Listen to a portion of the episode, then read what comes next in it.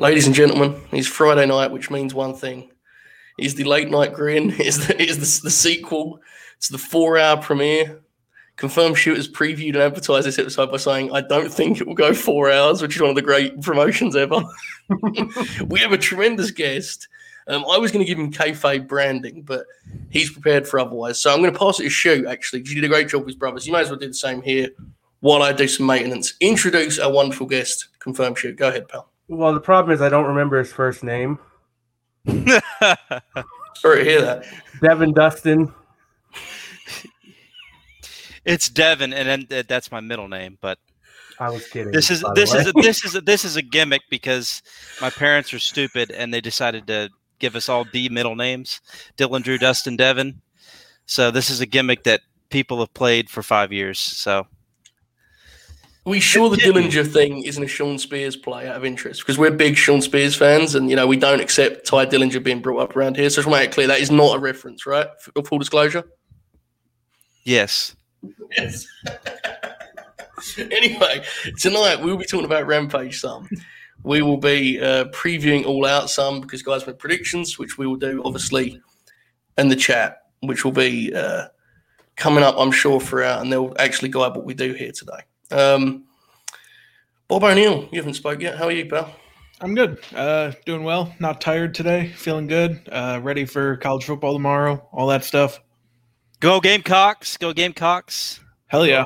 Let's not go down this route. This is very dangerous. Um, now, folks, Rampage, the show that was, that was the last hour of our night. We did not watch SmackDown, any of us. Um, I'm not going to let them two talk about SmackDown. So we're going to go straight to Rampage. I'll go to the Oracle. Kayfabe names all night. I'm doing that. Highlight of Rampage tonight. It was somewhat B showy, but I like the show nonetheless. What was your takeaway, pal? Uh, Darby and Daniel Garcia was outstanding. Great match. Uh, great final build.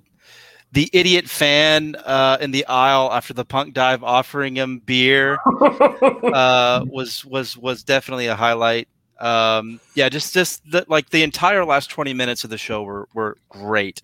Uh, starting off when they were running down the card, uh, the show the little like brief brawl with with uh, Moxley and uh, uh, Kojima. So yeah, like it, it was it was the last 20 minutes made up for what I thought was kind of a lackluster show, but the last 20 minutes were were great.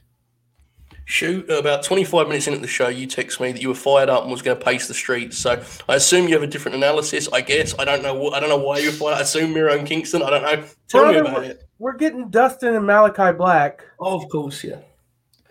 The the Kingston and Miro deal was tremendous. Yes. Um, they've nailed like there's not even really been that much build, and yet like that's the best hype match on the card now because of one brawl and one 50 second pre-tape, and then that showdown tonight. They're both incredible. Um, yeah, the women's match was there. Um, cameras were in focus. Um, no, I mean, it, I, I really liked the show tonight. I thought it was a good go home show. They didn't try to do too much. Um, the crowd got into. I mean, I thought the crowd got into Lee and Malachi. They weren't there at first. Lee Johnson got like no reaction when he came out. Um, but they, Malachi actually gave him more than he gave Cody. So, which I mean, oh, yeah. Cody's finished. He's, there, he's but- retired, Matt. I've told you this. Um, Bob, did you watch Rampage? Um, yeah, I did. Mm, there was a I, um, in your answer there, Bob. No, you know what the thing is, like I missed most of Lee Johnson and Malachi Black, but I saw everything else. Um, Okay. Um, So here's the thing with that deal is I like some of the stuff Malachi's doing. I definitely could see where he gets lost in his own shit sometimes when he sat, sat in a headlock for four minutes during the ad break and chilled out, and you know the commentary team's putting him over as a shooter. The issue with that match as a segment of TV was the people did not buy Lee Johnson at all, did they?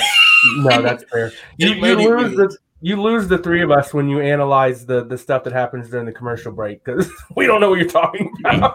Well, you, you, you don't you don't get close to your TV screen looking at the picture in picture.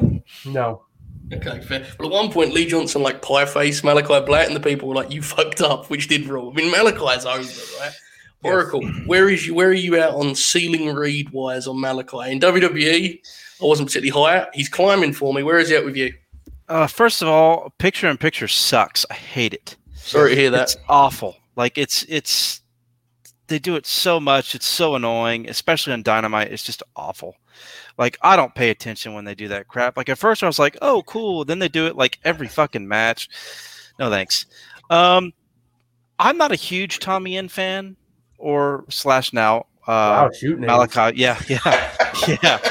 Um, he his entrance is still good. Um, I thought he looked okay tonight. I just he's never grab like I don't know. I find him sort of boring almost, unless he's like you know in there with somebody like a Cesaro or something, or uh, a uh, Bud Murphy, uh, Bud Matt. But um, hit the high spots, power like it. um, but yeah, I mean he's he's fun. I'm just not. I'm not a huge. I'm not a huge Malachi Black fan. Um, but I do think his presentation has been uh, a little bit better than what I thought it would be based off of his uh, based off of the uh, social media stuff between his time from mm-hmm. WWE till there. I was a little bit like, ooh, ooh. Right. but it's not it, it it's not as bad as I thought it would be. So. Folks, there is someone, no one in this chat really cares about Malachi Black much. We were never fired up about him. However, we have a new guest here who's joining impromptu. The Stop, motherfuckers. Oh my god. Known Malachi Black Stan, the great Jack Crosby is here. Jack, how are you, pal? What's up, fellas? This is officially the greatest episode of the Late Night Grin of all time. Wow, that's a that's a statement. Last week was pretty I, good. I, I want I want Jack Crosby's opinion on grad assistant turned quarterback for my South Carolina Gamecocks. Yes, this, this is going to be great. This is going to be great to watch. That's what that's what we need. We we need more storylines like this. We need more coaches being thrown into the games, like unnecessary unnecessary roughness style.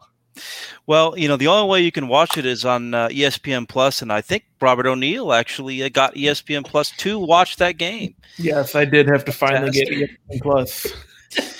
I How saw crazy was it? How crazy was it having someone on the show say Robert O'Neill his full name?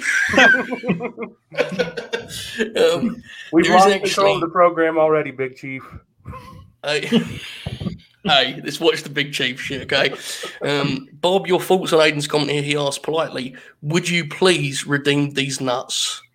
Uh, no, I'm not going to do that. But uh, that, that was good stuff, though. Okay, good. Okay, the chat is going wild. So, folks, I will. My God, the pops for Jack Crosby. Look at this. The Jack, Lord Dad. Rampage tonight. I watched it. I watched okay. it. I put the I put the football on the bottom TVs and I watched Rampage. Did you like King going full blasphemy? Dude, listen, I just got to say something. I don't I don't even care if I saw if people want to make fun of me. It warms my fucking heart every goddamn time. Uh, uh, like a a mainstream wrestling crowd pops for Eddie Kingston. Like yeah. that dude has deserved it more than anyone. And every time they go ballistic for him, it just it almost brings me to tears. I love that fucking guy. That match is gonna rock, man. Okay, so this this dude, this doesn't fall. Like direct show. What We lost you for a second there. Sorry to hear that. Good, good luck if that happens again. Okay, Rampage is such a direct show that, as Matt pointed out in the first week, it's going to be f- like almost just free cut segments. It's really easy to talk about briefly, right? Yeah. So with Kingston and Miro coming up, let's talk about All Out in a broader sense. That match is definitely my. It's Punk's number one, right? Punk's, you know, it's different. He hasn't wrestled in seven years. As for the stuff that he's not CM Punk.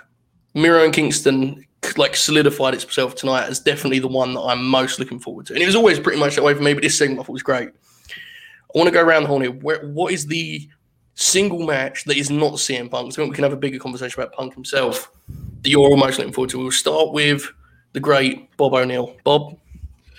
Um, I mean, I think it's Miro and Kingston. You know, they've done a really good job building it up. I want to see it continue after this show where you know some other matches or feuds don't need to keep going after the show. I think that one would be really good to keep it going, you know, some way. Um, yeah, I mean they got me they got me real hooked on it. Good stuff. Oracle, where you on this? Miro and uh, Eddie for sure. Uh, I like the segment tonight. It kind of fell like it was really good. It kind of fell in between two matches that I wasn't thrilled with. Um, but yeah, like that's they give them 10, 12 minutes. They don't have to go longer than that. Uh, they'll they'll do something fantastic. It's it's eh, you know with Eddie selling. In fact, I love the way he sold the belt shot tonight, like his almost concussed way of selling it. Uh, just just fantastic. Um, that's that's the one that I think is is outside of the Punk match, the one I'm most looking forward to.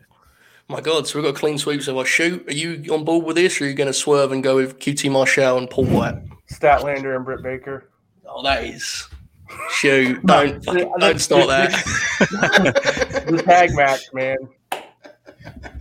Like, don't get me wrong. Like, yeah, I Miro and, and Eddie's right there for me, but that tag match is going to be insane. Like, I, yeah. I think that's It'll be a bloodbath. yeah, I It'll be agree. bloodbath. So is that what we're thinking? It's going to be like a, a For the blood and Bucks, I guts? I mean, I would think so. I would Yeah. think so. Yeah, yeah. Okay, Cage we need to have a conversation about this. I'm, God, I I'm really intrigued. on this. Just across his chin. Yeah. Fucking fun. Jack, where are you at on this? Match Chris- you're most looking forward to that is not CM Punk. Christian and Kenny. Like Oh, we, we we talked about it a few weeks ago about how Christian loves to pull like he, he loves to remind people who he is, and he did on the first match on Rampage. And now you're pretty much telling Christian, well, I'm, we're not sure if you could top that. And he's going to go, oh, really? Really? You don't think so? And he and Kenny are probably going to top that Rampage match. I really want to see because what, what did that Rampage match go? Do you remember, guys? Like 17. 15, 17 minutes? yeah. Some of that They're going to get what? break. Probably they might get 30, Oh, 25, on. 30 on Sunday. Oh, yeah, they were for world title match. Yeah, they're going to get 25, It's, 30. it's, it's not get carried away. Can No, I no. say? Now, anything Nick. past 30, you guys know what I'm doing. I'm calling the cops. give them like a little bit of leeway. It isn't Paul White and QT. You can give them like if they hit 31, you don't have to immediately get the phone. I do not like that we didn't hear from Christian tonight Yeah. because we didn't really hear from him on Wednesday, and he just got beat up. The thing about that is, though, Matt, is you know I don't mean to dismiss your point, but like complaining isn't really conversation, is it? So Well, have you considered that that um they're going to start all out by saying that Christian was injured in the cage beat down, and then he's being replaced by the American Dragon Bryan Danielson. I would shit my pants. That would. wow. because There's no that thought crossed my mind. I don't think they're going to do that, but it's like it's kind of weird that Someone earlier said they go, I think Paul White's going to be taken out of the match and Bryan's going to step in. And I was like, that would be the most Bryan shit ever if he wrestles QT in a 12 minute bout. that actually sounds awesome. I'm on board with that. Matt's Matt's scenario would be hilarious if only because that in that ESPN article, like Punk came out and when they asked like why he doesn't go after Kenny, he's like, I just got here. It doesn't make sense for me to get a world title shot yet. I don't have any wins in this company. And if Bryan comes in, it's like, motherfucker, I don't know what you're talking about. Fuck that. I'm taking the title. Someone said that on um, Kevin, our Canadian pal Kevin brought that up. I do think, um, I mean, I don't think they're actually going to do it, but I do think there's a difference there because they don't pretend other companies don't exist. And Bryan's wrestled this year, whereas the other two haven't. And like Christian coming in when he hadn't had a singles match in what, what was it, seven years? Was it seven years for him too? yeah, I believe so. Yeah. And then and then Punk hasn't wrestled. You could defend. I I could defend Bryan getting a title shot right away Of because it's course, man. yeah. yeah. I think I honestly think if you if you want to book that match and you stop yourself because of your own ranking system, I kind of think you've fucked up wrestling. Yeah. Like this is pro wrestling, Even- right? It's, Even Punk said, I, not in the content, but Punk Punk didn't say like Bryan's a bigger deal than me, but he like Punk said like Bryan's a really, really, really big deal. Like he's just not someone. We're just gonna- he got Punk was on a pod some and he got interviewed. I saw a clip um where they flat out asked him if Bryan was coming and like he grabbed his coffee mug and like right. did that thing and then he said uh he said that if there was anyone that would bring him back to wrestle within the last seven years, it was him. And then and then basically said, so take that to mean whatever you want it to mean. Right. So it's interesting. I, I want to see the Oracle's perspective on this. Where would you?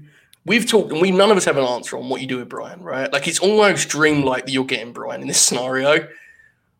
Where is your instincts on how you bring Bryan in, where you position him, just for the first few months here, through to the end of the year? Where is he? Is he working Kenny at a pay per view? Is he working Kenny at After Ashes? I've suggested and got absolutely abused for, um, or is he going to work his way through the card? now.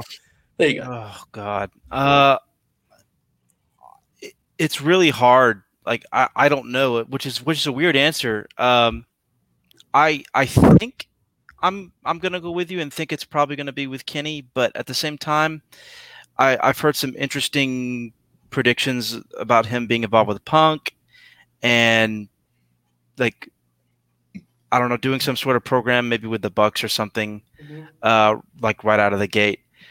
There's a lot of stuff you can do with him. Uh, I haven't really thought about what they would do with him when he first comes in. I'm just thinking about like the nine minute Griff Garrison match on you know Dark Elevation. Same. That's that, that's that's like the, that's that's what I'm thinking of. Um, I, I'm not really like I'm just excited for him to do his shit bell to bell and outside of the WWE style, which he you know perfected in his own way. But this is the American Dragon Bryan Danielson that's coming back. This is not Daniel Bryan. So this is this is going to be the next month is going to be crazy, and I'm insanely ready for it. That is a good point, though. Yeah. Like, you, you don't you don't want to mention WWE. You don't, but like that son of a bitch was in the main event inside a foot like just months ago. Punk brought So- that up today too. Yeah, like mm-hmm. if if he if he comes in and goes right after Kenny in the world title, and even God wins the world title from Kenny, like as much as I still I still would like to see them stick to the Hangman plan, I can't be mad at that if Bryan just comes in and tells Kenny, "All right, your time's up. I'm I'm I'm taking care of you." I really like the idea of Kenny beating Bryan and then just freeing Bryan up to do whatever the hell he Same. wants. Um, yeah, I w- I wouldn't mind that either. He comes in, he does the dream match, and then he gets to do what he wants to do, which is just work with every dude on the roster that can take flat back bumps. yeah, and he can always win the title later. And it's Bryan Danielson. I mean, you know, he's a former NWA Southern Junior Heavyweight Champion. It's not going to bother. it's not going to hurt him to lose to Kenny Omega. Um, I will yeah, say this. that whole bit. I read his entire Wikipedia page. I will say this: if if there's one guy who can come in, and I know, and I and I know, I, I think we all know Tony Khan's booking at this point. If there's one guy that they would want to have to a 60 minute draw, Yeah. eventually in the next year, you know damn well Bryan Danielson's doing a 60 minute draw. I, I don't know with who, you know, uh, but we I, I just know that that I feel like that's something that they're going to do with him. Not probably not right away, but within you know within the next year, we're probably going to see a Danielson sixty minute draw. Dude, I love that as an episode of Rampage. Contained. Yeah, Yes. You know, and you do the deal halfway through, you go, uh, the matches we've announced are not going to happen. yeah, moving to Wednesday. Yeah, that's perfect. yeah. Yeah, there's a lot to it. Bob, um, are you, you all right, Bob? Yeah, no, I was uh, I was just finishing up a couple things for tomorrow, but yeah, I've oh, been sorry, mate. I didn't mean to interrupt you. Um, No, what, you, what, what's your plans for Bryan Daniels and the American Dragon? I mean, it's it is a good point. Like he's a guy that could come in and go right for the title, and no one would, you know, obviously mind. People would like to see him win it, and he's a big deal. Like I'm not gonna. It's impossible to kind of overstate that how big of a deal he is. Like, you know, so. I think pretty much anything you do with him, it's going to be like Punk, where people are going to be cool with it. They're going to gravitate to it. See, that is the key here, right? It's Bryan's a unique set of skills, factors, all of this stuff. He's a very special professional wrestler, right? And and the reason Devon mentioned he's he's back to being the guy we remember from over a decade ago, but now he's a superstar. It's a weird dynamic you got here. Mm-hmm. It's way weirder when you realize he's coming in after Punk. So you can kind of play and have fun with Bryan without worrying about this kind of big picture stuff. You got Punk, like you're kind of you're kind of playing with house money here, and that's dangerous attitude. I'm not saying they should have that. What I'm saying is you could just let Bryan experiment and have fun because, frankly, you ain't lacking major players at this point. Am I wrong? It seems that way to me. I had someone suggest to me that Daniel that Bryan Danielson joined the elite. Hmm. And like no, but like but you know the whole time that he's like he's fucking with them. He did it as a rib. yeah, like like you- you know what I mean? Like he's in the group, but it's like the whole time he's kind of wink, wink, nudge. It's kind of like, well, I mean, I guess that's not really how the Wyatt family thing worked, but um, It's. I was just gonna say, like, it's kind of in the same vein, almost. Like, I I get what you're trying. I get what that. Well, that person was trying why to don't, say. why don't we just sign Bryan, bring him in, bro? I like the Yeah, why don't we just not? I like the idea of turning Bryan though. Like Yeah, they're awfully heavy on the babyface side. like Uh, not I I, I wouldn't do it first night because that's you know you got to give him the moment. But I would rather see a heel Punk because that's what I think he excels at. They can't do that right now, but Yeah, that's hard right now. I think it's going to be Moxley, guys. I think we have to prepare ourselves. They certainly look like they're planting the seeds for Mox to just go. Dude, even- how at funny First, it? but now it's like they're planting the seeds to just turn How him funny was it? heel. When that man confronted Kojima and Kojima threw like the ultimate worker's forearm without Yeah. any kind of emotional response, just like, fucking have some of that. he didn't put anything into it. He just, well, fuck. Hey there, chap. Have some of that. Where are we at on that match, guys? So like, here's the thing. Before I go any further, do not get mad at me. I get that Kojima is legend. We we have to be realistic. Kojima worked for Impact about two months ago. No one really give a shit. No. He hasn't been a major player for some years. I get it's a match on Mox's list, and honestly, on this pay per view card, I think it's better it's not on Epic. I think this pay per view card will benefit from a 10 minute Moxley match, you know, rather than a 25 minute match with Tanahashi. However, I'm not going to pretend I'm excited. Devon, where are you at on this this match? It's an interesting one. It hasn't got any build, obviously. It's just a match, right? Uh, I was disappointed in it only because I know Suzuki's all over the states, and I'm like, come on. I mean, like, why can't he work all out? Um, but this will be like the gentleman's three star Right. match. Like, they're gonna go out there and hit their spots in ten minutes, and like you said, it, it'll be over. The crowd will pop for some stuff. Kojima will be over. He's really popular on social media and stuff, and you know, it, it'll it'll be it'll be fine. But I'm not. I'm not thrilled with it, but I also think it will be inoffensive too. It'll just be kind of Where is Tanahashi on that night? He works Japan. Japan the day Yeah, he before. went back so- to Japan. yeah. He's he's in Japan actually. Yeah. I think he's working a match like tonight. My, my time tonight, tomorrow for you guys. Because what would have been cool is if the like the Kojima match was like a smoke screen, and Yeah. at the end of the match, Tanahashi came I out think- because th- that place would lose its mind. That so I've said this to Yeah. shoot. I think that's what they're doing with Suzuki. I think That'd cool, Suzuki is going to come out, and then that will set up Cincinnati this Wednesday because they have to obviously do this match before they announce Wednesday, right? So Yeah. they keep announcing Moxley Homecoming. Because if this is just a straight Kojima Moxley match, I I wish that the, the time the timelines the last few months were reversed. Because then I would have rather had Yuji Nagata on the pay per view and done Kojima on the, on a Dynamite. the this is for me. I agree with you, but it's hard for me. This was supposed to be Tanahashi, and New Japan Yeah. changed mind. So it's hard for me to criticize it too much. It was like, well, we got to get Moxley on the show, um, and he had called out all of New Japan, so they had to do something. Um, yeah, I could see Suzuki. Um, still not sure that's how they're going to use Suzuki unless he's going to do two AEW matches. Hmm. I, I personally think that he's going to be Archer's partner against Men of the Year.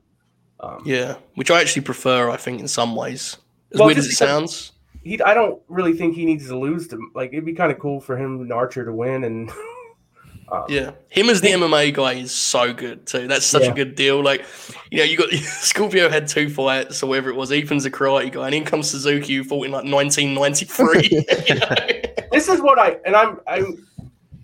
I know some people don't like it, but this specifically is one thing I really like about AEW is like that story's ongoing, but they haven't done anything with it, and I actually like that. Like they'll come back to it, and they don't they don't act like we're going to forget that it happened. Um, I actually, I mean, I really like that they do that. We don't we don't need a new plot point every week. We don't need to get hammered over the like some stories you do, but like this one, they did some build for it, and that, you know Archer got beat down. We haven't seen him since, and then he'll come back, and it'll be time to pick the story up, and they'll pick it up right where they left off. Um, it's nice to not get insulted like that. I yeah, I don't disagree. I mean that that particular story, I think we have other issues with, but I agree with your core point of the way that they spaced them out. Absolutely. Now, I want to circle back because you guys kind of agreed that's gonna, you think you're going to get a bloodbath on Sat- on Sunday in the cage, right? Yeah.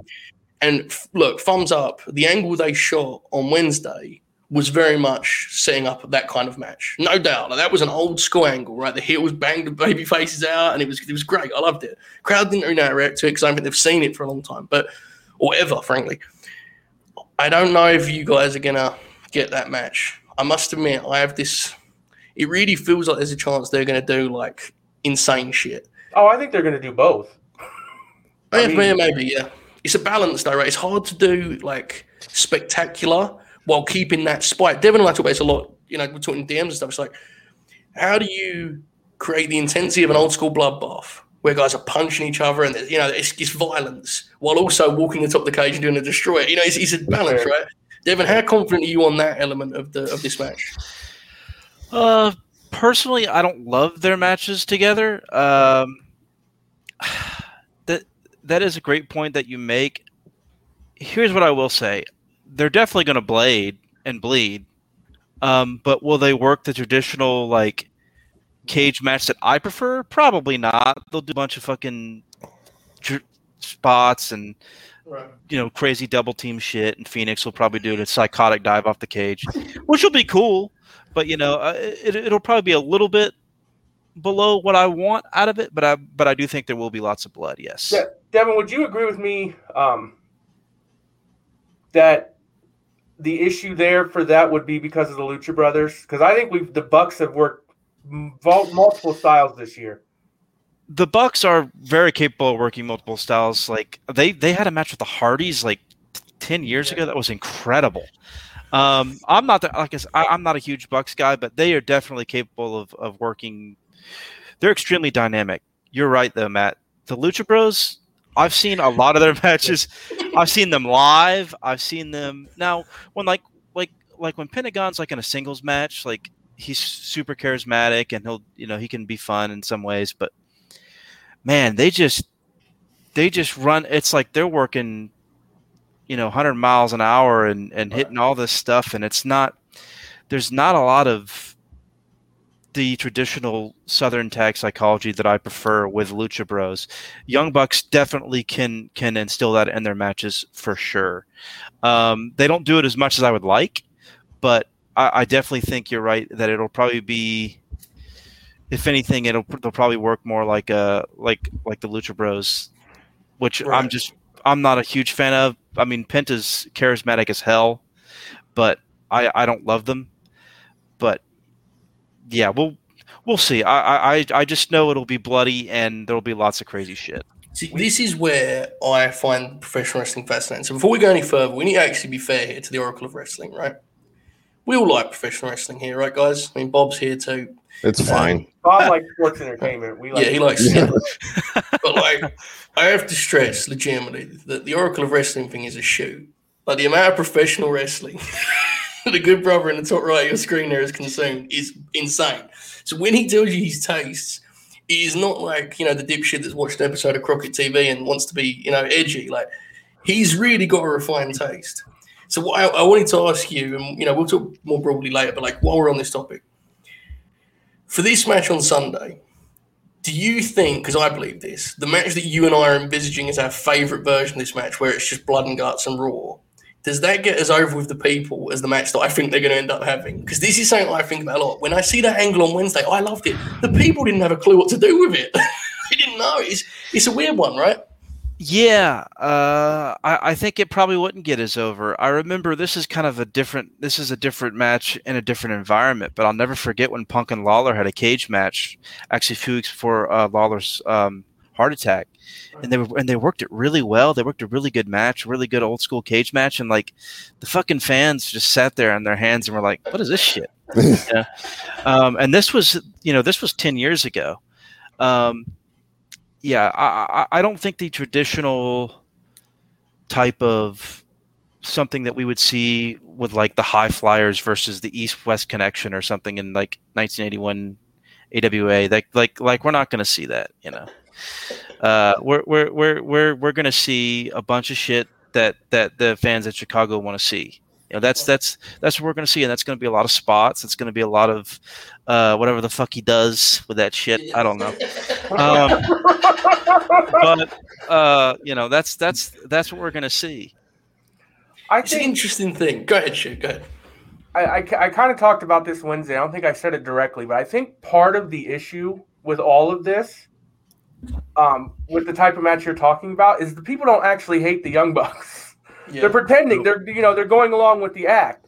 So to act to actually do a match where they're supposed to genuinely hate them is going to be hard. Right.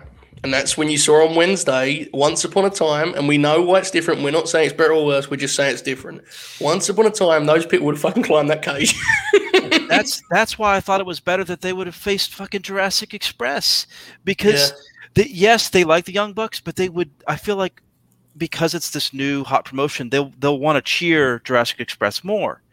Right. With the Lucha Bros and Young Bucks, it's like it's even. Like they're not gonna, you know, they're not gonna like be sad for the Lucha Bros getting beat down. Like this is like they would be totally behind Jungle Boy. This is why I thought it was stupid that the I I don't think the Lucha Bros should have won the tag thing anyways. I, I thought I thought Jurassic Express should have won and gotten a rematch. Yeah, I remember I told you guys a few weeks ago it, it would, and I get storyline why it didn't work. Lut- uh, Jurassic Express works here, or Santana and Ortiz getting the Bucks in a cage, and people just saying, "Oh, they're gonna beat the shit out of those Yeah. two." Like people would have popped for Santana and Ortiz beating them across all sides of those that cage. I gotta Right, be honest that's with you. I fully understand everything you're saying, and I You're pumped. legitimately do not care because this match is going to be incredible. I'm I've kind of got there. I have to admit this, guys. Listen, I the Lucha Bros are a team that I wasn't like exposed to that much when they really blew up. You know, and a handful of years ago, right when they really became a deal in the in the Yeah. US, and I didn't watch a lot of that stuff. The last month or so since Phoenix came back, they have really turned the corner with me. As like I'm an actual fan of theirs now. Penta's charisma is, I mean, he's something, man. I mean, we pretty much said they're the best tag team in the world like a week ago. Sometimes I watch, and this is where it's interesting. Is so I rewatched the match with the uh, with Jurassic Express, and for granted, it's a babyface babyface match, so it's, it's different. But like to Devon's point, there is no structure in that match. No. There isn't. Oh. But like I have reached a point, for better or worse, where I said, "Fuck it, I don't care." there's there's there's a time limit that I can deal with. Like if, Right. if you do if you do like a spot fest that like goes maybe 12 minutes or under, I can I can handle it. When when you break a certain point, it's like "Ah, I'm fucking done. I'm out. Like I'll just kind of stare but not pay attention. You know, I'm like okay, all right. Yeah. The thing, Yeah. the thing that I like though, um, and we've talked about wrestling enough for me to know this, is that you say that, but at the same time, you're not saying it's bad. Right. You know what I mean? No, Like, it's it's it's a style that works for for the fans that are there. It's not one I prefer, Right. but it's but it's you know if it pops the- if it pops the crowds and it gets them over, then they you know See, there's this thing about professional wrestling that a lot of people forget, and that's that it's a very subjective art form. and so it's actually a very legitimate thing to have very different tastes. Um, you know, I think I think there can be some things about it that aren't subjective, such as as terrible creative and, and canceling matches that you announced on your TV show for the next week. Um, but like the actual the quality, styles. Yeah. yeah, like, and I mean, yeah, there's bad matches where where like they blow stuff, and there's nothing subjective about that. Like clearly they they fucked everything up, but Right. most of this stuff is like it depends on your taste, man. Like it's People really are- that simple. Dude, people are terrified of just accepting that wrestling is going to have different genres, and Yes. like every other form of entertainment, different people are going to like those different genres, right? Like it really is, and that's why I think we're all pretty like-minded. That's why we all went almost immediately. Oh, Miro and Kingston's going to be fun Yes, because Miro and Kingston are going to have a match that they could have had in 1985, and it wouldn't have been out of place. Okay, and and we're for that. But there's going to be a kid in that crowd with the pentamask doing the deal that, that Devon referenced earlier. That's he's going to fight. He thinks Eddie Kingston's lame. I mean, I, I think they're going to lose their match. I think they're going to lose their minds their entire that entire match. And I've said Yeah. this multiple times. It's really hard for me. If a crowd is into something, it's hard not to be into it because that's Right. half the battle. You know, when you got a hot crowd, and that's what got that's part of what got me into AEW. Is like those first few shows felt like a party. It was like, holy shit! Like I need to watch this every week. Um, I don't even know if I actually liked the show or not. It was just like the atmosphere, and the feeling, and like, uh, you know, because it, it didn't really get good till till after that first Christmas break. But Right. like, I mean, there really is. That's half the battle with wrestling, and I don't think people. I don't necessarily know that like the younger, more modern fans like Bob O'Neill get that because they haven't seen it.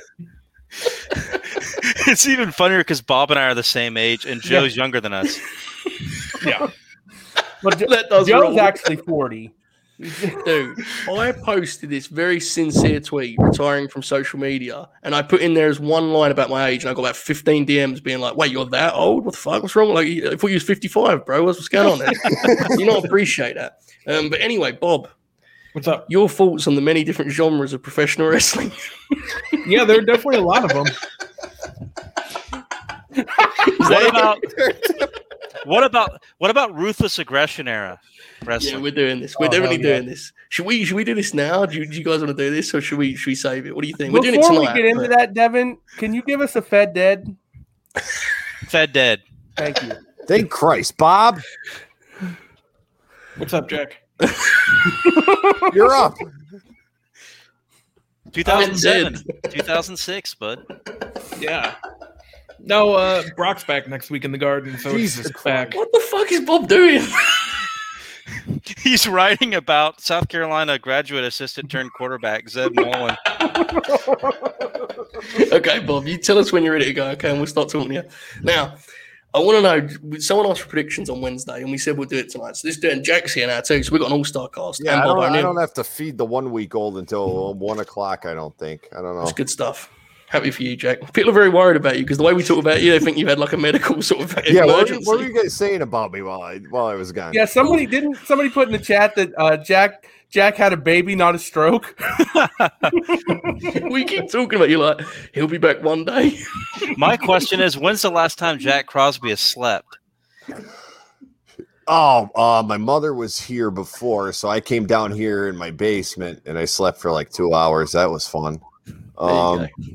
No, no, actually, she's been an angel. Like my wife and I are like, we're, we're freaked out by it. She sleeps through the night.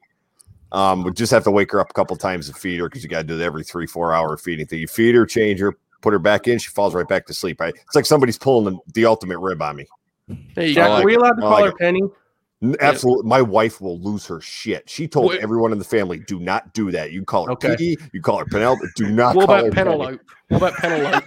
Oh, I've done that too. Because my my wife knows about the Booker T thing. I was feeding Joe for that.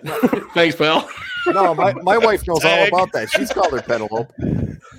So this is how it works right here. Now look, Reese, we are going to get to the Rene Dupree deep dive at some juncture. I promise. Is still preoccupied doing something. I don't know which. But anyway, I want some predictions. All star cast here.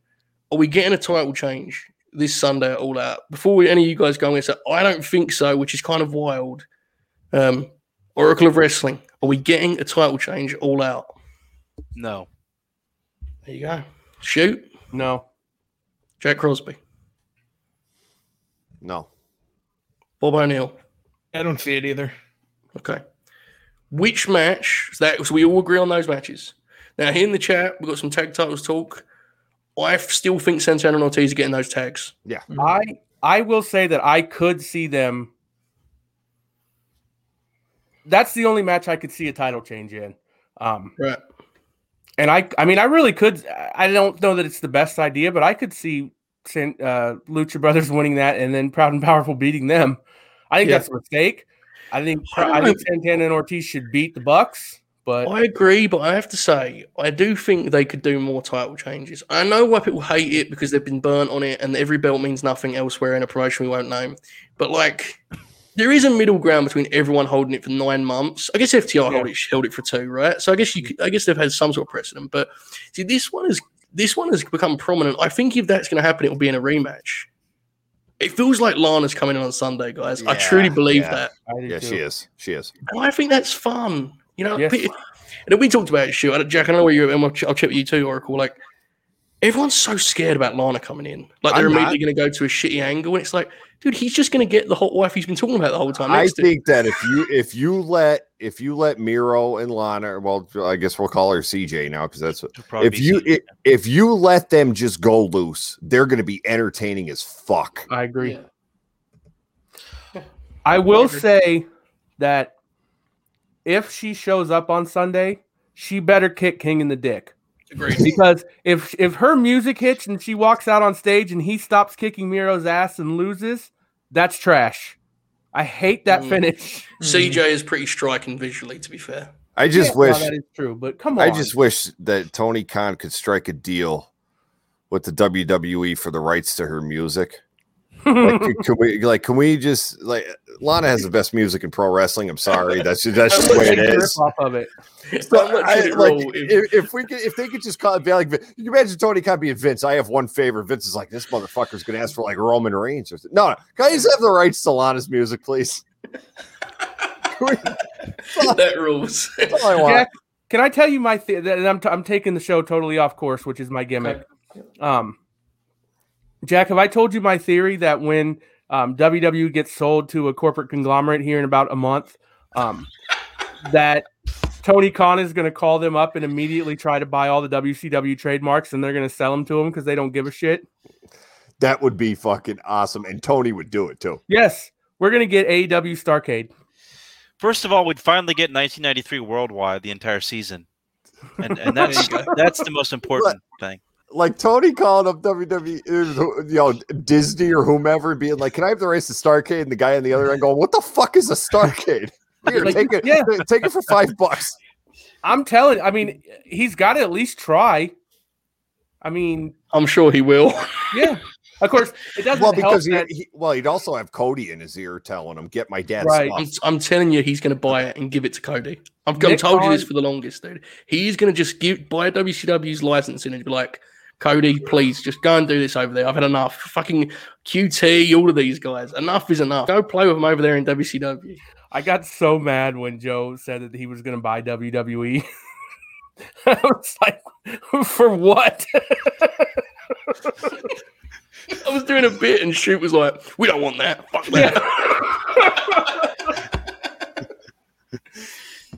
anyway, Oracle of Wrestling, you with us on this Lana deal? This would be fun, right? Oh yeah, yeah. I, I think I think she'll get physical. She'll she'll come in uh, behind the ref or something, and you know, kick kick Eddie in the nuts or whatever. and uh, yeah, I, I think I think that'll probably you know, and and she's listen that 2014 run with with uh, with uh, Rusev and Lana was amazing. She's a great second. She's a great valet. She'll she'll excel. She'll do a great job. She'll be she won't be restrained she'll she'll or, you know her her full pulse or her full personality will come out Right. and uh she'll yeah it, it'll it'll be a good act if it happens for sure I do you agree. I'm a bel- big believer that she won't be there all the time. That she'll be Fair. like, like she'll show up for the big stuff. I don't hate that either, Yeah, Yeah. like especially since you know Miro's gotten the chance to show how good he is on the mic. Like he Yeah. doesn't need her all the time. It was interesting tonight, and I could be wrong on this. oh my god. I've- Put Reese's comment up. Sorry, put Reese's comment up on the screen because that's fucking incredible. Long-term storytelling. Short redeem King's nuts. God bless Reese. Am I am I wrong in saying that that was the first time Miro had done a segment like that in AEW, where he just came out and talked as almost WWE esque, like a guy This coming out grabbing the mic? He's done it as the he did it as the game over guy. I'm sorry to hear that. I don't remember Yeah. that stuff. Yeah. Kingston is um, God bless Miro, man. It's hard. Second language to be out there Miro with you know, man. and he was confident because Kingston's he's one of the top talks in the industry, and Miro didn't feel like he was out of place, right? Like that's, that's a serious accomplishment. Mm-hmm. Mhm. Um, he's a top guy, and he makes that belt feel like a top guy belt. And Kingston's right there with him, so that's gonna be good shit. What Joe, can I do the next question? Um, well, I, I had the, I was just about to go okay, ahead. go for it. No, it's fine. It's your show. Go ahead. Do you guys think Ruby's the Joker? I'm starting to think not. Yeah, I don't think Yeah. so. I mean, I, I- did. I- but- I Wait, wouldn't didn't they, didn't they didn't they announce blue sky or whatever Yeah. for for the last spot I don't think she's the Joker though. I think they're okay so just so they're gonna add a spot Yeah. or take somebody or okay. somebody's out. I mean, that's pretty much the thing in AEW now. The Joker is always a surprise. They never announce who the Joker is. Like Mhm. that's it's always a That's true. surprise. Um, I but I don't, and you know what? It's funny, Matt. I can't tell you why. I just started to get this feeling since she started posting those videos. I was like, I don't think it's her. I still think Alright. it's her, but I totally get why people are kind of uh kind of out on it Yeah. now. Um, Main reason being this one, which shooters just said, "Fuck it, I'm out." I don't think I really don't think it matters. I think number one, like Jacob said, maybe just do 22 because it's imaginary anyway. That was my immediate reaction, which Joe buried me for. But isn't it? Um, don't, don't they come in in like four? Yeah, that five? is the problem. I, I I think somebody's out. Like I honestly, I think probably somebody's out. But yeah. that's guy. Like Rebel. If Rebel's in it, then she could just not be. yeah, there you go. Rebel is in it. Did you guys? Have you guys actually seen the clip of him adding her to the match? No. Mm-hmm. I totally okay. You you saw it, Oracle. That totally felt like that was spontaneous, right? Yeah, yeah. Like she It was did. so over that Tony just walked out there and said, "Fuck it, you're in the battle royal." Yes, that makes sense. and that he would just be like, we can take Rebel out. Like you know, Mhm. bless Rebel, but I don't think she's got much to, to complain about if she gets taken out of the casino battle royale. I heard you guys talk about um, Ruby on the Distraction podcast, which I found out existed this week. Um, and What the uh, fuck, man? I've been doing it. Well, it's not even a bit that I. This week was the first time I've seen a full episode of the Distraction because because I have a job.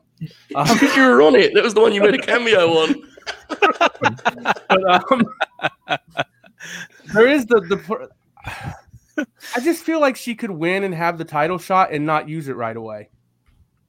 Like I don't know.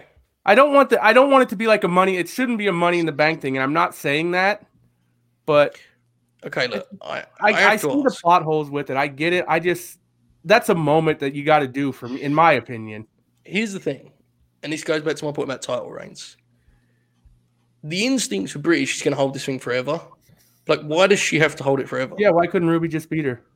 Yeah, like because what is the end game? The difference with Kenny is we know where he needs to get. He needs to get to Hangman, right? What's the end game for Britt? Like just dropping it in Thunder Rosa?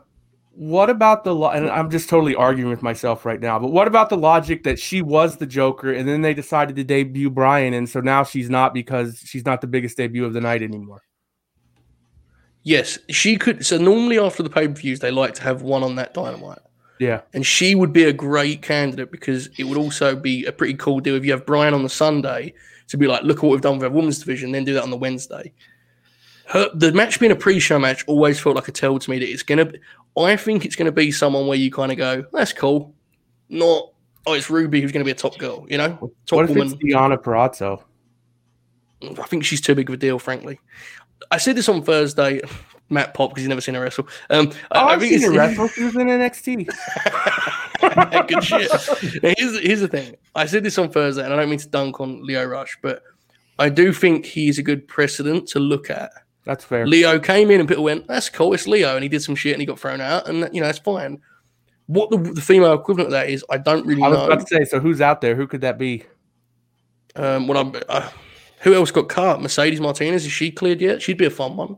Yeah, Vanessa because Borne. I love, I love it. Shoot, I love the chemistry we got on here. Bob, Bob, you know about women's free agents. Yeah, I mean, there aren't like a ton that jump out that are like, oh, that would be like a big deal. I mean, you know, What about CJ Lana Perry? that'd be cool. we have another role for her on the show, Dude, but listen, uh, I have to say this. No, this this is fine. Not that comment. This one, Oh, your pal Kiwi. no. Please, she's been in every promotion over the last month. Yeah. Please, God. I'm not even as anti her as a lot of people are. No, but she's just been everywhere. Everywhere. This is actually this is good stuff though. Mickie. Mickie. yeah, Mickie's a good Mickie's one where Mickie, people go, right, "That's cool," right? They'd That like- would actually and, make sense because she he sent those girls to to her pay per view. Right. That, that actually that could be it. and she could easily win it and have a one-off with with Yes. Britt. That's a good Nah. shout. I like that. Yeah. That's good stuff. Uh, Dylan, good call. We like that one.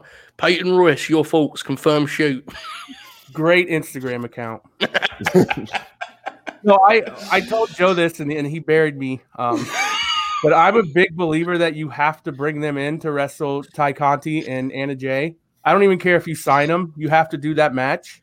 Um, What did I reply to that shoot? you said it should be on TNA. I said, it should, I said it should be the hard to kill main event in January next year. That's you have to do. Am I wrong? Like you have to do that match, yeah, you do. No, that's a good idea. and they both they all want to do the match too. So It's good. It's a cool match. I, I'm surprised they haven't signed them. I'm going to be honest. Like I don't. TK, think I really don't think they're going to. No, it seems like TK just thinks they saw All, suck. all right? these all these guys on Kylie, man. That that Look, here's the deal. I, I'm going to say this as nice as I can. Sorry to when hear they- that. When, when- no, when they started this company, she was positioned as the top female star, and then I've I firmly believe that her departure, which for which for her personally was good, but her departure just completely flatlined what they had planned for that women's division when the company started. Right. that's, Could- that's fair. She was the cornerstone, and before the company even gets off the ground, she bolts. She's gone, Look, I and this is this is a tough one because and we can all sympathise with what we assume was the reason she's she's had the career she's had thus far. And, we, and this is of all weeks, not the weeks, you know, that to Right. lessen that. But what I will say is, to Jack's point, you know, in Impact, she was in the title match of their biggest show of the year, and the day before she what like, Yeah, and, and, and I'm not- unfortunately, we all sympathise, but it's hard to Yeah, look I'm past not in. I'm not in any way like bashing Kylie. I'm, not, of I'm, not- I'm absolutely not. But the same at the same time, if you run a business, like you still just have. It's hard. Yeah, it's difficult. You have to rely on people. It's hard, man. It's, it's, there's no easy way to say it, right? Like, i how much can you commit creatively to a talent that you just don't know where they're And- at and professionally? I and say I. I say this actually in I actually say this as praise of Kylie. If you bring Kylie in as like a Joker type deal, then she's expected to win that match she's great because yeah. she's still a big name. Yeah. So then you have to sit back and go, but we can't really do that with her. Like she would have to come back in and just kind of we'll ease her in. We'll we'll you know Right. we'll, we'll be around her stuff like that. But like you put her into that match and she's expected to win. Mercedes Martinez is an interesting one too, but do we know if she's healthy? Because wasn't she? She got yeah kicked Yeah, she's directly in the brain. yeah, She she's got banged up. lit up, man. I saw the clip. Dude, them kind of really sucks, right? That really kind of went under the radar because I don't think she's going to say shit about it. But like, she got knocked out on TV, and that was the last time we see her. Like, that's that's Bob. What do you say about it as the head of PR? Uh, it's not ideal. Fair. Good stuff. Um, Yeah. I'm trying to look something up before I say it and be wrong because I think I'm right. Okay, Um, Anyway, I'm uh I'm good now. So whatever you need to ask me, go good ahead. stuff, Bob. Finally. Only 50 minutes into the program here. Well, listen. Here's the thing. I thought I finished all my stuff earlier, and then I had like Yeah. three more things to do, and uh yeah, it's Oh. not great. The next time we do Brock in time, Bob, and we're watching Brock Lesnar matches together, I'm just going to sit and write fleet files. Like, what are you talking about now, Bob? Is what's going on over there? You know, it's, it's, it's hmm. broadcasting here, pal. Now, anyway, look, here's the deal. While Shoot finds out where rest of one. Which match on It'll be Sunday? Outdated by the time we get there. Is it something really that in depth that you're looking for? Wasn't okay? Wasn't she in the first Casino Battle Royal? Yes, yes, she she was. was, the Joker in the in 2019. I was right. go. She was the Joker. That could So be do cool. you do that again? I mean, I don't remember it. Fuck it. Um, Excalibur says it in one line. Everyone pops. That's good stuff. Right, now, here's the thing: which match on Sunday, other than the battle royal, because obviously that's it's a battle royal. Which match is the one you're least certain of the result of? So we all agree there's no title change. So which of the other matches are you kind of circling as? I'm not sure about. This. I think this question's interesting because I'm so pumped for the pay per view, but I don't really know the answers. to That where are we at, Jack? What are you thinking? Which match we're look You're like most unsure on the result of. Uh, honestly, the Bucks and the Lucha Brothers. Wow, really? I'm not a hundred. Per- See, like when uh when, when Matt said before we talked about the title, Jim, we all agreed no. But if there's a match I could see a chi- title change, it would be them slapping the titles on the Lucha Brothers. So, including the rest of the card, though, is that the one you're most unsure of? Like, not even title matches, just everything on the card, other than the battle royal, obviously. That's Like because is obviously. So we've had I a few agree comments. I agree with the chat, by the way, and I can explain why. Jericho MJ. Yeah, uh, you know what? Yeah. Actually, I, I completely forgot about that match. That's what said like this card is so stacked. I forgot about the Jericho MJF deal. I'm Yes. the only dork that listened to Tony Khan on the Unrestricted podcast, and he made it very clear. You did? I did. Okay, we, so- we, we do a Fleet Week podcast. I have to now. It's my contract. That's fair. he made it very clear that that this was not his idea and this is not the promotion stipulation. It's Chris Jericho stipulation, which sounds like an out to me for him to wrestle again in, in six months. So I think Jericho's losing now. Um, but yeah, that one's very up in the. That's the, to me that's the most up in the air match on the card. Hmm. You heard that, though, right? He, was, you he was like hammered that. Like No, he did. But he, the only thing that, so this is what's funny about Unrestricted. Every wrestler goes onto it and does like the you know the uh, shoot interview style where it's like they're just talking about their career. Tony Khan goes on there like he is legitimately doing full kayfabe. One of the funniest things you'll ever hear in your life. It's amazing. Uh, Well- Bob got fired up there. Bob, where are you at on this? He got fired up. He's ready to go. Yeah, no, I mean, I was gonna. I also forgot about Jericho and MJF. That's my answer. But I mean, I was gonna say like maybe Punk and Darby because I do see a scenario where Darby could beat him. I don't think it's gonna happen, but like, you know, it's it's something you could do. It's a story you could tell. You know, I think Punk did a good job putting over tonight. That you know he's nervous. He's not necessarily in wrestling shape. He's got his cardio, and that's about it. And you know, we've seen what Darby can do. I I, I still think Punk's gonna win, but uh, you know, if if I had to pick. Yeah. And CM Punk is always a guy that his career- where he loves to screw with the fans. Yeah, Mhm. CM Punk is a guy who could have went to Tony Khan and said Darby's winning this match. He Tony could to prove a no, point. no, no, almost. Darby's Yeah. Darby's going to win this match. I'm a firm believer that Darby's the first opponent because Darby is the guy who can lose to Punk and benefit from it.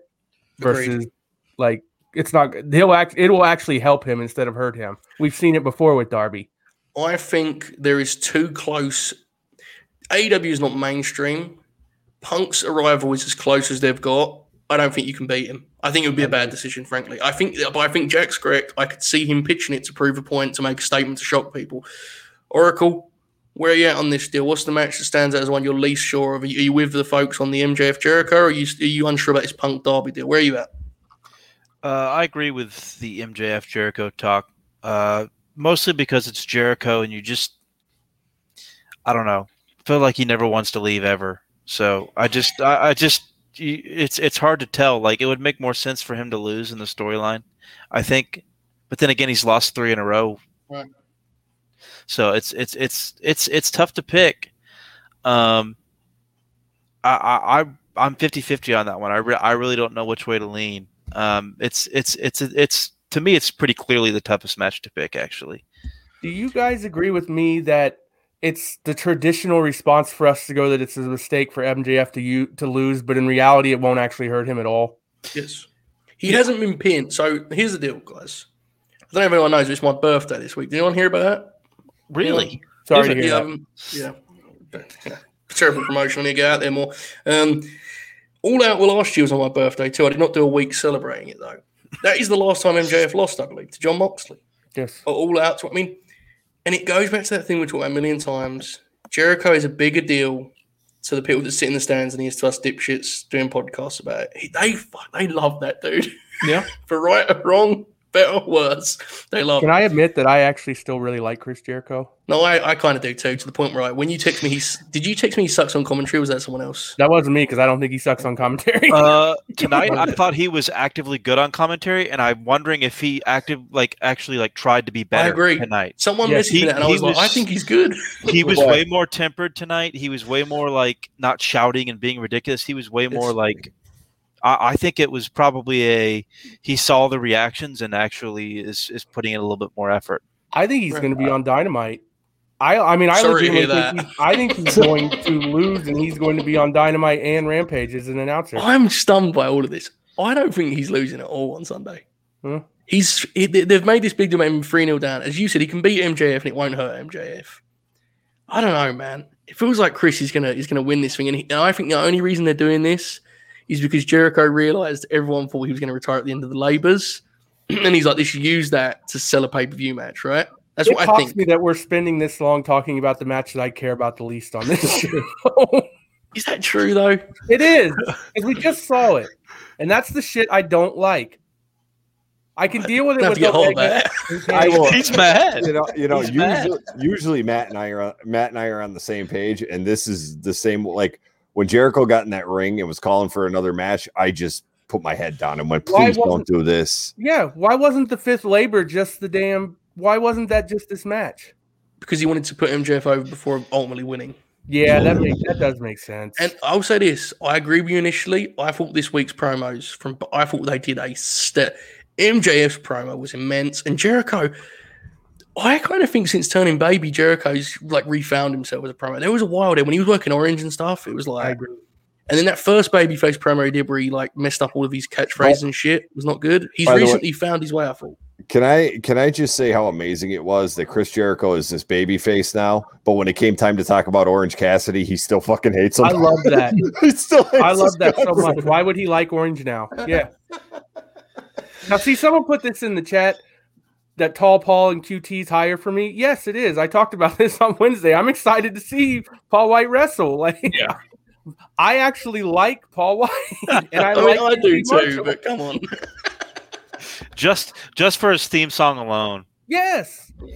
this journey is his life. You know, have you heard that? It's his- What if QT. Marshall just wins that? I mean, it's not going to happen, but I, I do listen. I've said it before. I think there is a chance that they do a deal where it's like everyone's banned from ringside and Shaq costs Paul White the match to set That up is Arthur one thing. Yeah. I also don't think this is true at all. It's going 30 seconds, which is going to really upset wrestling Twitter when they go seven minutes and QT gets a little bit of heat on his knee and fucking go. That always happens in these matches. Do, am I wrong for that? Okay, over under four minutes. Bob O'Neill, Paul White, oh. Over. QT Marshall. Over oh, under four minutes. Over. Over. Oracle. Over. Shoot. Over. Jack Crosby. Oh, over. Oh wow, we're so we agree that it's not going to be like a flat Nah, squash. They're it's going to do a little match. squash. I saw Okay. Big Show. He wrestled at the first, uh, and this is peak WWE, by the way. They did Big Show versus Ryback at the Oof. um at the Sounds first bad. NXT yeah at the first NXT taping out in Columbus because they were afraid that they wouldn't sell tickets.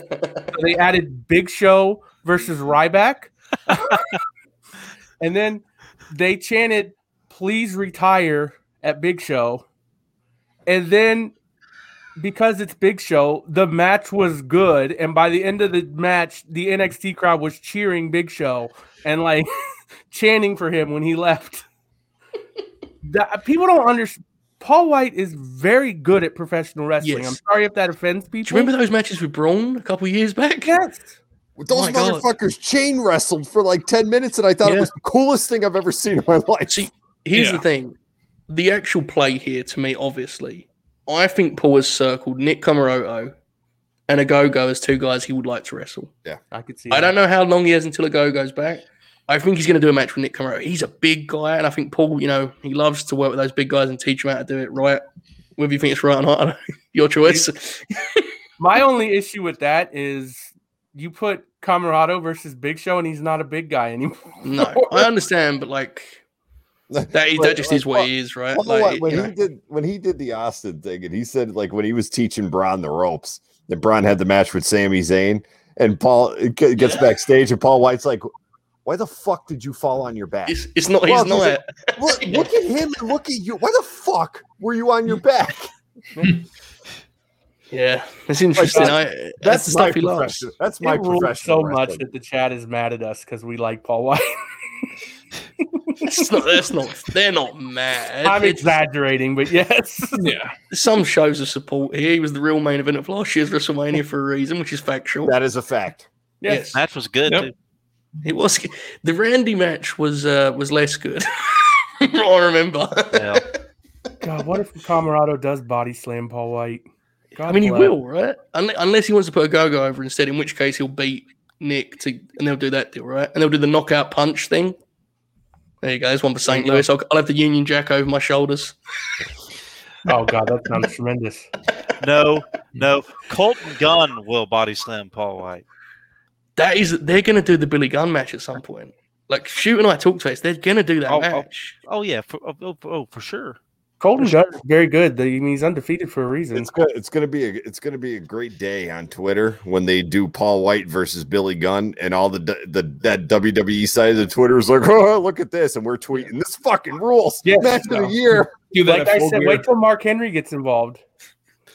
Oh, we will all pop huge, Mark Henry, They're- right? That's a they're gonna be- collective. They're gonna be so triggered. Yes. Paul White and Mark Henry versus the Gunn Club.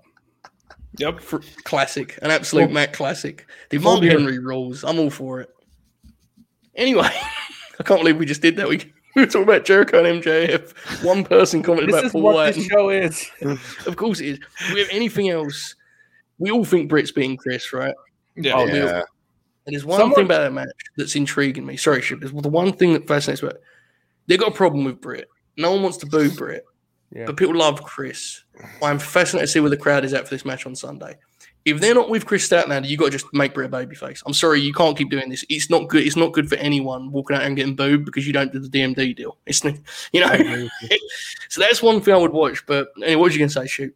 Well, I was just going to say, people in the chat have been at. So I saw someone in the chat ask who we thought was going to win the women's battle royal. So I thought that was something we could talk about, even though I don't have an answer. I reached some sort of conclusion on the main show. I, I think if it's going to be a babyface, I would do Swole because they have the program for and just circle back to it for a TV match and you know put a bow on that deal because that was a year ago, right? They did the shitty dentist match. Yeah. I, I really like what Diamante's been doing on the C shows, and I'll be tempted to roll the dice on her if you want to heal. That's where I'm at personally. I don't know. What about you, Bob? Any takes on the women's battle royale? Not really. I mean, like, because it feels like it's going to just be a match on Dynamite, right? Like, it's not going to be a whole big thing. Like, oh yeah, just, they may even do it this week. Dynamite's Dynamite's huge for them though, man. It ain't like you know. No, I know, but you know what I mean, though. Like, it's not going to be like a whole big, like, drawn out thing where it's you know build and Oh, build. right, yeah. It's going to kind of be a match, and it's They just gonna don't do that anyway, though, right? I Well, mean, Kris yeah. and Britt.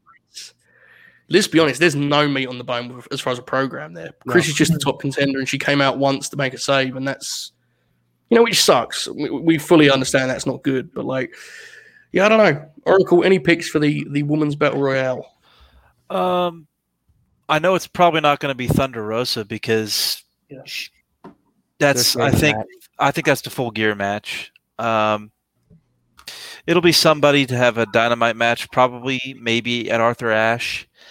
Um, I like the Diamante pick. Uh, I think um, Anna Jay's a possibility. Yeah. Now that she's back, I, I think I think that's a possibility. Um, I I I, I kind of think I would lean towards Anna Jay. It's interesting. That'd be a big spot for her. I'd actually realize how she'd fare in that. Um, I think at it's gonna be. I think it's gonna be Riho. I'm serious. I think it's gonna be Riho. I'm not laughing at that shit. I I'm know. at Josh's Yeah. comment. I saw I people the- mention. I saw people mention Tay, and the only problem with that is she got a title shot earlier this year and she lost, which Joe and I definitely remembered. yeah, Um, definitely. Um, And so having her lose again, I don't know that I lo- the now. other the other problem is the one I mentioned on Thursday. Of I I don't want Tay going out there with a big smile, getting booed by the Britt Baker fans. Oh god, that would be a fucking. I would be so mad. yeah, and I think it could happen. I don't want that to happen. which I guess would be a problem with Riho too. Um, well, that's the I do think Britt and, and I think Tony even said this recently that like Britt and Thunder Rosa is like the long term, like that's a match they're protecting. Well, how do you turn Britt babyface if that's your? Uh, I mean, you could turn Thunder Rosa heel, but that's a Yeah, God, don't do that. over. Just Um, do a Clash of the Titans style deal. I think right. Like it isn't. What? It's still heated because of their history, but it isn't like good and bad. If that makes sense. That's fair. Um, I agree with you. That is a slight problem for sure. it's See, a, when Serena's back, she would be such a good heel opponent for babyface Britt because she could really lead a match and take it, you know. But when I don't know what that is and what the situation is with her, so yeah, I don't know. I'm not sure. Anything else on All Out we feel like we need to touch here before we move on uh, to the ruthless aggression era of the World Wrestling Federation? No, we're not. Where We're I not doing that. Joseph. I Jack- did not. I Jack, did not take to, time. Jack. Away, I did not No. take time away from my Jack. one week old to come Let- fucking hold on, talk hold about on. the ruthless aggression era. Go ahead, Oracle. Go ahead. hold on let me let me say this about the title match with uh, kenny and christian uh, their rampage match was excellent and i'm a huge christian fan the reason i've gotten than into yes oh easily Oh, thank The- you, God. the the trust me uh 2009 ecw christian all time great year. Um but uh he's christian has something that he does so well with putting his matches together and he does something that us nerds call learn psychology where he changes and switches up spots in matches. So it might be worth going back to rewatch that Mm. rampage match with kenny because i know christian. He is going to have callback spots numerous in that match and i would not be shocked to see like him tease another i'm pretty on a chair or, or, or something like that he's he's one of the smartest wrestlers ever and i'm actually really looking forward to that and and it's a point that i kind of wanted to make earlier but i Mhm. wanted to go ahead and get it out uh, If out of the way now. Devon, if there, if there are two people I trust to take a great match they had first time and turn in an even greater one the second time, it's Christian and Kenny Omega. I do agree. Yes. They will Yes. figure it out. Those two. yes Like Yes. I, I don't think there's two wrestlers you could that I, I would trust more to, Christian to is- Danielson. Christian's really great because he's used to like when you work WWE for so long, they make you wrestle them program. You wrestle guys like him and Randy wrestled them four or five times. Oh God! And every single match, if you watch them all in succession, which I've done Yeah. before, there's there's little intricacies and stuff that that are in those matches that are just mind blowing. It's so good. Um, Cesaro's another guy who's really good at that as well. Yeah. And uh, but you know that that that Christian paces his matches so well. And I'm not the biggest Kenny fan, but the guy can bump, the guy can go, the guy can pace really well. Um, yeah, this is this is going to be a really good match. I'm a little bit worried about it going too long. Yeah. Um, but but I trust Christian. I trust his smarts, and I'm I'm really looking forward to it. They're going to call back everything from that rampage. Oh yeah. Oh yeah. I have no concerns about the quality of the work. My two worries are the one that Devon hit there with the time. Definitely that worries me a little bit, not much. My biggest concern is the placement of the match. I don't think anyone in Chicago is going to believe that Christian's going to win that title. I believe they No. can work them into believing it, but it will need to be positioned correctly, I think, for that to be the case.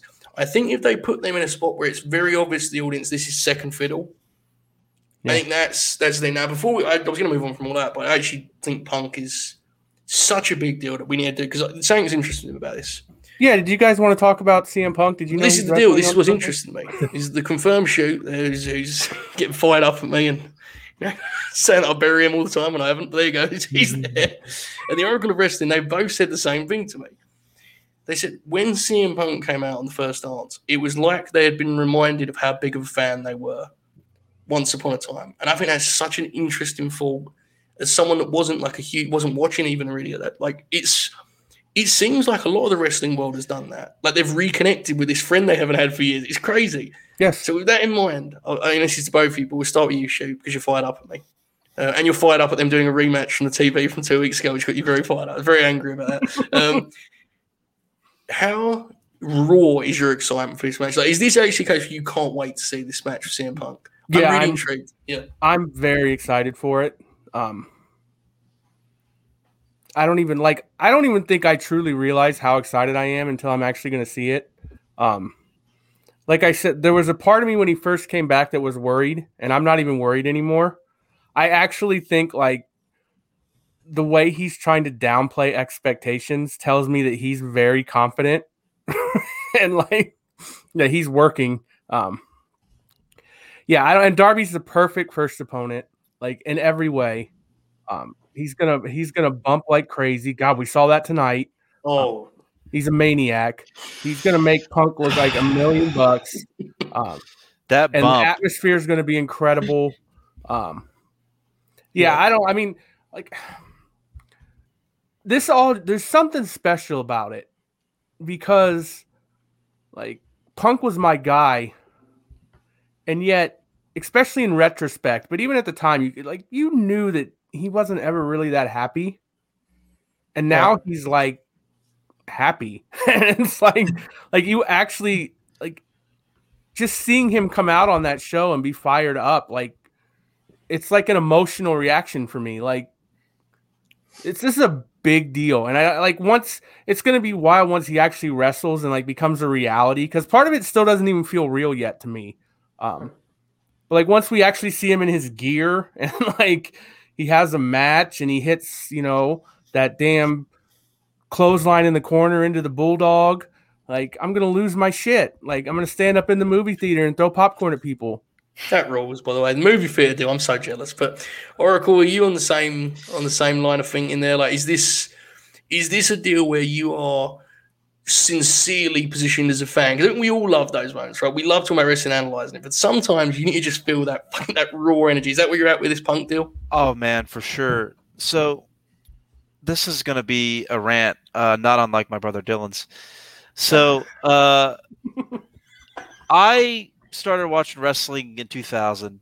Uh, I was only I was like seven, so I didn't see like like when Ring of Honor started. I was nine. I, I didn't have like we had one computer at my place. Dylan was already living on his own, so like any sort of outside like WWE TNA stuff I would get was from him. Um, so I would see things like about Punk and Bryan specifically in the magazines. Like I remember like getting like the old PWIs, whatever, and like the Punk Raven feud and how big that was at the time uh, back in 2003 Ring of Honor, and just seeing that stuff. And of course, he was in TNA, so I was a little bit familiar. And and um, but the thing that really caught him about me is that he was straight edge, and he came into WWE when I was in eighth grade, and when I you know when he got big when I was in high school, and I don't drink. I do drugs that connected with me personally on a personal level. So I was immediately a fan. Um, and he was a punk guy, and my brother Dylan was a punk guy, and I used to go to hardcore punk shows when I was a kid. and and go to his performances, so that connected with me. And uh, you know, he was probably like Matt, my favorite wrestler in a broad sense from 2008 to 2013. Um, there was something about him that he could do that nobody else in wrestling at the time could do in terms of character work and being dynamic as a character and making things interesting, particularly in the setting and environment that he was in in WWE. Like he fucking shaved Serena Deeb's head on fucking you know a taped Friday Night SmackDown. That's crazy. In 2010, peak peak PG WWE, he like sang "Happy Birthday" to Aalyah Mysterio in the most creepy, horror, horrifying like fashion. Uh, like he just there were things that, like a nod like like the Rumble performances in 2010 when he uh, was like doing his like straight edge sermons in the middle of the fucking Royal Rumble. Oh, Or, or the next year when he was in the new Nexus, which sucked, and he made the best out of that he possibly could, and he had the new Nexus guys like his his army like keeping him in the Rumble that year. Like they're just just the, the things that he can do are are really good because you know from bell to bell, listen, the guy's sloppy. He's not the smoothest wrestler. He messes shit up. Sometimes he does stuff that he can't do. Um, please try to do the Pepsi plunge, though. Please, God, I'm begging him. I don't care if he's 42. Um, I feel like that's some crazy shit he might try, but you know, we'll see. Um, but you know, he's just he was a really special wrestler, and when he left, you know, for all the right reasons. Let's let's be honest here. He left for all the right reasons. At the time, I was slightly bitter. I was more disappointed than bitter, I guess. I was just, oh man, you know. Right. Um, and I don't really know that I missed him at like when he was gone, but when he came back, it was like, like I'm not gonna lie, like I wasn't like weeping like that guy was, which is totally okay. right. But I, I, I definitely teared up when he was kneeling down on the Yeah. aisle. I was like, oh shit, man, this hits me like this has hit me right now. Like this was like if for some wrestling nerd like me, he was about as close as a hero could be. Straight edge guy, punk guy, Right. attitude, anti-establishment. Like it was. So yeah, this is this is a big deal, and I'm I'm confident he's going to do everything he can to to to uh, make Sunday work. Bro, I know TK watches these shows. He needs to go and clip Devon's monologue there because that fucking ruled. That gave me chills, man. I, that honestly got me more fired up for it. Shit, what was you going to say? I'm sorry. Well, what rules is like we both have like this same level of connection with this guy, and it's for two totally like the stuff he was like. I haven't that doesn't relate to me at all. Um, you know, I'm not really. I you know I drink a little, but I'm not. I haven't. You know, I'm not straight edge or anything like that. But that part of it was like for me. I didn't like. Surprise, surprise! I didn't see CM Punk until he came to WWE. I knew who he was, Yeah. like I knew of him. I knew like it was a big deal. Shut up, Jack. Um, but like immediately from day one, like I was like, this guy fucking rules. And then, you know, you from all from probably like what 2007 on, WWE was in this weird place where like I watched it all the time, and it's like on some level you you hated WWE even though you were a fan of the product, which is which is something they produced by the way. Like we've talked about this before, um, and so like Punk was always not a WWE guy. Like the whole time he was in WWE, you never felt like he was a WWE guy. Um, there were times like kind of what the Bryan deal was. Um, you kind of had that with Punk beforehand, where it's like they won't get Right. behind it. Remember the I, I know like the Survivor Series match when he, yes, when he was the most over guy in the ring, Mhm. and like little things like that, like the connection. And like we've talked about this before, the connection that Punk's fan base has is different from I think Yes. literally any wrestler that exists right now. Yeah. It's a I agree. different level of like even just in Chicago that first night, all he had to do was do this so he could talk and the whole crowd Yeah. like they they wanted to hear what he wanted to say. Like what he want, you know, like there was always an aura about him too, and this is goes like this this goes with Bryan too. Um, like, and I, and I and I mentioned it briefly uh, earlier, but like these guys, you know, I didn't see this. I was I was a kid, you know, I, I didn't start branching outside of that stuff till I was 15, and that was in 2008. By that point, Gabe was out of Ring of Honor, and, and he, before he left, the things were going kind of south, anyways, and Punk was already going to be becoming a star. Bryan was on his way out. So by the time I started branching out, that era was kind of over. But I just, I remember like Dylan showing me Cage of Death in 2006. And I remember Dylan telling me about the Steamboat stuff with Punk. And uh, what was like 04 Ring of Honor? Um, and then, of course, the Summer of Punk. I remember reading about that in the magazines, hearing about that.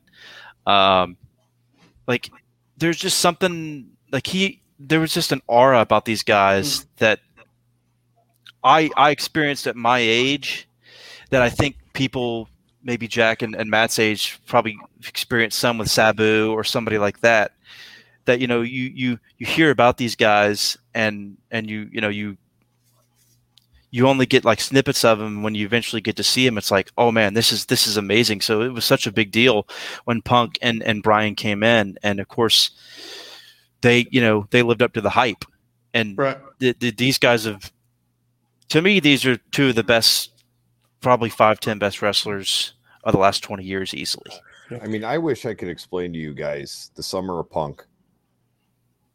The legitimate shock when he won that roh title because it, it was it was a simple system. You read on the internet, guy signs with WWE, gets a farewell match. Okay, we know he's losing, but that's cool. We get to see him one last time. When he won that night, I couldn't even utter a word. I was like, "What the hell are they doing?" You start thinking, you're like, "Wait a minute, did, did he not sign with WWE? What's what? Well, what's going on here?" And then when you come to learn the story after, you're like, "That was a fucking genius move." And then when he mm-hmm. was telling those people every time he was on every time he was in front of them, I'm taking this belt to WWE with me. Fuck you guys.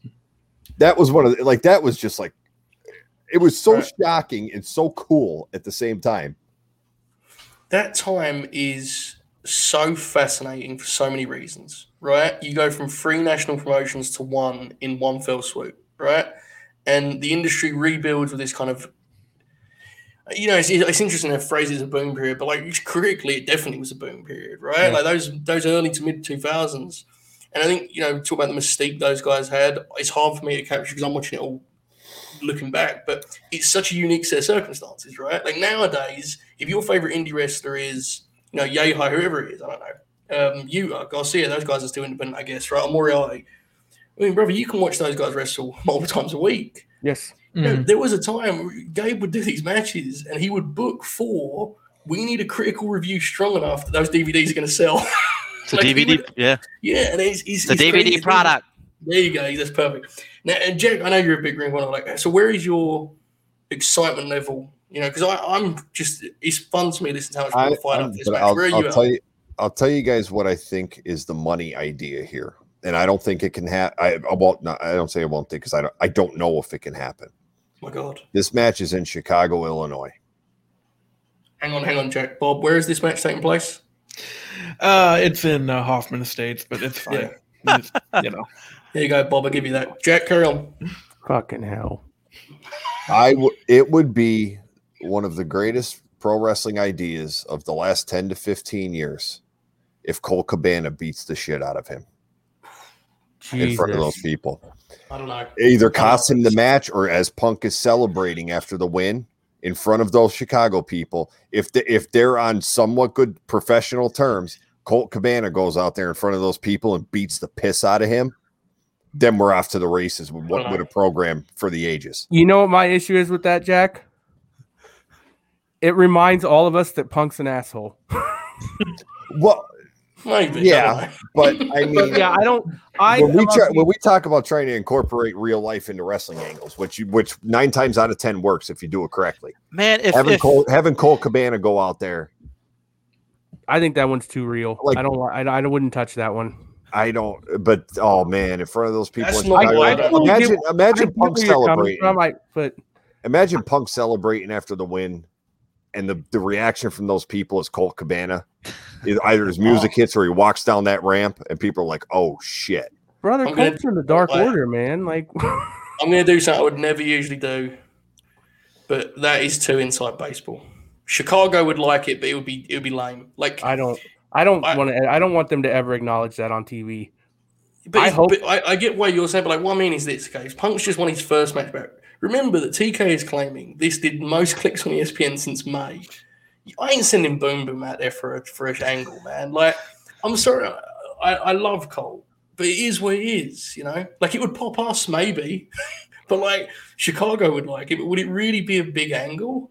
What would pop me, and and I'm not talking about now, Right. and I don't, like I said, I don't know that it can ever happen because we've talked about this before, and I'm, I'm of the opinion that that they're never going to interact on TV ever. Yeah, I don't think they have to. He's in Dark Yeah. Order. He's a, you know. I would I would be far more moved and entertained for them to team than to fight each other. Um, which again, I don't think that's going to happen. But um, yeah, I don't. And I'll be honest, like like you said, you said you even said you don't think it could happen. I don't think Punk would ever agree to do it. Um, and I don't think Colt would either. But um, I don't know, man. Like I would rather not be reminded of that whole thing. this is what I think shoot is re- like. This would be more yes. striking as a segment if Colt made a save in, Chi- in a That- Chicago if- spot, if- especially. if- people would if love they somehow that. got on good terms. Of Yes. course, yeah, yeah. But I don't know, Oracle. Where are you at on that deal? Um, Ace Steel or bust. Okay. Yes. there you go. Well, here here's here's my pop for Joe specifically. Luke Gallows. I was going to say Bud Matt. I saw I saw a uh, I saw a meme. I don't know a few days ago. It, it, it made me it made me laugh because as- since uh, they they could all be there at the same time. If they did a backstage segment, sort of like WWE style, where Punk runs into Gallows and Serena Deeb, and just looks at them and says, "Where have you two been?" Yes. and then just walks away. Well, I think like Punk and Gallows is funny because like what we know Gallows is now versus when It's, you um, like there's, there's some uh, there's some stuff there. yeah, I'm sure there is. Yeah, I would leave it alone. Yeah, I think there's going to be a lot of stuff that that Punk's going to have to avoid. Jericho. Jericho was you text me that shoot. Jericho and him. Yo, it was super awkward seeing those two. Yeah, It was next cool though, wasn't it? Like It was it was super awkward. It was weird initially. Like it felt weird. Yeah. I. I yeah, I would I again my personal opinion is that we won't ever see Colt and Punk on TV together. I Probably I mean not. there was people that were legitimately worried that like they would get rid of Colt so they could bring Punk in. I'm glad we didn't get to like that level. No, I'm, I'm Uh, telling people don't appreciate like this is not an NBA team with with 15 dudes. yeah, you can there. Like, avoid each other. Yes. Yeah. they've got 100 professional wrestlers. like, and here's the, this be real about this again. I'm not trying to do the casual fan thing, but like, so I always show my brother. Okay, he sees Colt when Colt comes out and does this deal with the Dark Order. Okay, at no point is my brother going to say to me, "Holy shit, Punk and Colt haven't crossed paths yet." That's Like, true. And I'm, again, I'm not saying that there's definitely a part of the audience that would care and be into it. I'm just saying it isn't like a thing where it'd be an obvious, whoa, they haven't put those two. Like, like Colt's slotted. He's Oh, yeah, a I mean- guy. It's fine. Nothing wrong with it. It just is what it is. Perfect example. My wife loves Colt Cabana. Like legitimately, like she's a huge and I guarantee you she doesn't even know that they're friends. Like she has no if they put that on TV, she would ask me what the fuck is going on. Because Colt's the the guy who came into AEW and they he was in that tournament and they did the the promo package for him and he was like really likable in it. And then he was in Dark Order and he's just like this likable nice guy Yeah. and like him turning him attacking CM Punk, sh- she wouldn't have a fucking clue what was going on. Like, and I'm not you trying to explain it. Yeah, it would just be me trying to. Well, what happened was he went on a podcast and then and then and then you know they sued each other and it went to court. Like, yeah, I I fully get where you're coming from, Jack, and I, I agree completely that it would like for me personally, I'd be like, holy fucking shit, and like the match would rule and you know all that stuff. But I just I can't. It's it's too inside baseball. My thing is, if you have a, you have a TV show, if you if you do it, I'm, I'm I don't think it, but if you do it, and that should again, that crowd's going to know, and they're going to have a big reaction. If you tell the commentary team to put it over, then people watching that are going to realize, no matter what, they're going to realize this is a big deal for yeah, some that's reason. fair. They're going to realize, holy shit, like Colt Cabana attacking him is a big deal. And if you can properly explain that on your television show, you can make it work. I just don't. I like Punk doesn't even want to talk about it, so I can't imagine him being willing to put it on TV. Like the still, it's still like it's not funny. That's not the right way to put it. But when they asked him about, they didn't name Colt specifically. They asked him in the media call about like, you know, people he's at. They issues with. quote unquote they. yeah. And who did ask that question? Who do you think? and he said, I didn't have a problem with anyone here. And Colt wasn't there that night. he was at the gathering of the Juggalos. Like, mm. I don't know. I just, I, it's too, I don't know. It's too heavy too. Like, it's just too, Yeah. man, we're just trying to fucking enjoy punk, man. like, I don't, And that is what it is, right? It's not get like people are getting mad about the fact Punk keeps just like coming out, and it's like I fucking love it. people just want to see CM Punk, Yeah. guys. You know, Yeah. there's nothing wrong with Yeah. that. There's gonna, Well, wow. yeah, Okay. a few I months down the who asked. line, a few months down the line, when the when the a little bit of this wears off, Punk will start doing the character stuff and, and stuff like I I I, Yeah. I, I expect that to happen. Agree. And I think the big thing with Darby is Bob. I am going to throw it to him. I promise. The big thing with Darby is they don't want to alienate. If someone's just come back to wrestling for CM Punk, they want them to leave this saying, "Fuck, Darby's my new favorite wrestler alongside CM Punk." Doing a big heated blood feud is not the play right now. It's a match, right? It's a cool match. They're Don't one hundred percent doing the six man tag after this, right? Yes. I mean, yes. that's clearly obvious. And when they do that, they need to leave this 2.0 and Daniel Garcia are wonderful. They need to then leave these people alone. Yes. It's, Well, Daniel Garcia almost start winning some matches. Well, yeah. Overrated winning matches, pal. Look at the other Yeah, yeah, I'd like to see Daniel start getting some W's on Rampage and Dynamite. Like, I'd You like to to heat see him him up start for, for. Bryan Danielson, brother. Yeah. Bob has muted himself. Bob, hello. Yeah. Um, how excited are you for CM Punk, former Ultimate Fighting Champion? Um, no, I mean, you know, they they probably shouldn't. Uh, listen, I just my point that I wanted to make a couple minutes ago. Jesus, uh, what happened? Why did he tell us to listen then? We were listening, wasn't we? Fuck. No, I'm just happy he's talking. Calm down. yeah, no. Before we move on or whatever, I just did want to make the point. Like, you know, when Sting came in and they just had Tony Schiavone interview him every week, and everyone there were people that were like, "Oh, that's stupid." And they're just doing it with rules, Punk dude. now. People just Yeah. want to see them. Like, that's okay. And now Sting's in a role that is good for him. I would rather he just wrestle a mid card guy every single fucking week and go 50 50 and be a great big loser. Bob, the thing about your generation of wrestling fans, I, I love that I do this to him every time, but they don't understand that that a storyline can take place over a number of you know even months, and that there doesn't need to be a development every single week, um, and that you can do like the Sting thing fucking ruled, man. Like, It. They got there in the end, right? Like when he eventually got to wrestle, no one was bored of Sting then. Like it's, it's fine. Well, I mean, if if you watch old WCW clips, they played like the same fucking angle on Worldwide and Pro like three weeks in a row. You know, That's what Like the- I, they that I, I think I tweeted this at the time too. They were mad that Sting kept coming out and doing a promo when they went a fucking year where Sting didn't do anything. Like, By the way, how much, Devon, how much did it pop you when you saw that TK actually said, I want Dark to be like WCW worldwide? I mean, yes, yes. That's that's tremendous that's stuff. That's, that's that's, that's, fan the service. best. That's the best thing, man. That's the best thing. I I, fi- I finally started watching the C shows. Uh, you know, Punk Punk's Punk's debut has uh has turned me uh into a member of the of the All Elite Fleet. you're not alone So, on that.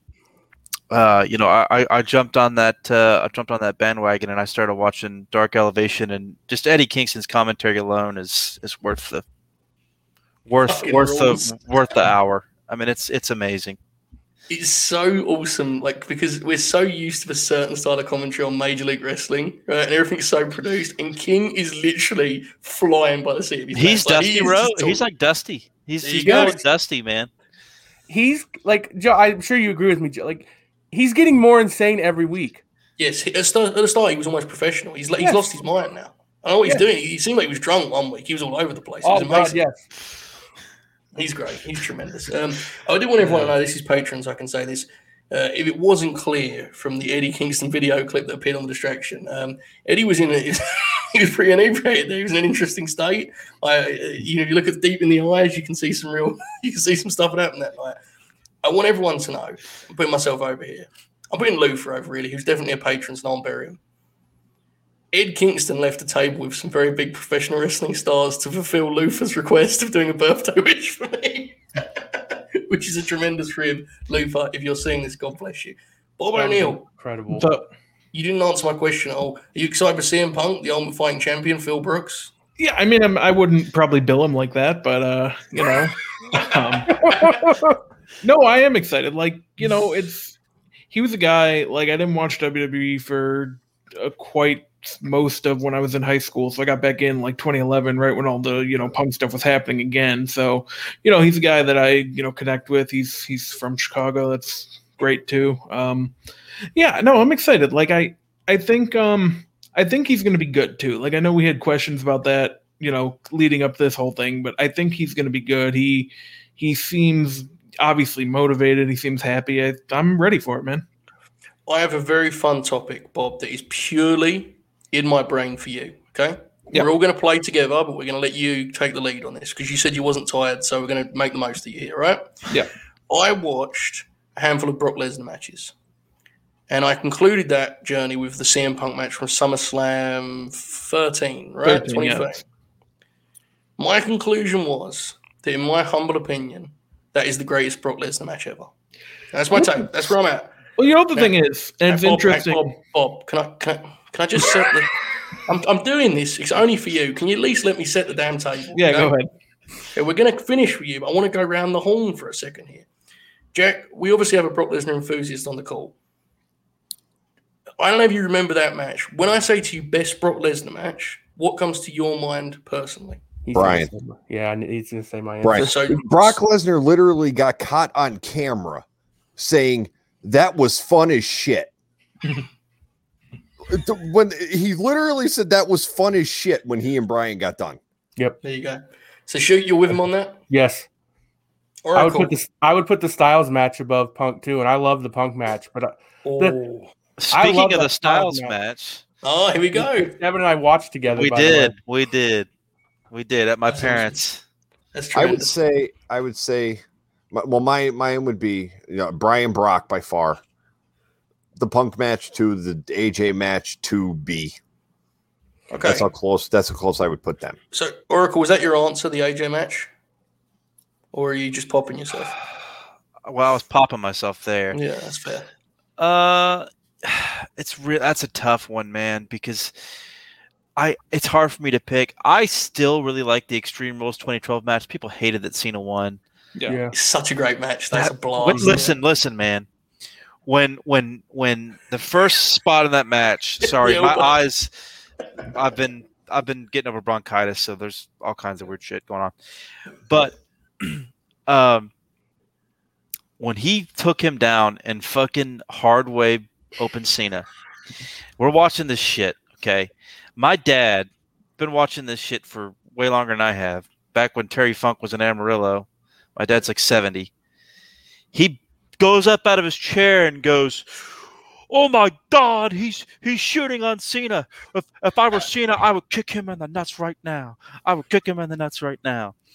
And so, like this, I'll never forget that. That first like three minutes was insane, and and for the time period, that's again PG WWE. That shit, well, we hadn't seen that shit in years. Any first of all, we hadn't seen anything like that in WWE, but we hadn't seen blood in, in like five or six years by that point. And that like that match to me, and the and the spot where Brock goes f- bouncing off the top rope and almost kills himself like a fucking lunatic. I mean, that th- to me that is like that is and the build for that match was amazing where Brock was like cussing out Cena and the and the sit down interview and like and of course the pull apart brawl where he busted Cena's mouth too. Um but God, that match was so good. It's tough. Like to me, it's more like there's like a there's like a four there's like the, the like the top four the Cena Extreme Rules It's almost like a Mount Rushmore with the Brock matches: Punk, SummerSlam, and then the two back-to-back Survivor Series matches with with AJ and Bryan. I know this is a cop out, but it's really hard for me to pick. I, I probably would still pick the Cena match, but it's it's close. It's it's crazy. It's crazy to me. There's this whole conglomerate of people who hate Brock Lesnar, Right. don't want to see him. don't- I think Brock is underappreciated. I I I think people don't appreciate Brock Lesnar enough. In ring, he is so much better than people realize. He's one of the best salesmen in the history of the business. Yeah. However, Jack, we have to be fair. There is some nuance to it, right? I mean, I mean, Devon and I have talked about a lot. I think, like, there's like we love Brock, and if you put him on a poster against a guy that we think's good, we're gonna watch it. And frankly, a guy that's not good will pop and watch him beat up Braun. It's fun, you know. But like, we have to be real. Their usage of him has been so one note. They have killed interest. Yes. Like, I And, personally, and, and when I he came yeah, and out, I don't I can only don't do bl- so much, man. I don't blame that on Brock. Like Brock, Brock by far, we can all probably agree. Brock is the greatest businessman in professional He's a wrestling businessman. history. He's- He's, the yep. best. So that motherfucker goes, wait, you're gonna pay me five, six million dollars to do four matches this year. If I Brock probably is like, I don't give a shit who you put me against. Just, just give me my money and tell me when I got to be there. Like I don't blame I, I don't blame him for doing that at all. everything about that is incredible too because it's literally like the antithesis of what WWE's tried to build Yes, mm-hmm. with like not being star driven and their brand being the the draw and then they pay this dude an exorbitant amount of money and I- someone's going to tell me I'm wrong but like there's really not any evidence for like the last 5 Right. years that he has any impact on their And business at all. Here's the thing, too, No. is you could if he has like a, a tiny impact, you could argue that the effect of him on TV prevents others from being impactful in that regard. Yes. Like him being champ for like six months without being on TV. By the way, I love that we've hijacked this celebrate Bob segment and just fucking eviscerated the usage of Brock Lesnar. Him being champ on Raw for six months without being on TV actively limits the progression of guys under. So you're slowing the roster's kind of client. There's a lot to it, man. And I like it's a bummer because I think we all agree Brock is a once in a lifetime anomaly professional. Like he's cra- he's You'll never see another The, Brock. the, oh shit! The Roman Mania match too. That one. Yeah. Well, yeah. the first ma- the, the, First the- one, yeah. the- I want to mention another match too. Yeah. Um, and it's not. It's weird to put it in this class. It's, it's it's kind of a hard match to classify. But that Goldberg match at WrestleMania, I was there live for that it was shit. good. Look at Yeah, Bob's that's face. one of the most perfectly laid out matches Yeah. of all time. It's And not even- a bit. It, it was perfect. Fucking, I mean, seriously, we got to give like that Survivor Series match, and I'm not talking about it being a great match, but that's one of the greatest fucking moments Oh. I've ever seen. in Mhm. That's That build, that six month build was outstanding. Great. Yeah. That was that was the best probably story.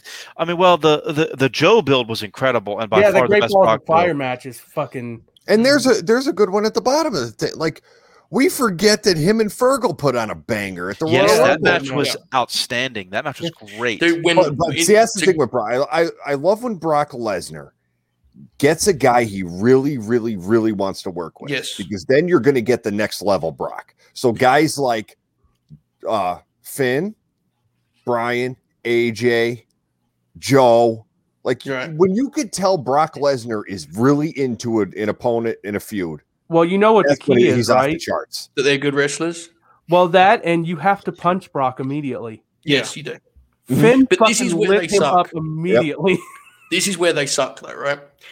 Any professional wrestling booker would have sat and watched that AJ and Brock match and been like, "Holy shit, we're mapping, we're, we're penciling it in for Mania now." They will, they will never touch again. and while that is fun in its own weird way, that is like so WWE, right? They're just You- never gonna, they're never gonna interact again, man. It's you, what it you can't. You're right. You can't be scared. Like what when he was doing the thing with Braun, and you saw the report. Like Braun, he knew Braun was scared. Mm-hmm. Can He you was like, I don't want to fucking work with this guy. Braun No, need him in the face, scared though. of no? me. Yeah. The, the big problem was someone told Braun, "You're gonna have to be physical, Brock," and he need him directly in the head, and Yes. Brock beat the fuck out of him. There's never going to be anything funnier, and it's hard because I was totally in on this bit, and I can't, Devon, I can't remember if you were or not, but Brock, them like building to Brock and Jinder, and Oh, Brock God. being like, "Fuck this, man, we're not doing this." yes, yes. and they still paid it off a year later, or whatever. When he when he when he wrecked the Sin, you know the uh, the Singh brothers. That's what everybody wanted to see, and he did it like on TV like a year later. That match would have You know, no, it would have been terrible. And look, I like Jinder as a character, but come on, that match would have been fucking terrible. Yeah, It rules though because they But- clearly pivoted, and AJ then held the belt for a year. yeah. Fuck it. it's tremendous stuff. Bob, here's your moment, pal. Well, Yeah, guys, well- really quick, Bob, you, you go because it's turning into no, no. I said this is turning into a four man show. I gotta go. No, yeah. Okay, pal. I Have a just- great night, Jack. See you, Jack. See you guys. See you, buddy. Speak soon, Bob. Well, that No. Ruled. So, I mean, first of all, I think there's some merit to like, oh, he shouldn't have the title for you know months on end to just not be on TV. Like, that's not ideal. I think the Undertaker stuff in 2015 was actually pretty good, and that was you know non-title. The Hell in a Cell was very good. I mean, the SummerSlam match was what it was, but yeah. So I'm kind of curious. Like, I'm hoping he doesn't beat Roman. I don't think he's gonna, and then from there, just kind of have him do non-title stuff. Um, I hope he beats Roman. no. That Well, you have to remember, Purely Bob, as that a I'm like rib. trolling when I no, say I know. Yeah, I get it. Um, I will log back on so happy that day and shoot will message me eight different enemies of mine pretending it's good. I also thought it was interesting that I mean the Bryan match is probably my pick too. Like Vez is gonna pick one, but yeah, everyone just picks stuff from his second run, and I don't know if it's a recency thing or I think it's better. Legit. I don't remember any of his. I mean, well, that's fair. I like mean, details. What I match from really- the first run would you say, Bob? um, I don't know. I love that Rock match, man. Like It's very good. Yeah, I like it a lot. But I like the Undertaker Hell in a Cell a whole lot. Um, yes, I would say that's his best one from the first run. I agree. yes, and the angle matches. I mean, you know what you're gonna get, but they're good. I hear that. Is Uh, the Big and- Show stretcher match good? Because I remember liking it, but I don't It's know. if better it's than that- the 60 minute Iron Man that Brock and Kurt Yeah. I like I like the Big Show stretcher match a lot because he jumps off a forklift like 20 feet into the ring. And Oh, God. Jacob here. Good Yeah. call from Jacob. yes, I was getting to that one Yeah, too. But the yeah, Eddie match is great. But yeah, no, I think I, again I would pick the Bryan match. Um, that Styles match, you know, that was interesting because that was the first time we really saw obviously Brock like you know face smaller guys, and you know Styles got him in that calf crusher, and he looked like he was ripping his fucking leg off with how Brock was Dude. selling, man. The, that one was great, but the one with Bryan, when Bryan gets the label, I thought Bryan was going to win for a minute. And Yeah. Brock does that sell where his eyes start to go like back and Yeah. forth like he's a cartoon character. Mhm. his face is all red. Oh man, that's pro wrestling. too. That's When you can bottle that shit. That's perfect. when Yeah. when Bryan Danielson started, or I'm calling him that now because I know that's what he's going to be. Yeah. When when when when Bryan pulled out the like fucking like Nigel unification match shit, where he's like working violent as hell and like curb stopping Brock's head in, I was losing my mind. I was like, oh my god. You know what's Like- peak Bryan too is he had just turned heel Yes. and he worked babyface and it Yeah, he, worked. does, he does this amazing thing though, where he's like, he's the babyface within the structured match because he has to be. Yeah. He's very much a heel. Right. Like, it's, it's yeah. actually it is like seeing Ring of Honor champ Bryan against Brock almost, right? It is that it's that obnoxious kind of dick, but he's such a good wrestler. You admire him. It's brilliant. Yeah, Yeah. there's this thing, and I, Bob, I don't know if you're aware of this, but um, he's actually like the best wrestler of all time. Really? I think this is a really good comment from Jacob, and I don't look. People would hate if you tweeted this, Jacob. You would get fucking. I killed. agree with that completely But too. I think there is real truth to he says Brock Lesnar is why I hate WWE. He's so fucking good, and they maybe never want to see him on TV again. Just sad. the There is Kofi truth to thing that, is man. There is truth. The Yeah. Kofi thing's one of the worst things I've ever seen them do. Oh god, just a just Yeah. They do No, that that shit. wasn't They, they basically tell the audience that watches every week, like you're an idiot. Yeah. Why do you keep watching? Like, six months. Six months. they do stuff like that all the time because the on drain. the, you know, the TV is. I don't want to get in. You know, this is we all know how to deal with this, right? But No, like, let's bury it since since Devon's here. I want to. I actually, yeah, we will. That's a good point. I point. promised Devon- my, one of our pals that we can't name on this show that I was going to get Devon to bury New York tonight. So Okay, Devon, you got the, you got the floor, then, man. Go ahead. Listen. Listen. They did this shit. Okay, well let's let's let's start with this. First off, honestly, it kind of started with the punk walkout, okay? But they but they didn't make good with Bryan. It was fine. Bryan fucking hurts his neck and leaves. And then the Shield break up. I go and work at a church camp over the summer in college, and I come back and the Shield have broken up. and this fucking awful Tyler Black is the lead fucking heel in the entire company, and they've turned, you know, underground IWA Mid South, whatever, hardcore legend, fucking Jon Moxley into a comedy character who gets mustard on Tyler Black's shirt from fucking, you know, going to damn Coney Island horse shit. Uh, I mean, this is some of the most garbage shit I've ever seen. They've got, you know, just and and it's they thankfully NXT was good at the time, so that was kind of making up for some of the stuff. Um, and they do this big, huge build. They bring mm-hmm. all these guys from New Japan, all these indie stars in 15, 16, 17. They do this big build to WrestleMania 34. Ronda Rousey's there. Great match. He was great. Bryan's coming back. Match was whatever. You know, they do this whole thing where, where Roman's finally going to beat Brock. Not to mention, we need to go back to WrestleMania 31 where fucking Tyler Black again came out and cashed in a fucking money in the bank and and and swung around the briefcase like he was in the IWA Mid South again, dancing to that terrible music that he would come out to in Ian shows, and ruined that match. And Roman, the, the the fan, you know, Roman had the fans that night. He beats Brock that night. I think the, you know, shit on Roman would have been way less tempered than it Mhm. was.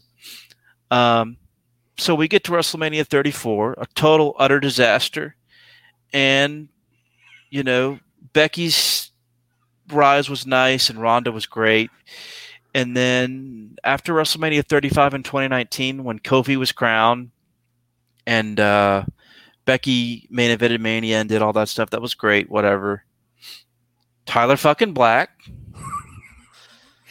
beats Brock Lesnar twice, shits the bed, cries in fear from the fucking, you know, sci-fi horror character from the Sci-Fi Channel, Windham Rotunda, whatever the fuck his name is, the Fiend, and it was God. I was at the Knoxville Raw for that, and it was total. God, it was awful. Total horseshit. What a what a terrible, terrible garbage that was. Um, but and it just was worse and worse. And they said, "Well, wait when when when Fox comes, it'll get better." No, didn't get better. Got worse, and got worse and worse and worse. COVID hit. Not much you can do about that, but it still got worse and worse and worse. Look, Roman's been fantastic, but it's been a downhill honestly since since WrestleMania 30 it's been downhill. I truly believe that. It's gotten worse and worse and worse. NXT had a great run, then they fucking decided to call in born, you know, Shawn Michaels. fucking awful shit. Um, and then they had Gargano and Ciampa, and and the they went the feud went on and on and on, and somehow Gargano, instead of winning the title against Andrade, by the end of the year he was a heel who was doing this. You oh know, God. Yes.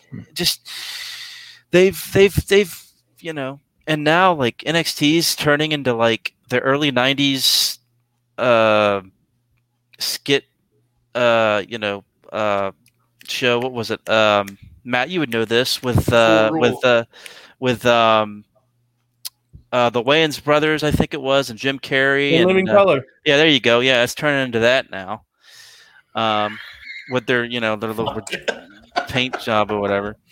Um, it's it's awful, man. Like, and honestly, you know, there was some good stuff, like some pretty good stuff, all the way up to WrestleMania 35.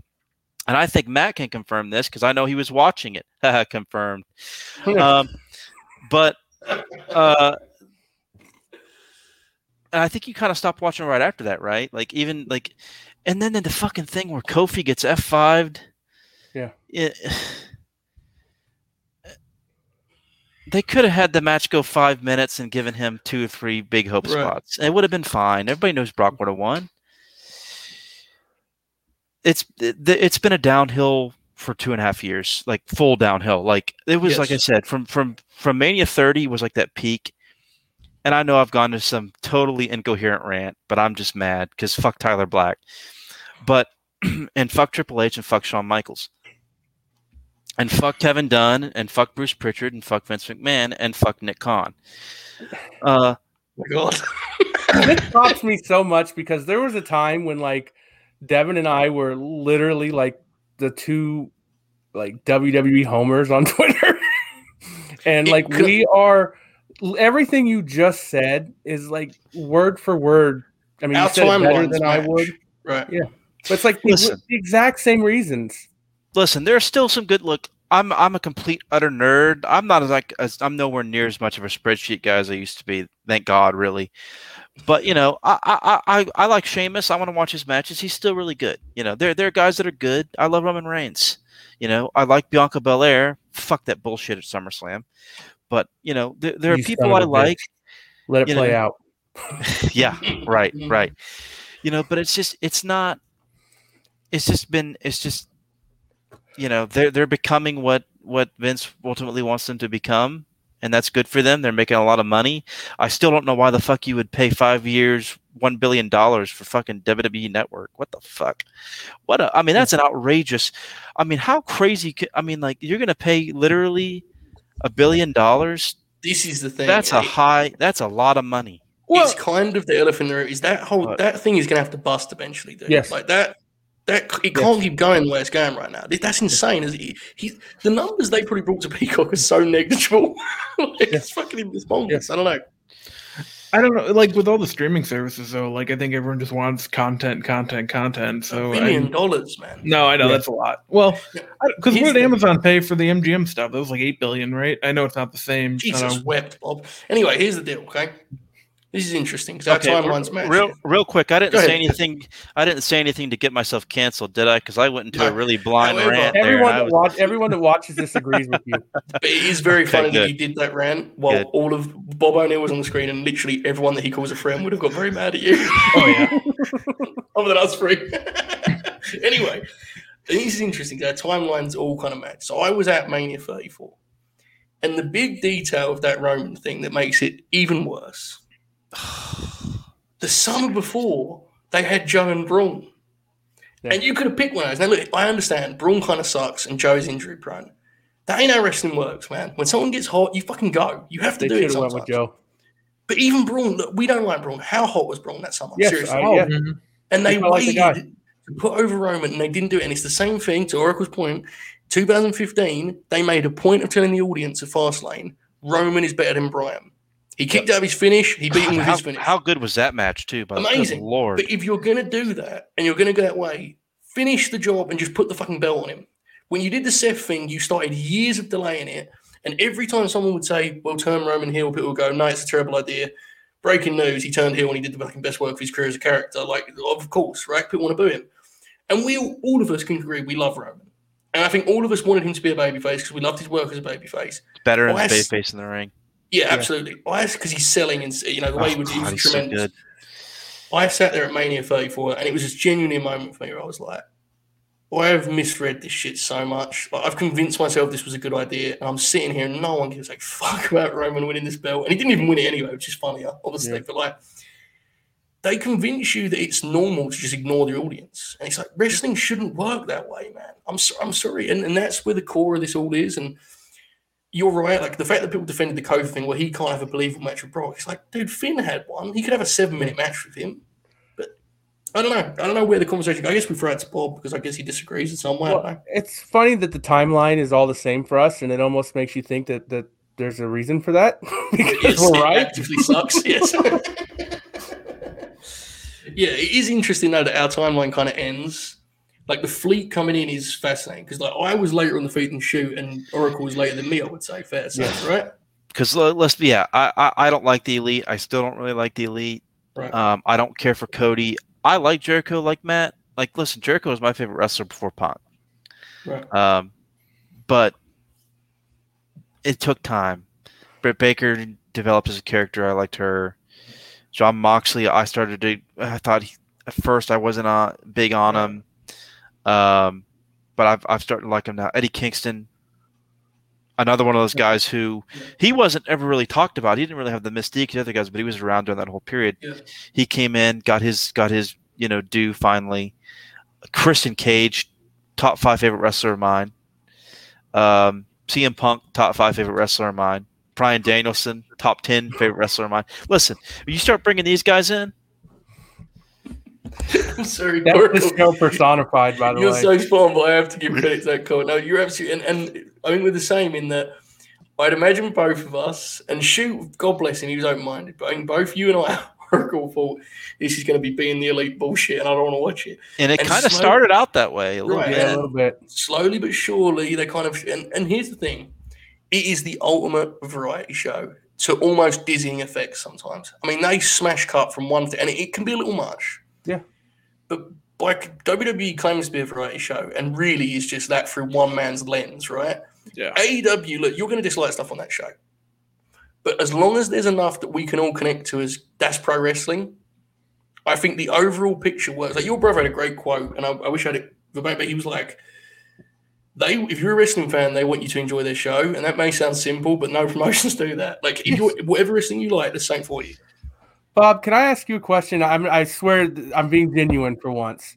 Yes. As someone who still watches WWE, do you now that you watch AEW pretty regularly, do you find WWE's bullshit more glaring now when you watch it?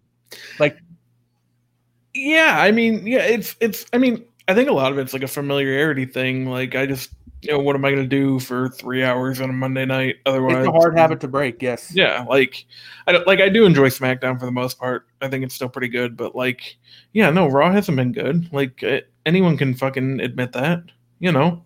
No, not anyone, but Well. most people. um, but yeah, You're at a no, I mean, point- you, But- and I think you know the whole like I don't like the elite thing. I think that is a barrier for some people, but I think if you can just get over it, you'll find plenty of stuff you do like. Can I And be I, fair? I did it too.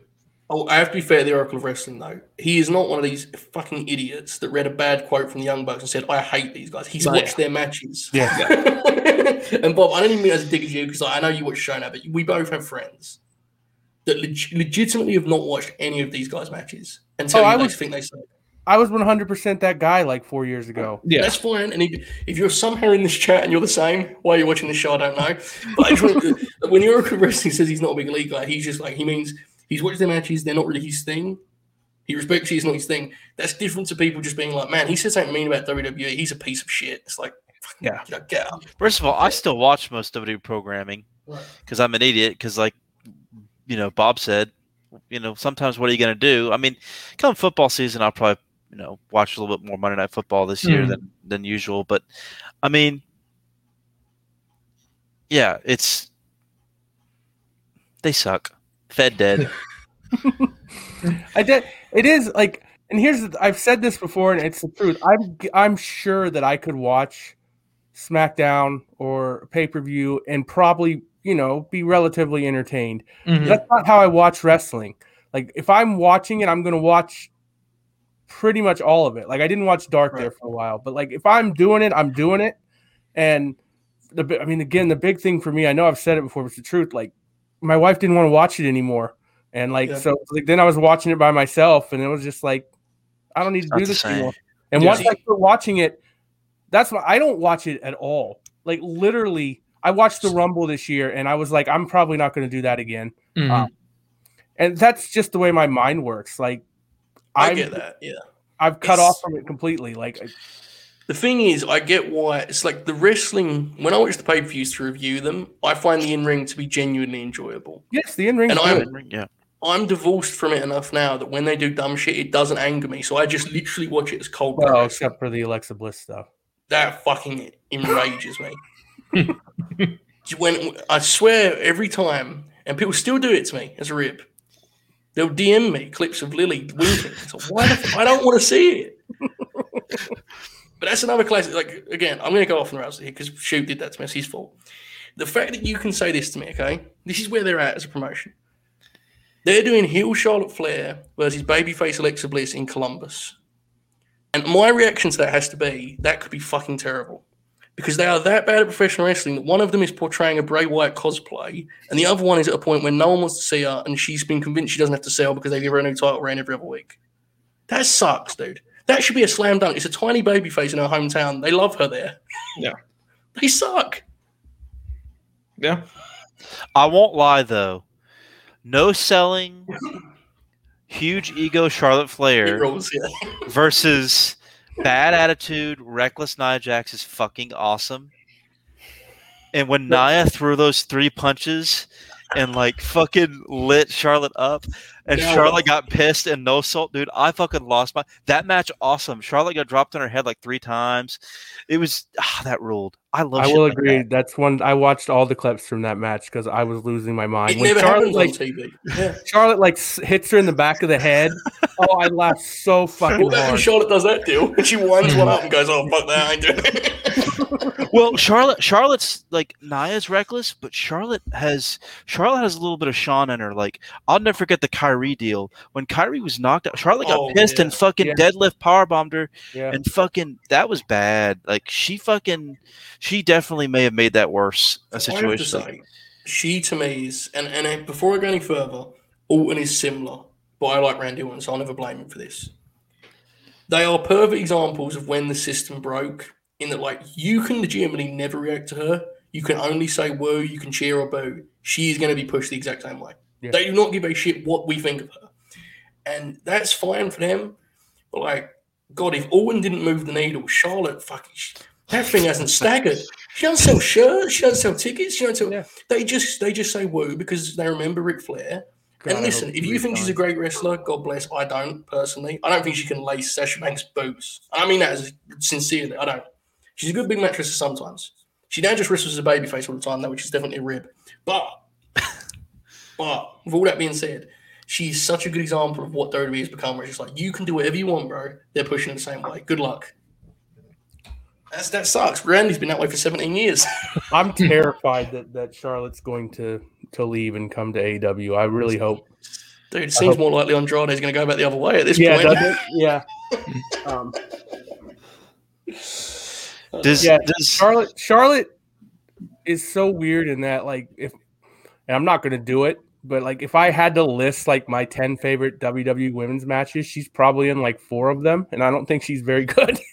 Opportunity, man. Opportunity is everything, right? Like, she had- a lot of chances to have those big matches. another WrestleMania 34 error when she fucking beat Asuka and Asuka kissed her ass after the match? Oh god, yeah. I, that match Oh, is great too. Babyface, Oh, it's a great match, but Yeah. God Almighty. Do you like how do you guys feel about Kairi? Because you know she's like at the top of the list of like the dream acquisitions for them, and they're hundred percent like if she's can if she is willing if they can she can get cleared and she's willing to wrestle, they're one hundred percent like she Omega wants her in the promotion so bad. She's a great wrestler. She's cares. I I would be up for it. She's a great Mhm. wrestler, charismatic, can do. Yeah, she's she's awesome. Yeah. I'm a fan. I think that by this time next year, alongside Britt Baker on the poster of the new women's division exclusive show on YouTube every week, you will see the Bella twins, Paige and Kairi Sane. I think Kairi's gonna happen. I really do. Kenny's a, Kenny wanted her, yeah. I don't know. We'll see. I mean, it would be great. I just don't know what her situation is. Why she actually like? Uh, yeah, that if she can- just think it sucked there, and she just like, "Fuck, I'd rather not wrestle." yeah. if so, wow. well, the nice thing again, and I talked about, and this is like I'm going all over the place. Surprise, surprise. But like this comes like for Walter too. If they if that ever comes to pass, God, he's so good. like you you can come to AEW and you don't have to move. yeah. Like you, she, the, Kairi could come in for a, a two month run and then go back home for three months, and like, and the same thing with Walter. Like, you can do that. And there's so much more freedom. Um, that like I will, I honestly will be shocked if if Walter doesn't end up in AEW whenever. I don't know what his contract situation is because he's not, he doesn't want to move over here, and so it's like, what are you gonna do with him? Interesting. I don't know. He'd be a hard guy to book. Yes. I'm actually not as high on him as a lot of people are. I'm not all either. seriousness, but I I love him, but I get it, I understand. I, there was a while where he was doing those when he started doing those NXT UK title matches at like British indie shows. he did that thing, and we have seen every great wrestler do this. There's no shame in it, but it's, it happens where like he found his match, and like it could have been me in there, and he was going to wrestle that match, and like it's when he has to go through the gears. I mean, that match he had with Ilja was fucking insane. Like, shoot, you would like that without any investment. It was I, incredible. yeah, I'm sure I probably would. It was incre- it was incredible. But I agree with you that I'm. I have to be honest. I wouldn't be super fired up to see him with the all elite graphic. I mean, I pretend I was for the for the grin, but you know, wouldn't pop me. But it'd be interesting to use him as like a part time guy, right? Like, use him as like a Brock attraction. It'd be really Like- weird. It'd be interesting. I want to see him and Moxley beat the shit out of each other. There you go. There's something to that. So so so here's another thing. Now that the that the uh, Pac match got called off, it's That's kind of happening on Wednesday, brother. Well, Friday for that's- you all, Wednesday for me. That's that's true. That's true. But it's just it's man, I really wanted to see that this weekend. Yeah, But I mean, you know, we'll we'll we'll see it on on uh, Wednesday slash Friday. Yeah. So Yeah. It's an interesting one. I'm Andrade. We talked about this already, and since Yeah. we haven't we need to see him take on it. wrestle. We need Yeah. to see him wrestle. That's the thing that I was like, because you know before they announced it, I, I'd actually forgotten that they had announced it. So you kind of stopped me there for a minute. I was like, oh yeah, they did, didn't they? Um, but like they, his promo bill, he's still struggling with English a little bit, but he's, you know, he needs to get in the ring and and do his thing, because this stuff. And, and it's okay. I mean, hell, Miro had a slow start. You know, a a lot of that had to do with fucking Kip Sabian. God, but um, it's just they need to get him in the ring and doing his thing and having fucking bangers because he's great. That's that's that's he's he, he's a bell to bell guy. Did, did Yes. you see the Kenny match? Uh, no. Okay. I'd be interested in You your take like on it. that. Yeah, I, I didn't think you'd like it either, but I would. I was interested to see where you're. At. So here's the thing with him. Um, by the way, Bob has still not named his favorite Brock Lesnar match, which is in fucking incredible audio. Um, I thought I said the Bryan match. did you? Did. Oh, I'm sorry. Yeah. Yeah. Sorry to hear that. Um, now Andrade, I've said this before, and Devon, will, he's can speak this better than I can, and he would not agree with this level of hyperbole, but he has to realize I'm a feature writer, so I have to lie. When I saw Andrade NXT, a level of complete in ring that you I've seldom seen because he could do any style, right? Like, he would whack Mm-hmm. guys. And when he wrestled Aleister Black, he kicked the shit out of him. Yeah. He could still fly. He had those smooth chain wrestling sequences at the start of his matches. Like he was special. Devon, am I misplaced in saying he was? Now, maybe not. You know, to the degree I just said, like he was a special pro wrestler, right? It's, it's fair to say. Oh yeah, I mean he's he's somebody who can pace a match well. He can structure a match well. He can sell babyface, heel. Uh, he he can do all that stuff, man. Like he's he's the guy. To me, he's he's a guy you want to put in the ring, Yeah. and and have a hot opener or have a hot mid card feud. You could you, you you could have him be a man. I mean, he's charismatic enough to be a top guy. The promos are an issue, and Chavo's not the voice for him. And and I, and No. here's the thing: I'm actually a bigger Chavo fan for his career than other people are, but I'm he's you. not he's not the voice for him.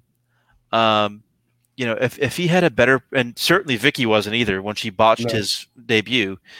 Um, It's going to be Ric Flair. yeah, and and you know what? I like Ric.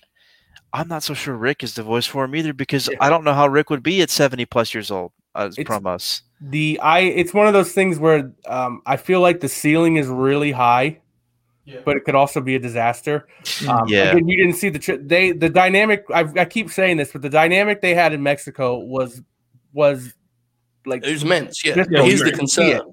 Yeah. You can't afford it to be a disaster because we just said he's gone from Vickie to Chavo, and now we're thinking he's going to go to Flair. Like that shit can't flop. You know. Now here's the thing. I like Ric's NWA promo from a week ago was like it was all over the place, but he did sound like Ric Flair again because he wasn't trying to remember shit they'd written. Yeah. Like that Mhm. fucks him up. He's he's too old to be given scripts. like Yeah. and the key is, I know he's going to want to be in ring. Listen, man. In 2021, you got to pre-tape that dude. I you, agree. you got to like you got to have an interview over the stick and and give yourself a chance to let him you know have a safety net because he is you know he's from a different time bro Well, and some people just said it in the chat, and it's 100 percent true. Him and Zelina was perfect, yeah and it sucks so much that she went back. Um, I'm not going to criticize her for it, but like that would have been. And I people were like, "Oh, you don't go back," and yes, you do because their chemistry was fucking Yeah. perfect. Like that would have been like that if if he had come in with Zelina on day one, we wouldn't even mm-hmm. be having this conversation. Oh, I agree. and he and he and he could be a main eventer with her for sure. And it, this is like, and like, I, I want to, I, I don't think I have to say this, but it's like, I don't want to sound insensitive because, it, but you know, the English, it, it is, a, it is an issue it's when real, you're trying to cut, you know, when you're trying to mm-hmm. cut promos, it really mm-hmm. is, and and it's, you know, trust me, I took Spanish for two years, I fucking blow, I blew at it, Yep. I get it. Second languages are hard. Yeah, we're It's looking at him as a talent. It's not, you know, it's yeah, no joke. It's exactly. just It's it's hard. Seeding I- wise, it's a factor. is what. I act yeah, and I but I actually give them credit for like letting him do it. Um, yeah, like you, you need to pick your spots better. Um, yeah, don't do him on commentary. yeah, that was weird. Um, and like it still pops me that he's got that third guy with him that we don't know anything about. Um, Yeah, good shit. um yeah we had this conversation and like the i'm still a believer that like he's gonna have this Pac match and then he'll start wrestling more regularly in a month from now we will have forgotten about this but i mean it's entirely possible that i'm wrong and this is the other thing that's rough is like they clearly see him as like Yeah. a top guy which means he's not gonna wrestle all the time because that's not Mhm. how they do things um and maybe he needs to wrestle more than they're going to have him wrestle. Uh, it's it's he's in a weird spot too because like he came in and then like there's been people bigger than him that have Right. come in since, and it's like the, the scary thing for him is, and I say this to someone that's the biggest fan in NXT, if he flops, that wheel's going to keep spinning. like, they're, Oh, yeah. as you just said, they're going to sign, you know, they sign Malachi, who's been a hit quicker than obviously Andrade. Through not, I think that's mostly booking too, right? Like, it's part of Yeah. it. Punk and now Bryan. I mean, if only so long are they going to try and keep, and, and again, let's be clear, he's had one match, Yeah. you know, and creative has a lot to take the blame here, unless Andrade's asking not to wrestle, in which case that's just weird. But he needs to wrestle more. However, it is definitely a case of like they're not going to sit here and spend a year trying to figure out Andrade. no, they don't need to. no, exactly. So I don't know. It's just something. Now I do. um I do have one big topic we had to tackle here before we get to the ruthless aggression, which is something we're still going to do, Bob. Trust me. Hmm. Last week I got in a lot of trouble, um, and when I said it, Matt said you need to confront the Oracle of Wrestling about this. So I'll do it now. Um, I dismiss the offensive um, arsenal of one Mustafa Ali here on this program. I received multiple tweets, Oh, very mad at me. And my take, Oracle, and I, I'm sticking by this. I think he's a great baby face. He can really sell. I like the promos. I think his offense is only good when he's wrestling a guy that's nuts enough to take every move on his fucking head like Buddy Murphy was. and I will stick to that until the day I die. That's my deal. Oracle, where are you on this? Uh, I have a little bit more of a nuanced thing on that. So I think his offense is probably a little bit too indie-rific at times. And I guess I guess the indie-rific would be maybe more uh, apropos because that's kind of a broad term to use. Um, but I don't really. His offense is not really what I care about as much as his selling and bumping, which was like. I mean, that's the, the bumps he would take in 2018 205 Live. I mean, there was nobody who was doing that shit like he was. Like Bud Murphy and stuff was taking big, but like, you know, Bud Murphy was an offensive guy. Like, you know, he'd be hitting his, you know, 17 V triggers and all this shit. But Ali, man, that dude, babyface, God. I mean, this is a dude who had great matches with 2019 Kenta, you know, who was like, Hey, he ruled on 205, man. hey, he, uh, hey, he did, he did, but uh, but like he was, you know, Ali brought it out of him, right? Yeah. Yeah, get yeah. yeah, like I don't know. It's interesting. Do you, what do you think? What what would you think Ali's ceiling is if he came to AEW? Like, could he be a top guy? Do you think that? I think so. Then what do you think? Uh, well, he's a good promo. He's an underrated promo, and I Yes, don't, I agree with that. Yes. I don't think people, I don't think we really like. A lot of his promos are like him doing them himself, producing them himself. It seems like so. Like Yeah. it does. You know, we we don't have a lot of exposure to that, but what we've seen is really good. You know, with his promos. Yeah, I mean, it's it. There's there's there's a possibility there. He doesn't feel like a top guy to me. Yeah. Um, but if if he goes out there and he starts cutting his promos, it's yeah. Dude, there's there's a chance he could have a pretty high ceiling there. So this is the thing. I do want to make this clear. If they're both on the big board and I need a potential top guy, Ali is miles ahead of Bud. Bud's a Yes, I agree with that. right? But I just think bell to bell, I think Bud is so prolific. Like we all two five live guys here, other than Bob because he's a coward. Like Bud Murph used to go out and he could be working fuck anyone and he would be dead silent and he would work him into this is awesome 205 chance. like he's prolific belt bell. Now again, he's a mid card guy, not you know, but he in ring I would take him, but I also get Devon's perspective of like looking at the sale of Ali. He was a tremendous, almost throwback baby face. It, it was very cool stuff. I'm fair, that's fair. Buddy is a better. Well, and, and this is what's funny is they were almost perfect foils for each other because Yes. Buddy's a better heel. Um, Yeah. and Their feud was amazing. Yeah. Incredible. and it's I mean that's literally his character on 205 Live was he was a fucking powerhouse that was stronger than everyone. He was Like, bully. that was- Yeah. Yeah. Like, um, and that's well, his whole debut, you know, his, his his whole debut was that he had to make the weight limit. you Yeah. know, so that was kind of the he- That was a shoot. yeah, that actually was. yeah, yeah, yeah. I, Well, he swears it is. I don't know if I believe it, but oh, it was Um, oh, it was a shoot. I I am a firm believer, and I don't I'm not I don't think it'll happen, but I think that Buddy in AEW, if they legitimately let him go, he will get higher than you might think he will because Yes. the fans are gonna fall in love with him. if he wrestles enough, yes. Yes. Like But he would need. You remember that time when Oh, excuse me. Fenix started rolling and he was like, he like they started booking him every week because people would enjoy him in the ring so much. And he had that like twenty minute match of Archer because it was like people just wanted to see Rey Fenix. He would Yeah. need to do that deal where you just start booking Buddy, like Yes. because he is that good. People don't get it. Like people really think he's not good, and it's like, he's fucking incredible. yeah, Him and Omega would be goddamn incredible. Like it's it's wild that Kenny fans like they get like offended on Omega's behalf that he does the knee, and it's like Yeah. Kenny does not give a shit. Kenny's like Kenny wants to wrestle him.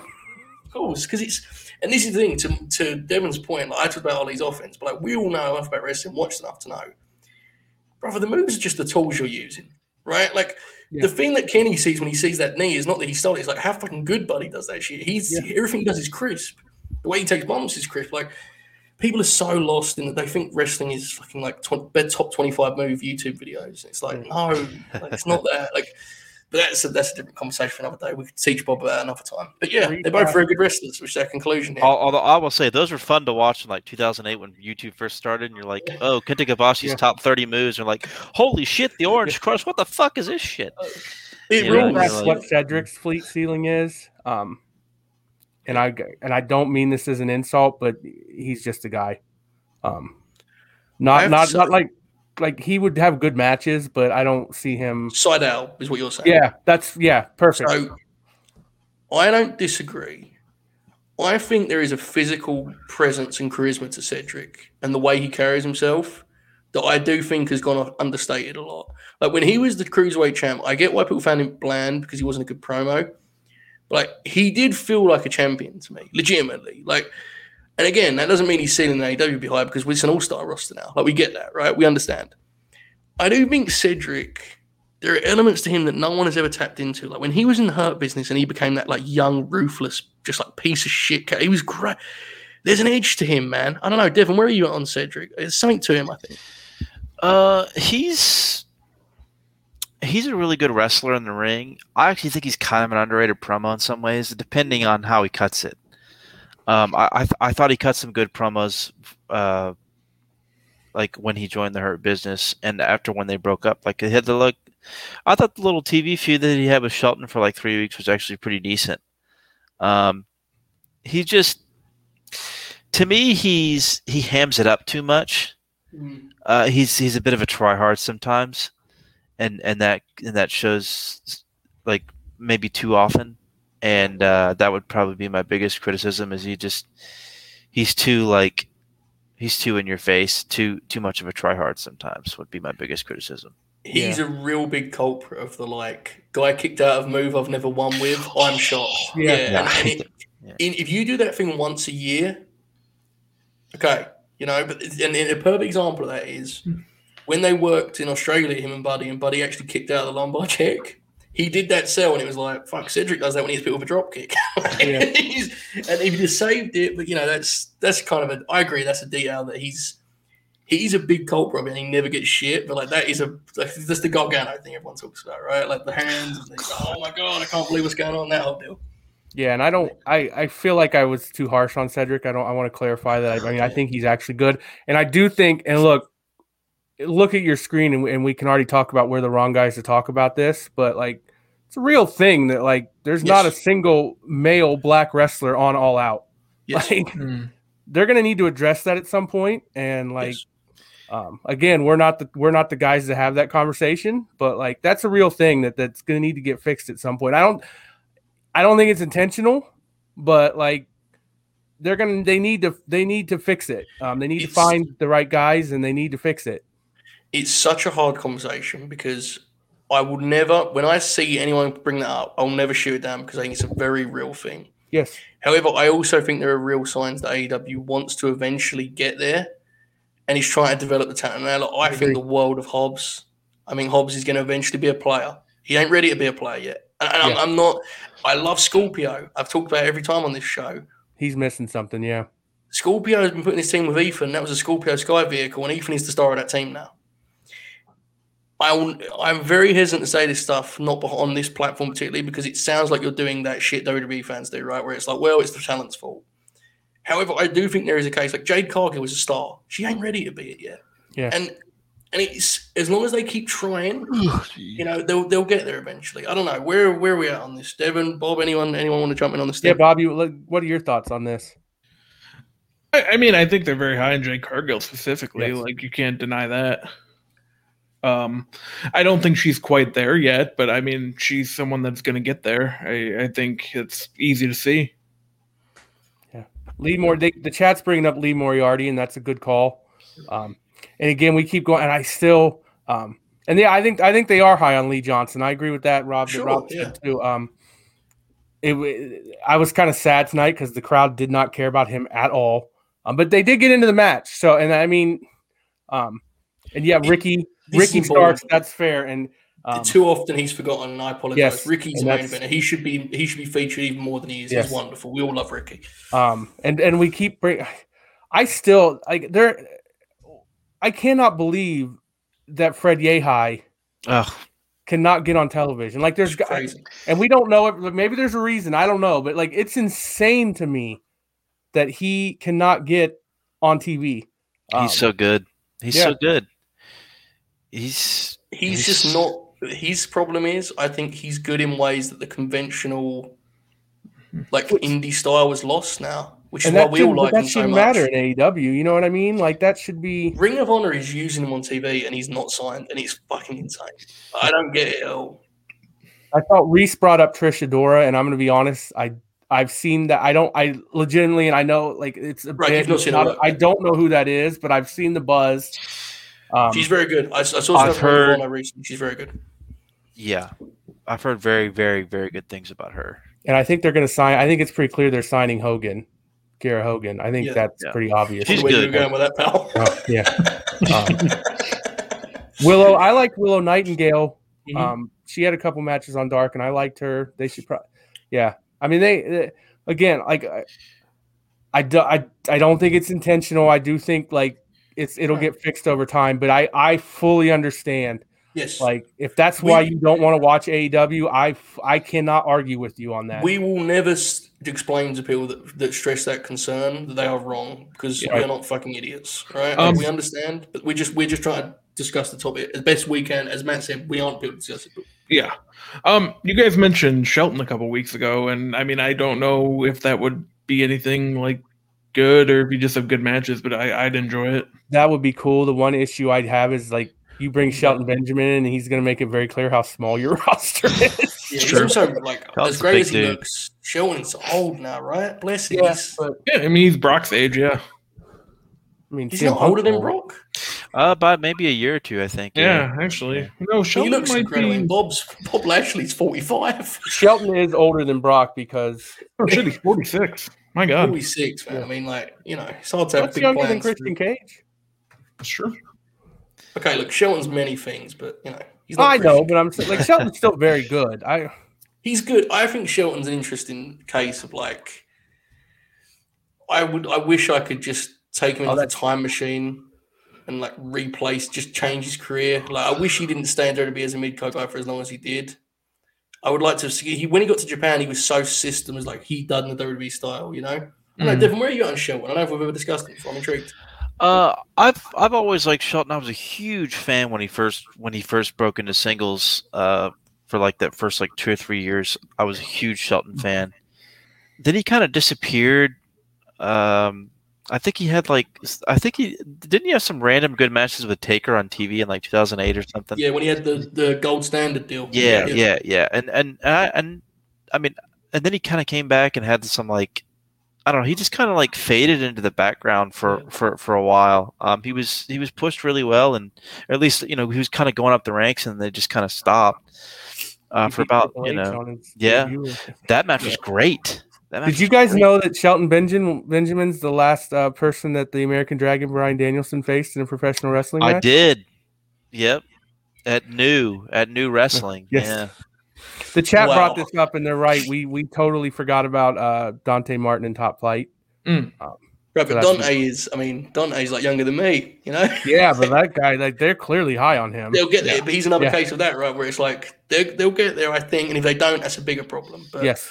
um, before we conclude this show, about two and a half hours, Devon, are you are you doing okay? I know you've had some health issues. Are you, are you feeling good? All good. pal. I'm Okay. good. I'm good. Now it's time for the main event. I'm having a blast, by the way. This is, honestly, man, it's, it's so great to just sit and talk pro wrestling. Yeah, it's been fun. And I've said it before, and people think I'm doing a bit. It's like this shit doesn't really happen anymore. yeah. they don't just sit and talk wrestling. It's fun that we do, and I'm glad the chat's with us. And if I miss stuff, I apologize.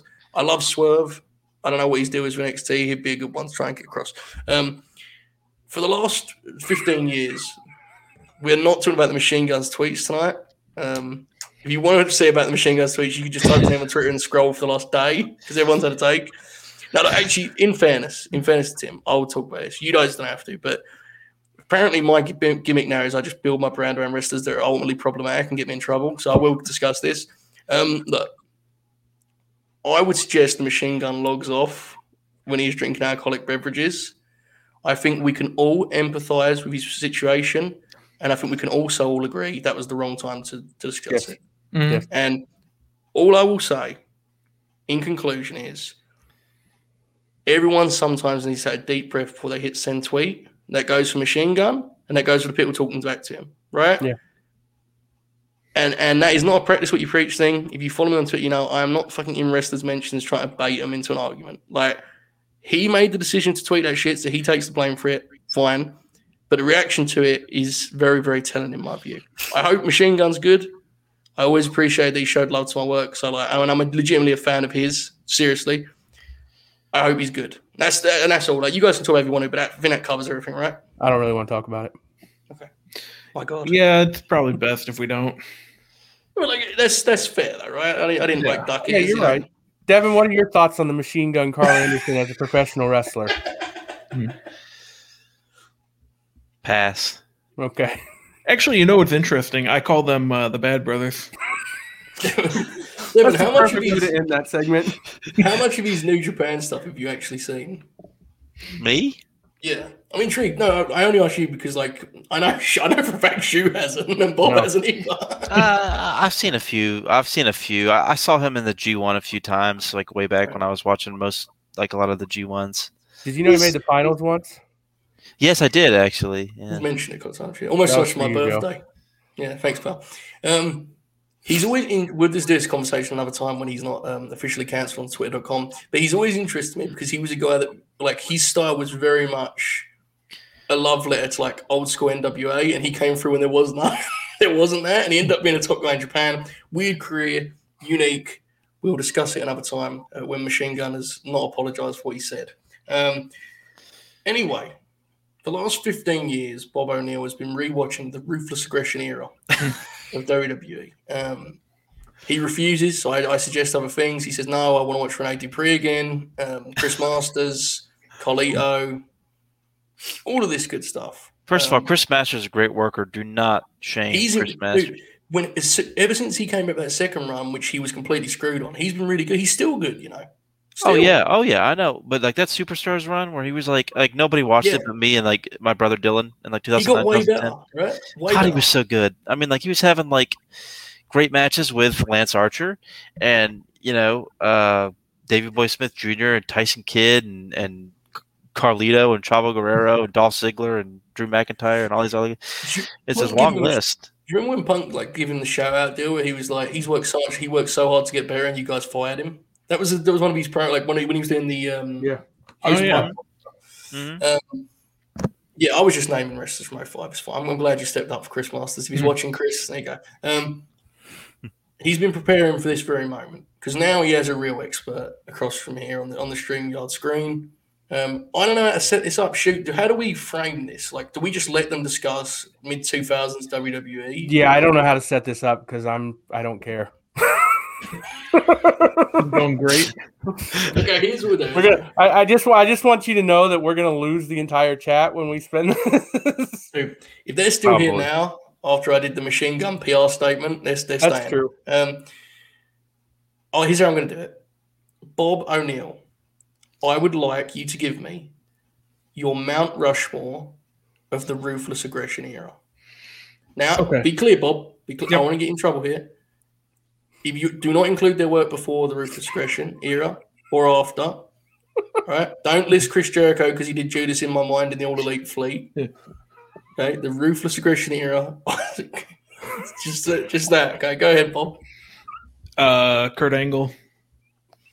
Oh, this, this is going to be so good. I'm so pumped for this. Yeah, keep going.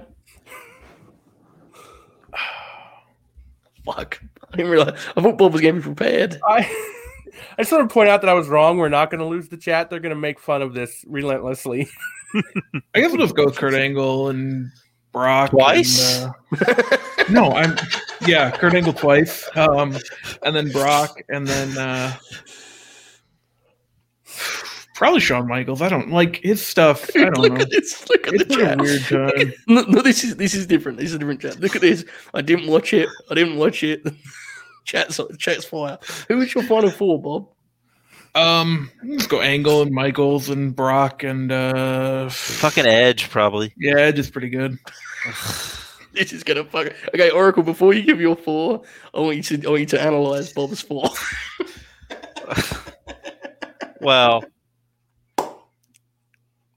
Kurt Angle's ruthless aggression era is hit or miss. Some of it's really great. I'll be honest. Some of it's just like the Brock matches don't do it for me. I, mm-hmm. I like the SummerSlam 03 match actually. Yeah, it's very good. Um, but like, nah. Uh, the Benoit matches, like the one on Unforgiven 02, I actually like pretty well, but the Rumble 03 match is overrated. Um, Brock, yeah, I mean, I can see the argument for Brock, but he lasted for two years, and the ruthless aggression era is like six years long. Yeah, that's fair. Um, but I, I, I, I don't think he's a bad pick for for top four. I just I wouldn't have I, I probably wouldn't have him in mind. Um, Edge sucks. um, he, this is the best bit we've ever done, and every time he said a name, and, I knew uh, where it was going.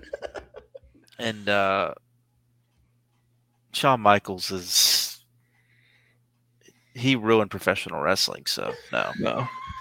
I mean, you're not wrong. No, that's the end of that conversation. But, you know.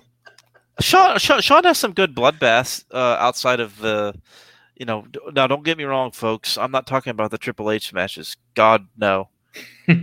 uh, yeah, funny enough, the Edge matches, the uh, the Edge street fights were both really. They're, they're like two of them. They're both really good. Um, the one where Shawn like bled at Survivor Series that was really good. Uh, you know, so I mean, he has some good stuff, but nah, nah, I wouldn't say. I wouldn't say. Okay, before you give your full Oracle, I need to do this because I have got in so much trouble for going in this direction. But I want you to solidify and give credibility to my opinion. Okay, how much does it confuse you when people legitimately are like, I believe Kurt Angle was the greatest wrestler to ever live. Because like it legitimately startles me to a degree that like, I don't know when that happened. Oracle, discuss Kurt Angle. Um, so Kurt was a Dave Meltzer favorite uh, in the early 2000s, and he was like Dave's favorite wrestler to be for a long time. And I think a lot of people just sort of agreed with the Observer and sort of were kind of followers of that, and kind of. And I, I don't want to because I, I, I I'm not much of a leader when it comes to discourse stuff either. Um, because I, I don't want to criticize people too much about that. But you know, Dave was a, was the leading voice there, and and I think people sort of, you know, kind of, you know, Kurt did have exciting matches. Whether or not you liked him or not is is is you know debatable. Um, but you know, I, I think that, that that trend kind of started there in 02, 03, uh, 04, thereabouts. Um, I, I don't agree with it. My favorite Kurt is when he was a brawler, when he would brawl, like with the Austin match at SummerSlam or the Jeff Jarrett match at, at uh, what was it, Final Resolution 09 or something? Gen- Genesis 09. When, yeah, when yeah, they're in Genesis Charlotte. 09. Yeah, yeah, yeah. Hell. And and Kurt like gets dumped on his head. Like that, that- that stuff was That great. match rules. Yeah, that's a great match. Yeah, like like um but you know, when he's like out here like trading like and I God love AJ, but when they're trading like 17 near falls for 35 minutes or something, no man. That's, that shit sucks. Um or like when he's like you know, d- d- doing like you know, 48 German suplex trio German suplexes with Benoit and like they're both like ankle lock into crossface, ankle lock into crossface, ankle lock into crossface Right. for five minutes. It's shit's terrible. What's interesting is they never get outside of the circle that like. So I want to talk at some point. I don't know if we can do it tonight, but we need to talk some about the greatest wrestler ever deal that you was a part of. There, and, you, and 2026 is the next one, right?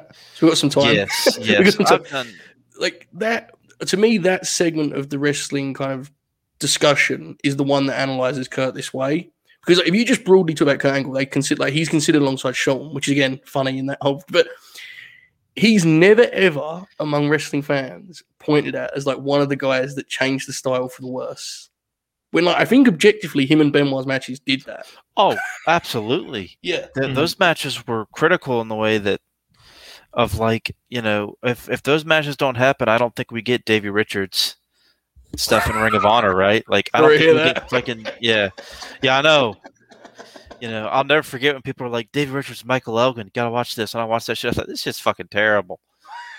this is this is awful. It was like WrestleMania weekend, uh, uh, WrestleMania 28, Roxana won.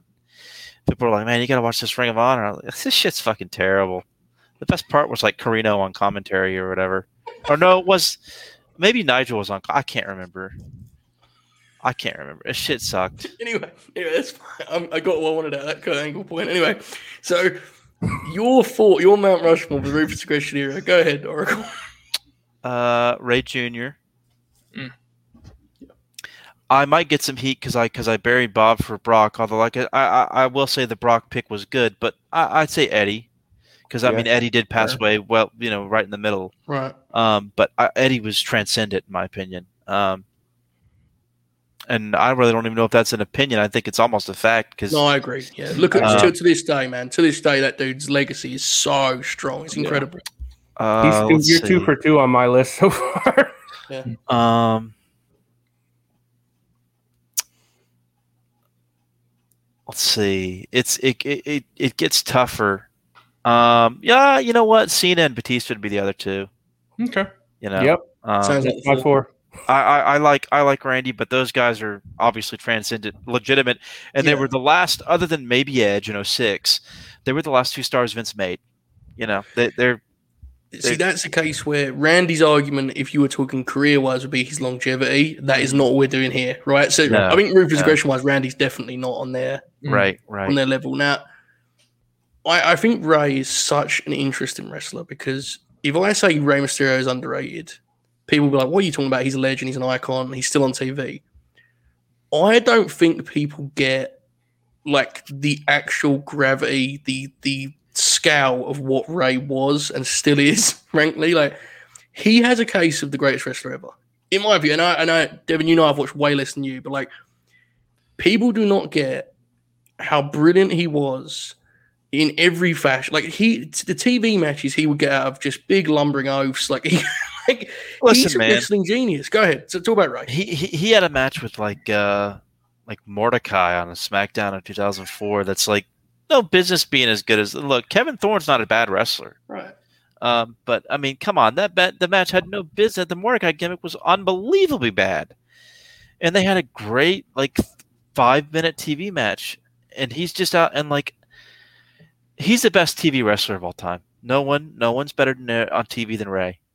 He rarely has bad. I mean, Rey has a stink. Rey has a one bad match, maybe every ten years. Like, that You know, rules. like Who are your he- top five TV wrestlers of all time? Uh, let's see. Christian's got to be near this deal, right? gonna say, Oh yeah. yeah, Christian's Rey, great. Rey, Rey, Christian. Uh, those are two of them. Sheamus Um, is he on there? Sheamus probably is. Yeah, yeah. Sheamus Um, has got depth now too. He's been around for so Oh long. god, yeah. Yeah. Those Mhm. those those those three for sure. Um, honestly, Cesaro's probably up there. Mm. Um, Flair was had a lot of great TV stuff in the. I mean, it, depending on what you wanted to, you know, count as TV Right. back in the '80s, a lot of his stuff aired on TV. Um, gosh, there's so. I mean, there's so many Regal. I mean, I, I'm kind of adding more to uh, like Rey. Rey and Christian would be in there. Sheamus would be in there. Um, Regal or Finlay, one of those two would be up there for sure. Um, there's th- there's a lot of options. Arn, Arn's probably a top. He's might- the might- might be- original almost, right? Yeah, you he's, could he's, argue. you know, with the TV title reigns and Yeah. stuff. And What are your yeah. thoughts on early to mid '80s Kevin Von Erich TV matches? oh, Kevin Von Erich's awesome, dude. He Fuck fucking yes. potato people, potato people did, did not give a fuck if he gave you, you know, if you, somebody shot on him, he give him the biggest receipt ever. Oh yeah, I'm big Kevin Von Erich. that man. was like my number one revelation, and I actually was a fan of like I'm old enough that like I saw the Von Erichs a little bit on ESPN. right. Um, but like, and I remember liking Kevin, but like, I didn't realize how fucking like.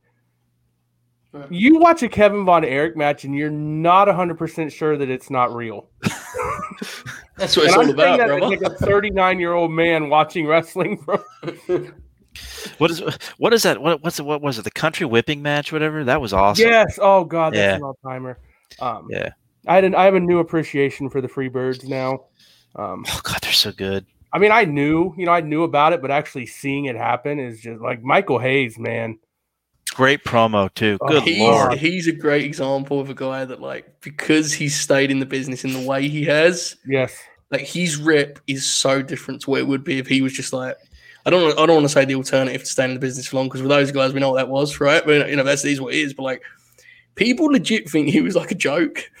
What He's like, he was a money promo man. He was one of the best pros in the business. he was like 22 at the time too when they were Yeah. doing that. Like, think about that. hmm Oh yeah, they were all. I mean, you know, Gordy was like a kid. actually, Yeah. I saw I saw maybe Terry's last match, Terry Gordy's last match live as a kid. Uh, he wrestled at a at a, a North Georgia uh, East Tennessee show on about five days before he died.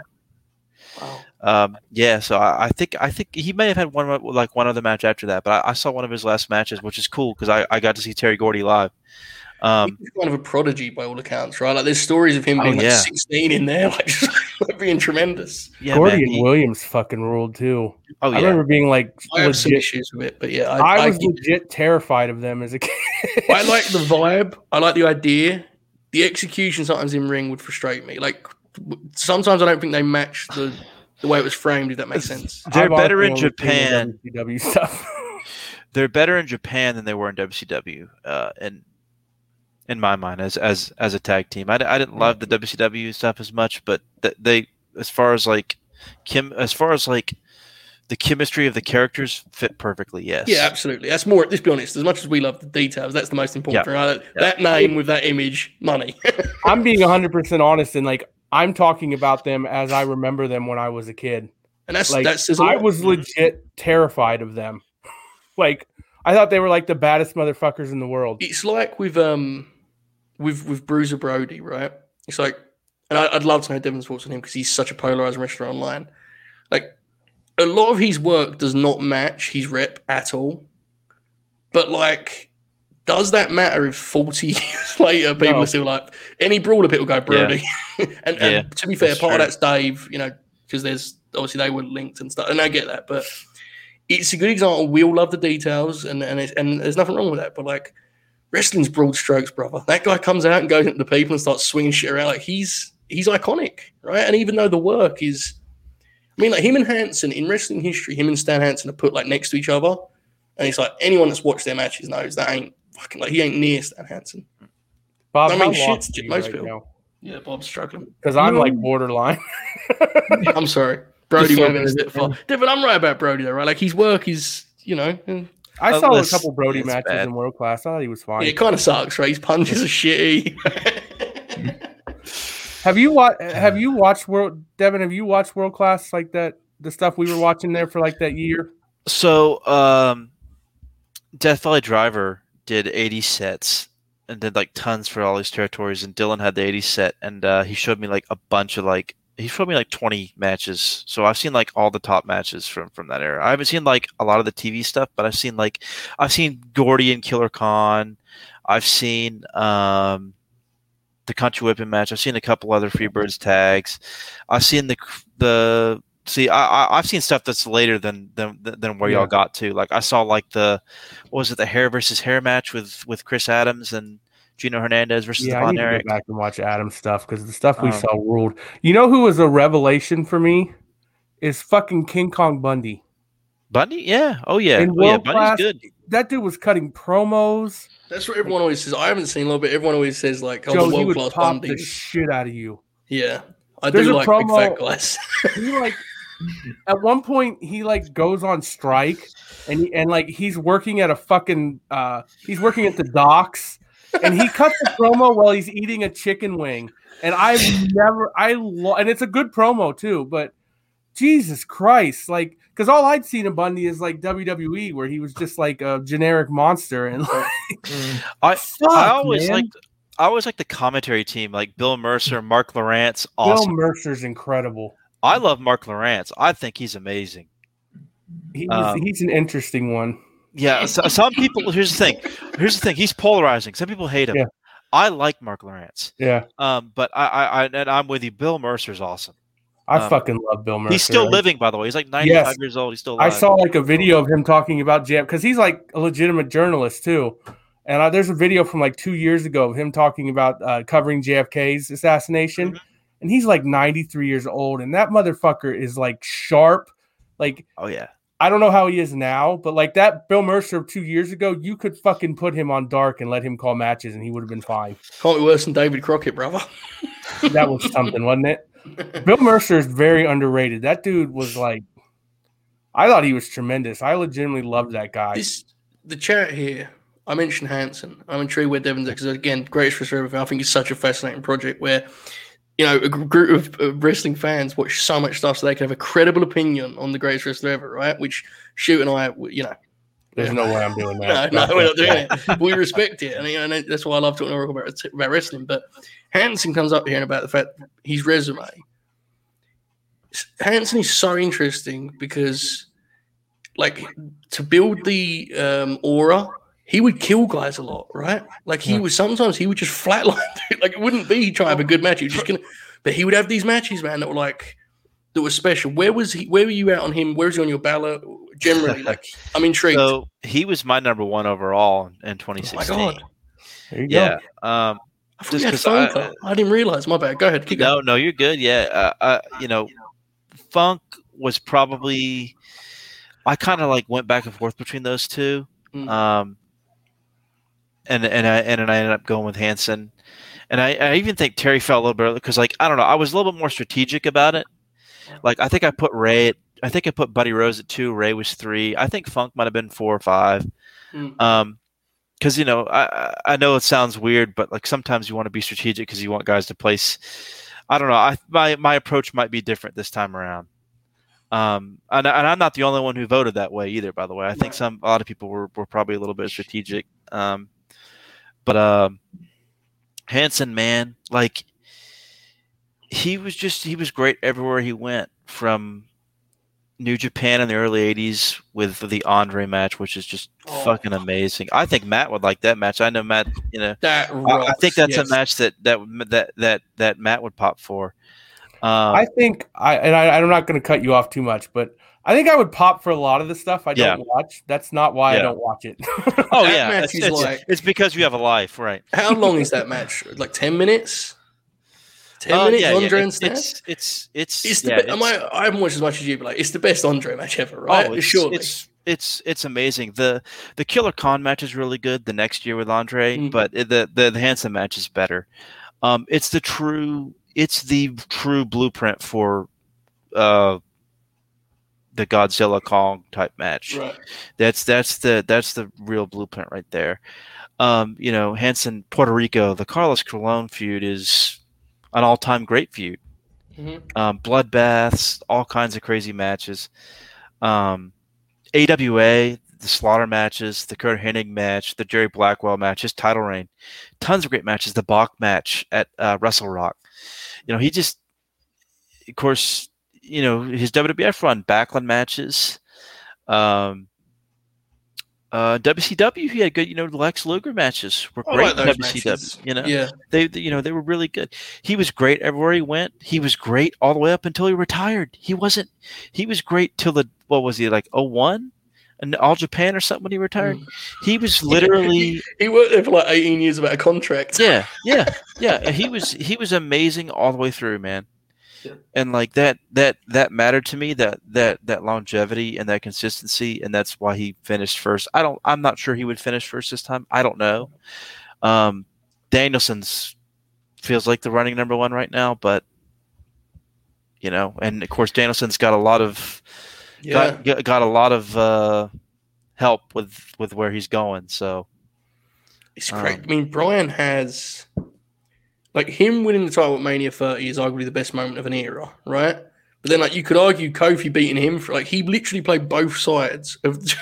like, that's insane, and it, to not even do it like half-heartedly, people really wanted Kofi to beat him desperately. He's that damn good. He's incredible. The dude is psycho because he's a fucking nerdy dude from the Pacific Northwest, total nerd, like that, like that, like that uh, GIF that our uh, friend Tape Machines posted of him walking out at the at the TPI 2005 in like some like outfit that I would have worn at like my eighth grade award show, like and just looking like a total fucking nerd, like. And this dude, and then you look at him, and then you watch him, and he's like doing like you know, and then you watch like his match against Morishima and his fucking eye retinal, you know, retina gets fucking his eye gets removed from his skull, you know, and he's doing like this crazy shit and he's just I don't know, there's there's there's a charm about the guy, you know. It's like because when you see him it's like who's this fucking nerd, you know? Yeah, And then you, and then the bell rings and he's just he's such a wonderful example of why wrestling actually rule. Like, for, we can all like for different reasons, right? But the idea that when a guy goes through that curtain, he can just make some magic happen that you'd never see on paper. Like if you put him opposite, there's so many pro wrestlers, you'd be like, this guy, he's a good worker. What else is he like? I think Bryan's a good promo. I don't think he's a punk Mhm. promo by any means. I think he's gotten better. he for sure has. That's like, fair. Yeah. I thought I thought before his comeback, you know, that was his biggest weakness was he would, especially when he was a babyface, and he would like not keep it like look, kayfabe's dead. It's been dead for thirty years, right. but he would like within the- yeah. out laughing in his babyface promos. It's like, come on, dude. I know, I get that. Yeah, but like he's, but even then, before his promo improved, and uh, his best promo work, I, I guess was you know the um the Earth's champion. That, that I guess that was his best. that was right? amazing. Like, like like the stuff when he was like, like, you know, torturing Buddy Murphy. God, that was amazing. And, Um, and that's the other thing. And this stuff's where it gets hard. And I think this is really hard, probably, for when you do these rankings. Is like part of why I love Bryan so much is that he is such a just bizarre outlier. Like we all talk about what he's going to do in AEW, but if he legitimately did come in and wrestled like Daniel Garcia on TV for 20 minutes in his first match, none of us would be surprised. Oh. Like you just mentioned, Buddy, he put Buddy over. For why? I don't know. Just pop himself. Like he's special, man. He's he just wants to wrestle. The dude just wants to wrestle. Yeah. And, and, and uh, they did like the they did like the like uh the equivalent of the Wonderlic test or whatever that they take in the NFL and WWE, where like his ambition, his ambition was like zero. Yeah.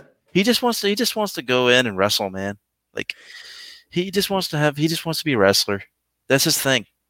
It's, it's he's like the when people talk about the business has changed in a negative light. Bryan is like the perfect contrast. It's like he's a great example of how it's changed for the better, right? Like he's a credit to pro wrestling. That dude, like he really is. He's, he's wonderful. Now, we, while we're on this topic, I love that we were going to ruthless aggression. We've ended up talking about Stan Hansen and Bryan Danielson. But anyway, let's talk some matches here. We, we talked about booking earlier, but what like shoot, shoot is popping huge. I'm watching Andre and Hansen. Are you really? Yeah, you guys can keep going. Okay. I'm intrigued on like straight up matches for Bryan and AEW. Like, forget the angles and the booking. Like, who cares, right? Just matches. Let's try and think top ones that come to our head here. Where are we going? Bob, Devon, both of you jump. Feel free. Like, what's the ones that jump out immediately to you? It's interesting, right? Because like he's a guy that has been proven like he can have a good match with pretty much anyone. So it's like, you know, I get that's cop out, but like someone I want to see him face, you know, right away. Um Man, you know, the Kenny match, you just get it out of the way, it'll be very good, and then it's past. Like uh, that's another good one. Yep, Bryan and Pac. Sweet. Uh, I- I do, I, Bob. I know you thought you was doing a cop out there, but I think there's something to that. And Devon, you probably have better answers than us two dipshits. But there is something to be said to the idea of like he's so good that we'll watch anything. Yeah. as weird as that sounds, this one is interesting because I don't think he even worked Rusev a lot, let alone this Miro. I don't think he worked Rusev much. So there's that, I guess. Devon, what, Yeah, what they- names come to mind, pal? They, they didn't work much. I think they had like a they worked in a gauntlet match one time. I think, Yes. but like yeah, he he, Yeah, he uh, uh, that was like the end of the gauntlet right before They- Rusev they faced that awesome AJ. one. Yeah, that awesome Yeah. one on SmackDown. And Joe was in that and he nearly killed Bryan. Remember when he did Yes. the Power Slam deal? Yeah. Yes. I was Um, at that show. Oh, wow. really? There you go. Okay. Yeah, that was in Toledo. Um, honestly, Punk Darby interests me, but Bryan Darby really interests me Mm. because that seems like a guy. Darby seems like a guy that would. I don't know. Whenever I, I, I think a lot of people think this way, but he he reminds me of an of a Darby reminds me of a 2000s indie worker that Bryan would have had a feud with and worked, and I really want to see that match um, because I think they would do some fucking great work together. Um, Hangman, I think Bryan and Hangman would be great, especially Bryan as a heel. Um, you know the Kenny thing, yeah. Uh, Bryan and Christian Cage, I know they had some matches in WWE that were good, but I want to see what they can do outside of that system. Um, Bryan and Jungle Boy would be amazing. I think. Yes. Um, God, that match would be really, really good. Bryan you could and do that. You could do that as like an all, like a baby Like- face, baby face match, or you could have Bryan as a complete dick. Either way, it'd be awesome, right? like I would like to see a Bryan Penta bloodbath. Yeah, How fucking cool would that be, right? yeah. Like that would be awesome. Um, Bryan and Punk versus Young Bucks would be great. I think they'll hell, I think they might do that. I agree. Um, I, I think because I think they both want to work the Bucks, and they're the Mhm. obvious, you know, kill two birds, right? Yep. And, and and honestly, I like you could have a feud with those guys, and I would want to see like an old school like like like the, like those Second City Saint brawls that Punk and Yeah. Colt would have. I want to see one where like like like when they have like uh who was it Dan Maff and BJ Whitmer. I want to see like Punk and Bryan versus the Young This- Bucks and like a and like a crazy brawl. Dax Harwood is a good call. There you I go. would forget. I, mean, Yes. I, I think we all think the world of Yes. Dax. He's incredible. Yes, for sure, for sure. I mean, there's there's you know Andrade in this system. Yep. you know, um, Danny Garcia, of course, that's that's kind of the one that we all kind of jump to. Yeah. Um, Wheeler Yuta, you know, that Mhm. would be an excellent match. Um, Orange Cassidy would be fun because I think Bryan could do a lot of fun things with the Orange Cassidy I do gimmick. Yeah. Uh, I mean, I mean, it's it's it's it's Bryan Danielson. You know, It's I mean, literally the whole just- roster. yeah, which yeah, me. yeah. Mine, um, and and and it's a bit, but it's not a bit. Like I want that fucking twelve minute YouTube match with Angelico where they just fucking roll around I on the I mat. get that, stretch- yeah. Like Yes. They would have a great match. I agree. yeah. And it, it wouldn't be great in the way that like people would be tweeting about it as like a match Yeah. of the year. It would be great in the way where they just have a really compelling pro wrestling match for 10, Yeah. 12 minutes and get out there. And I agree. And they're and they're like working like all kinds of like weird like fucking Yeah. like Negro Navarro Yeah. fucking like lucha insane shit that you would see in like IWRG. Just Mhm. like just some awesome mat work. That's I'm I'm with Matt there. It literally is like it literally is pretty much the entire roster, and it's He not is- even as a joke. Like it's fucking No, it's crazy. fair. Here's where I'm in a bit of a weird spot because I am a, obviously a leader of the fleet, but I have to admit, single match wise, Gresham in Ring of Honor is legit as like Yeah. interests me as well. Like Yes. that match. Talk about be mat work. Oh my god. Now there's How one. good would okay? that be? Here's here's a here's an idea. If you did a deal where Ring, where you let Ring of Honor have Bryan, but you don't want Bryan to lose, there's the spot for the 60 minute draw, dude. Fucking Yeah. do that in Ring of Honor, like because Bryan's gonna have enough leave. Like if he wants that match, he can do it. Right? Bryan and Gresham for the pure title, 60 minute draw. Perfect. Right there. Yeah, Yep. incredible. They need to get the the real title on Gresham, and they should do the thing where he tries to purify. That's another conversation for another day. I mean, we're Bryan's definitely gonna gonna um, you know we're gonna get Bryan Okada at some point. I mean, it's not gonna be in Yeah. AEW probably, but like that's part of why he's leaving. You're gonna So get that Tanahashi, yeah, absolutely. Naito. Ibushi. Mhm. And so it's, it'll be interesting to see because I do think, I mean, if you're Tony, you're not going to let every single one of those matches happen in Japan. Like one of those is going to have to happen. you know? I think they're going to do it kind of. I think there's a chance they kind of go old school with it and do like you know, original in Japan, sequel in America, Yeah. vice versa. Like, I mean, I am of the opinion that I mean, without the pandemic, I think we've seen Okada in AEW by now. I agree. Yeah, He wants to do it. Like, he's a really interesting guy to fit into a predominantly television American product. Yes. It was one thing when Ring of Honor would have him come over and they'd just be like, "Here is the poster for the Okada match." Like that worked. It could work in AEW, but like, I don't know. He's just interesting. He has a certain way of doing matches, obviously that we all know, and I'm sure we will have our opinions on it. But he's he's hard to like just slot in and out for AEW when they have so many stars on their roster. You know, it'll be, Uh, I'm not saying it shouldn't happen, but it'd just be interesting. we're past the point now, but I was a big believer in um, doing Okada versus Jungle Boy on a pay per view and having Jungle Boy hang with them. I mean, he loses, but he hangs. Yeah, yeah. Um, but I think we might be past that point with Jungle Boy now. Um, but like a year ago, you know, before, like I really felt like that would have been a great use. Um, someone brought up I- in the chat brought up Kenta. Um, I think Yeah. Kenta versus Punk is going to happen. Um, yeah. I don't know how good that will be, but I don't either, but I think it's going to happen. Um, and I think that'll be in AEW. Um, Right. I don't think that'll be in Japan. Um, I don't know how much Punk's going to. I think. I don't. I think Punk wants to work some of those guys, but I think that's mostly going to happen in AEW. I Punk don't. never struck me as like, oh man, he'd kill it in New Japan. You know, Yeah.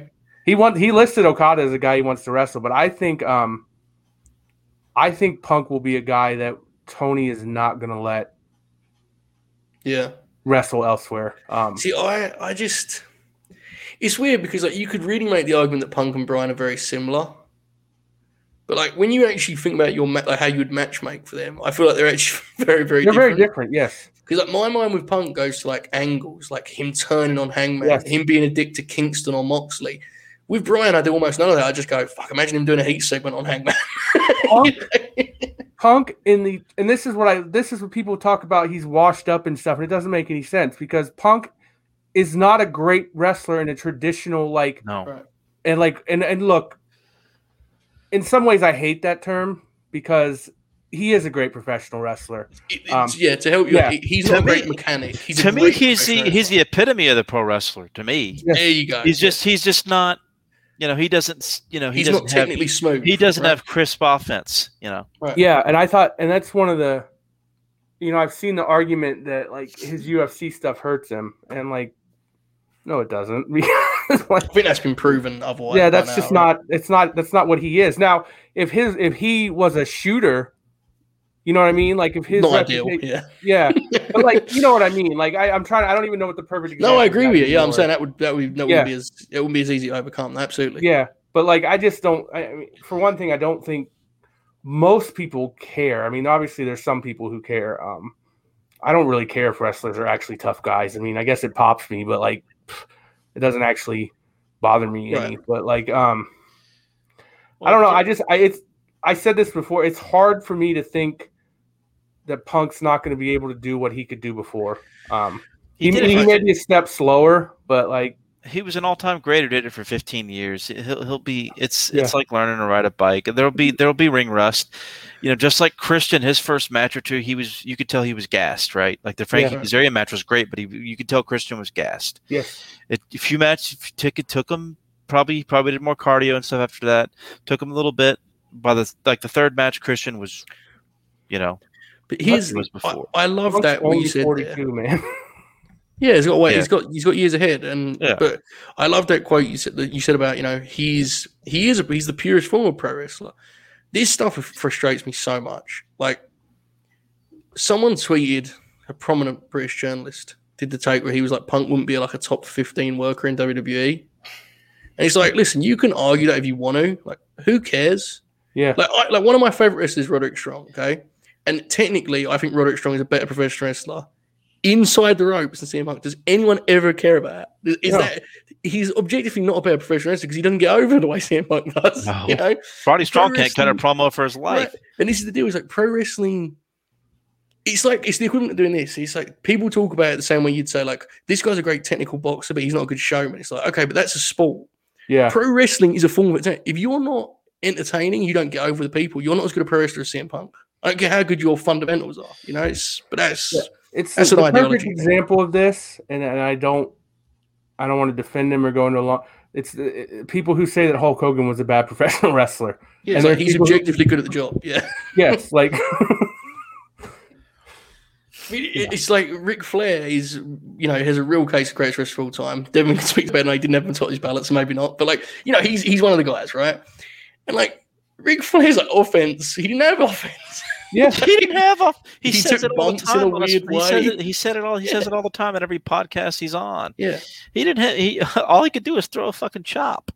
like Like you know. people should they should phrase it better and it should, we all do this we're all to blame there's a difference between a great worker and a great professional wrestler because if you're a great professional wrestler you get over and you're probably a top guy in truth right like that's the you know now qt marshall shoot and i will you know we'll break away from the pack a little on that one yeah. no, That's a, absolutely um, yeah. The QT one's tough because um, he's a good worker right he fits that Yes. bill here you go bob QT should be on. Yeah, there you go. bob Hit your spot, Bob.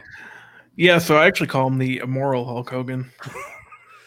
It's, it's worth saying, by the way. Yeah. Someone asked how long is Punk Darby going to go. How long do we think that before you carry on their shoot? Sorry, because someone asked earlier and I forgot. Fifteen. Fifteen, Devon. What you thinking? What's that? Punk and Darby. How long do you think they're going to go on Sunday? Uh, Seventeen. Bob O'Neill. Yeah, I think right around 15 is about what you're looking for. I I don't think, think, Punk's going to long. go really long. What's Yeah. that? I think Punk's like Punk. It's easy to forget how much he liked going long before he was in WWE. You know, like I could see him, Yeah. see him stretching his legs in that regard. I hope it's twenty. I hope it's twenty. Does fine for me. They do like Punk Hero, and they go like sixty-seven minutes. Yeah. Sorry to hear that. speaking of speaking of time, um, clearly we're going four hours again. um, so sorry, sorry to hear that Uh, too. Yeah. we, we, let's we're gonna I, try. told to I go- told you it was a mistake to put me on. yeah, No, this All has right. been awesome. How great Okay, is this? yeah. This is so we're gonna end up going four hours almost every week for a while. It'll probably wear off eventually, but It- it- it- Um, at least through Arthur Ashe, probably right. Like that, that's that's that's you know the next three weeks. yeah, I will say, um, we just to warn the chat ahead of time, we want to wrap up by four hours so we don't cut off the audio and, and screw Yeah. Joe over. yeah, Um, we're gonna be we're gonna be really safe on this and not go over four hours four hours. on tonight's Um, podcast. Yeah, I, thi- I think we've established at this point, Devon, that um, you pretty much just have to message us and say you want to come on, and you're on. Oh, sweet, cool. Thanks, guys. Fools, man. This, we've been here for three hours and thirteen minutes. Um, the, the chat doesn't seem to hate you, so that works out well. Um, That's good. Yeah. No, Let's it's you know about- they did, you know. they hated Bob for six months. I stepped put, kept putting him on TV. there's a couple. There's a couple of them in, in there that hate me, so Yeah, um, it's okay. that's all right because I don't watch anything but AEW. Um, what are your What's your thoughts on Booker T? Oh, I love Booker T, man.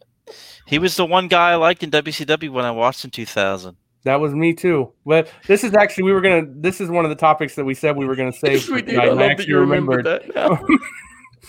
because I'm a huge Booker T guy. Um, I think he should have been WWE champion um, as. Booker T, not as King Booker. Oh, you know, he was world champion, whatever. But um, Right. Yeah. Yeah, there was something about Booker. I legitimately, um, when they started really getting behind him in WCW, I would like tune into Nitro just for his stuff. And that was all I would watch. Like I'd record it and watch Right. just.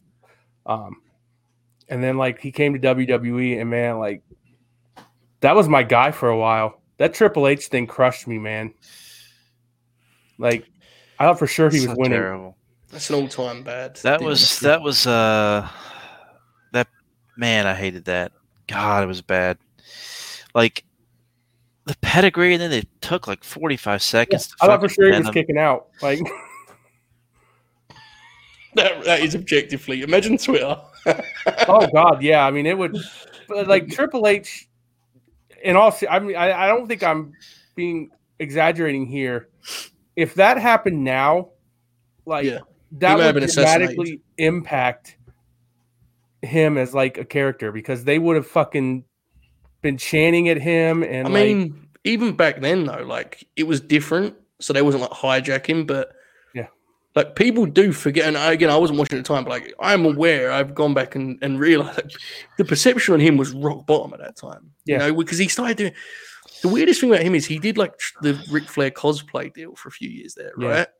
He also the did the Harley Race Harley, cosplay. yeah, right. Oh God. And it's like, but he would do this. This is my favorite Triple H thing because this is what pops me about wrestling. Is like he's a guy that every producer in WWE will be like, now that's a guy that gets psychology, right? And it's like legitimately because Ric Flair would work a guy's leg and knee. Triple H also did it, not realizing he did not do the figure four as a finish, and he's finished with the pedigree. yeah, and like, there are matches, and Booker's ain't one of them. Like, he will do like a ten minute segment on the leg where he does nothing interesting. Didn't didn't he do like an Indian deathlock for like three and a half minutes in that match? You're right. Yeah, Yeah. I think he did. He see now you know you said about Charlotte. She's had great matches because of opportunity. Triple H, man. yeah. He's Mhm. had so many chances to swing big on those epics, and he's missed so many times. But like enough times he's hit, and people think he's all time. They think he's great. I don't think um, some of the younger people on Twitter fully understand like why him failing right now in NXT like Facts. pops us so much. It's so funny. Um, it's so fucking funny. Because like and look i will i will admit like there was a stretch there where like i turned around on him because i really liked nxt and like Mhm. you know i wasn't i wasn't sending him fruit baskets but like i was you know but good lord like him seeing him fail is just like fucking heaven man like i put up with his bullshit for years him just actively dragging down that product um Totally. and look, he had stretches where he was fine. Like I'm not, but he was never as good as he was slotted ever. Exactly. Like yeah, it was nice of him to be fine for a few years. Yeah. He's 15 year run on top. Yes, It's so terrible. that's what makes our pals bit so incredible. Um, is like oh right. he sucked. I thought you saw. I thought you saw about those pals that aren't pals at all that pretend he No. was really good. No, a pal that we that um that we don't name by name Yeah, on this show, but yeah, Um, like he um, yeah. yeah, he sucked. He was um, really bad. The evolution stuff was cool for a while, but then again, that was just him surrounding himself with people that were cool.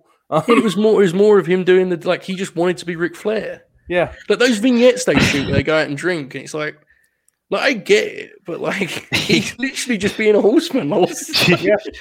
Matt, do you remember when he put a bounty on Goldberg and Mark Henry cashed in on it or tried to? Oh fuck! Don't even get me started on that Goldberg run. That fucking shit was terrible, man. There you go, Bob. There's Triple one H for you is there, such Bob. a dick, man. He sucks, man. Bob So bad. Goldberg, Yeah, that shit was bad. good stuff. Um, I want to circle back to Booker T briefly. So the reason I wanted to bring him up to you, Devon, because he's such an interesting wrestler to me, in that like his match catalog is objectively kind of slim, right? Like for a guy who worked prominently as long as he did, and I'm not saying that matters because again, as we just Right. said, like what is that? Who gives a fuck? The bit about him that pops me most though, and we're all WCW guys here, and Bob. Like people being convinced that Harlem Heat were like good is an all timer. Like they looked cool, dude. Dude, they were. Some of the matches those gentlemen had on pay per view. Oh my god! I'm sorry, I can't do it. I can't pretend. They look Listen. cool. You lose me on that one. Listen, the matches sucked, but They were cool as fuck. Yes. Alright. and that, There you and go. And, and, first, and, and not to mention that, tell you what, like 40 year old Sherri Martel, yes. Yeah. I All got Bob's hail. left. Bob left. He can't handle it. Look, look, I, I Like- again, we we just said it a minute ago. So like, I'm not saying this means you shouldn't think they're an awesome act because they were objectively like their entrance, they looked cool, right? Like, and they were they personality awesome.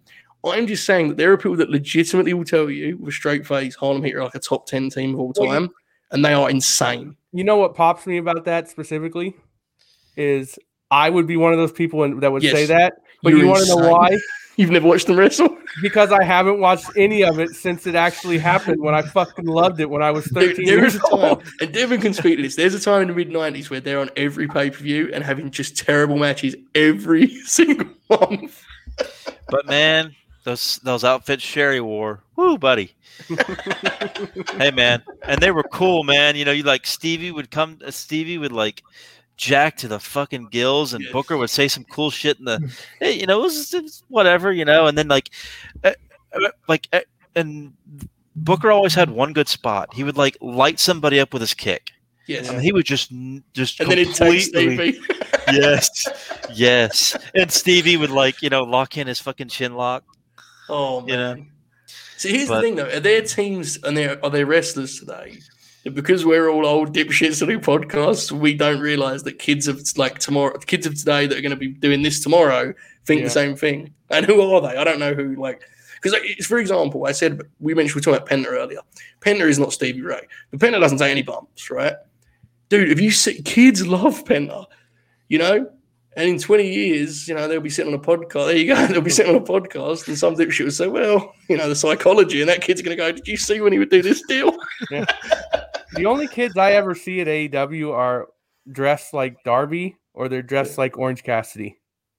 Well, you don't see the, the deal with the Penta when they do the, when they have the Oh, there box. was a little, yeah, I've- there I've- was, yeah, you're right. I've I've seen some girls with the Thunder Rosa face paint. Yes, Yeah. yes. Although I think at least half of those cases are people doing Darby face paint and they pretend it's Thunder Rosa.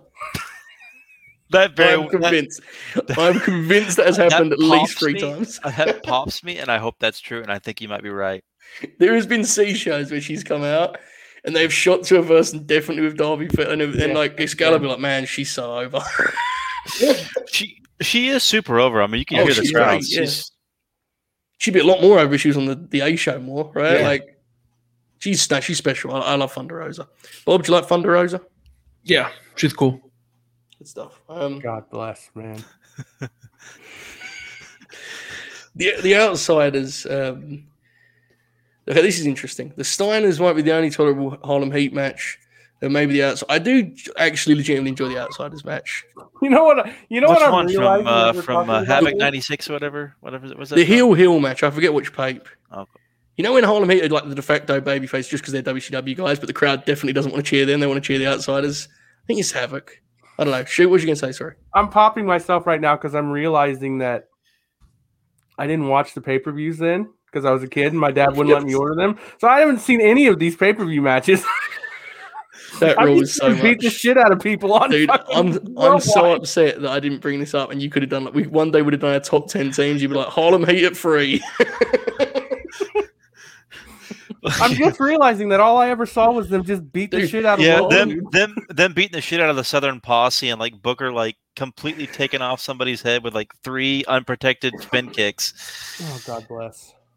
Harlem Heat make the Dudleys look like the fucking Midnights. I saw them on ESPN as the Ebony Experience and Global. Who the Dudley boys? Yeah. Uh, God That's good stuff. Bob, your thoughts on the Dudley boys? Oh man, Ever I, hear that? yeah.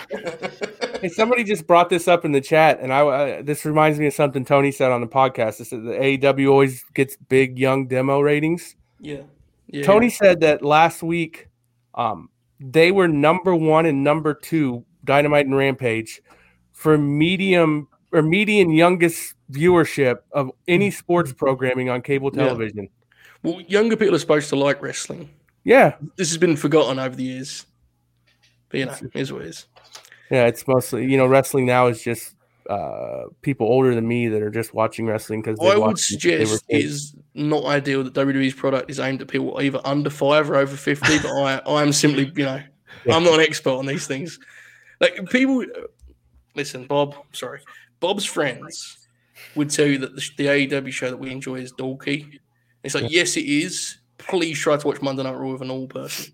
Yeah. Like, like ser- genuinely, you're going to be think someone's going to think you're weird watching wrestling anyway, and that's fine. Okay, watch Monday Night Raw because they all think you're an insane person when those people start talking in the way they talk on WWE TV. It's bad, man. It's really Oh yeah, no. Um, like when I go home, I'll watch it like in the living room, and my mom or dad will be out there. They'll just be like, "What? What are you doing?" Yeah, and like, look, I'm not saying if you had AEW on, they'd be like, man, get me a T-shirt. This is awesome.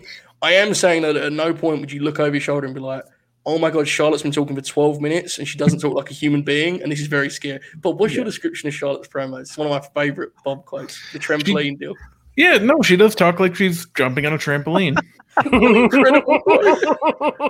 What's great about that is it sounds insane, but anyone that's heard her talk knows exactly what Bob That's means. right. Oh, that's great. That's Joseph, stuff. do you remember when I we spent like two weeks of me talking you out of the fact that Bubba Ray Dudley was showing up in AEW? Yes, I was You very were scared. fucking convinced of it. He's going to be there on Sunday, pal. it put He's me tremendously. Oh, It popped me tremendously that Kingston's one month tag run produced more great tag matches than Bubba's 20 years did. Bob uh, Joe was convinced I was terrified. Yeah. that Bubba was coming in to work Eddie Kingston, and then I then I had talked him into that it would be fine as long as King beat the shit out of him. It wouldn't have been though, because King would have Yeah. like inside cradled him after getting the shit kicked out of him for 15 Well, minutes. Yeah, It kind of felt like they were. I mean, one side was trying to make that Yeah. happen, right? one side been was trying to trying to it make it for a happen. year. Yeah. Since he got signed, he's been doing that deal, and it's like, listen, bless Bubba, man. Like, I, I actually like the Bully Ray stuff, so I'm not going to completely dunk on him, but like, King is at a point in AEW that Bubba was just like never at as a single. No. Am I wrong on that? Am I being unfair? Like, No. Kingston's people love Kingston, man. And I mean, I, they like doing Bubba's little deal, get the tables, but it's different to being like, King's you know, didn't mention that cell with the belt. man. Huh? King's a figurehead at this point. Dude, when he got hit by that belt earlier and he was doing that great sell Devon talked about, and the people just started coming up with the Eddie chants, it was Yes. like, fucking God bless, man. He's a top guy in a national promotion in a year. Mm. It's good shit. Like, it's, it feels so organic too. Yes, it does. I mean, it is. Listen, It is. I haven't seen. I've heard, but like, there's some stuff that that that Eddie has on IWTV. I'll I'll, I'll pop. I'll I'll pop my brother here for that. There. Like, there's there's an Ian Rotten steel cage match that's like supposedly good. Like, I haven't seen it, but like I've heard like it's supposed to be like amazing. Um, I think there's like a Quackenbush match that he has. Uh, The- or something, the- which I know I know Quack's canceled, but The Chikara, the high noon Yeah. deal, right? Yeah. right, yeah, yeah. Um, but yeah, eh, there's there's some stuff to check out on there that that I know There is. Yeah. has gotten a lot of high praise. they've got the because they've got all the Chikara stuff. And again, yes, Quack, you know, is what it is, right? We get the deal, but like his series with with Cesaro, Claudio, and Shikara is so good. And you've got this super athlete that looks like he's out of a comic book versus King, who looks like shit. And they have these, you know, these And the tremendous- hero rivalry, there was like a last man standing match at a TPI one year. Yeah, Yeah, like the, yeah, it's they had the, the loser leaves town deal they did at CZ Dub too was crazy. Mhm. They had a, I mean, that's a, that's one thing that like talk about inside baseball that would pop me. Like bringing Hero in just to work Kingston on TNT would be an incredible Yeah. moment for the business. I'm you a, know? I'm a hero guy through and through, man. He's He's he's another guy who can do some excess, but man, one of the all time greats. King and Miro should open on Sunday, shouldn't they? Like King should be like, I would open with that. King should be the first pop, you mean? Yeah, Hmm. Okay, let's actually try and figure that out. What oh, we're terrible at this. We we, we Yeah. never get this right. What would Kevin, I've got the main event of every Dynamite wrong since we started doing our Fleet Week show. what, what would be what would be the other openers you could do? The- I mean, you could open with the cage match. Oh, Well, somebody somebody made a good point. I don't know. It might have been one of us, but I, I, it wasn't me. I don't know who said it.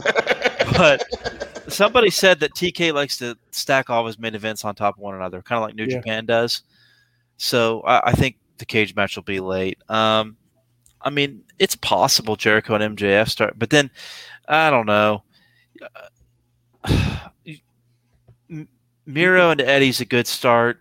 I could see them opening with the battle royal, um, but you would have to have like a good winner for that. Yeah, I think Yeah. that'd be a Um, mistake. Their matches are very. I, I have 'Cause to they're- notice, I really dislike that casino. Their format battle they do. royals are Really, I like them. Really, you like those? Those? Well, I just those- like battle royals, man. Like it's, I mean- it's hard for me to hate a battle royal. Fair. Okay. I don't Fair, fair. I'm not a fan of them like Joe, but I, I, I if you like battle royal matches, it's it's definitely like it's it's it's got the clusterfuck factory uh, the, or factory. The worst one was that tag one they did. uh, factor. Yeah. When they did that tag one with like forty dudes, I nearly lost my mind. I Well, when was when was that? Was was that last? Was it was that the one where Eddie got uh, that was claiming he wasn't No. eliminated? No, that was that was all out last year. Um, that was the one when Darby got put into like the body bag. The tag one was yeah, yeah. the tag one was when that was like Revolution this year. You know the show with the exploding bomb. Oh, that shit. Yeah. Very. Long. I um, part of battle royal like, and they didn't do it the first time, but I feel like they did it. I um, I'm still like a really big fan of the spectacle, and I think if I remember right, the la- the men's casino battle royal they did last time, they gave everybody an entrance, what they did, which they didn't used to do. Like it used to be, they all like they all came out at once, like the the group.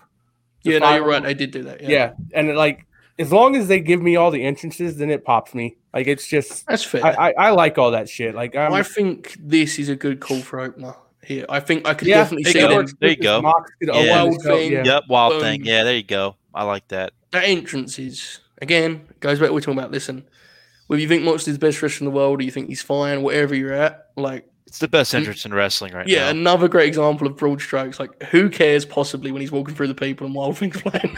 and he's just like doing stupid shit, like threatening Yeah. fans and throwing Yeah. trash cans, and Eddie Kingston's laughing hysterically. Oh god, it's Like the it's- best when King's with him. yeah, Yeah. so good. Even, Mox I loved does, it like when those weird arm motions, like he's like dancing almost, and like for some reason it works for him, but for most it's kind people, of Terry Funk. Remember when Terry Yeah. Funk would just like sway around like he was being like like he was a tree in the wind, you know? Moxley is like. There's just something about him, man. He's got Yeah. that aura. Like Gets over, man. He's one of them guys, Yeah. right?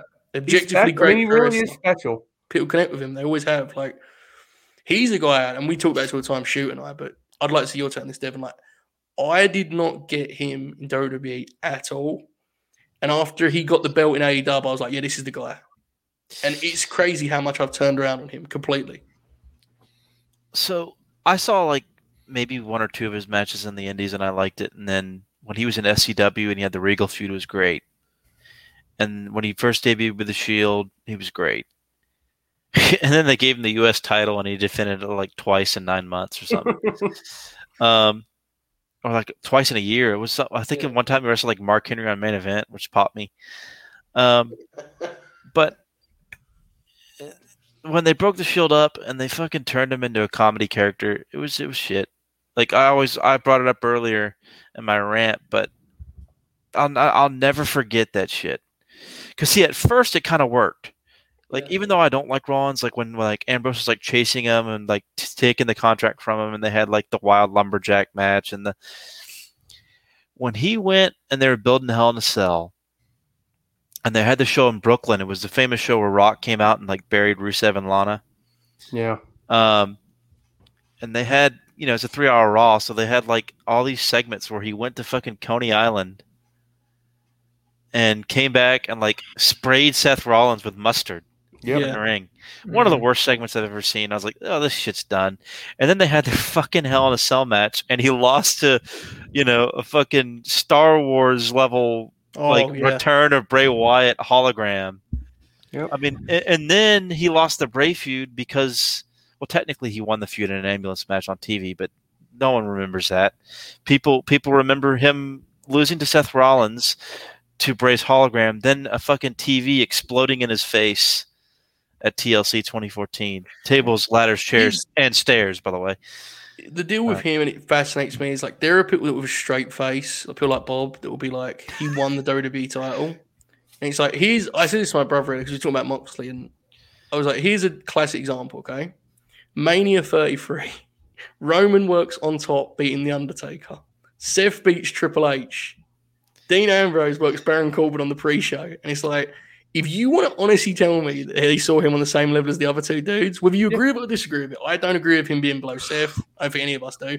But even if you agree with it, do not pretend they ever wanted him to be on their level because they didn't. They made a point of it over and over and over again, and that's just the truth. And the fact that people don't accept it. The like- Brock match was an insult. I mean, it, well, was th- weird, that was yeah. insulting because God, that was weird tone, wasn't it? It was an insult. That didn't make any sense.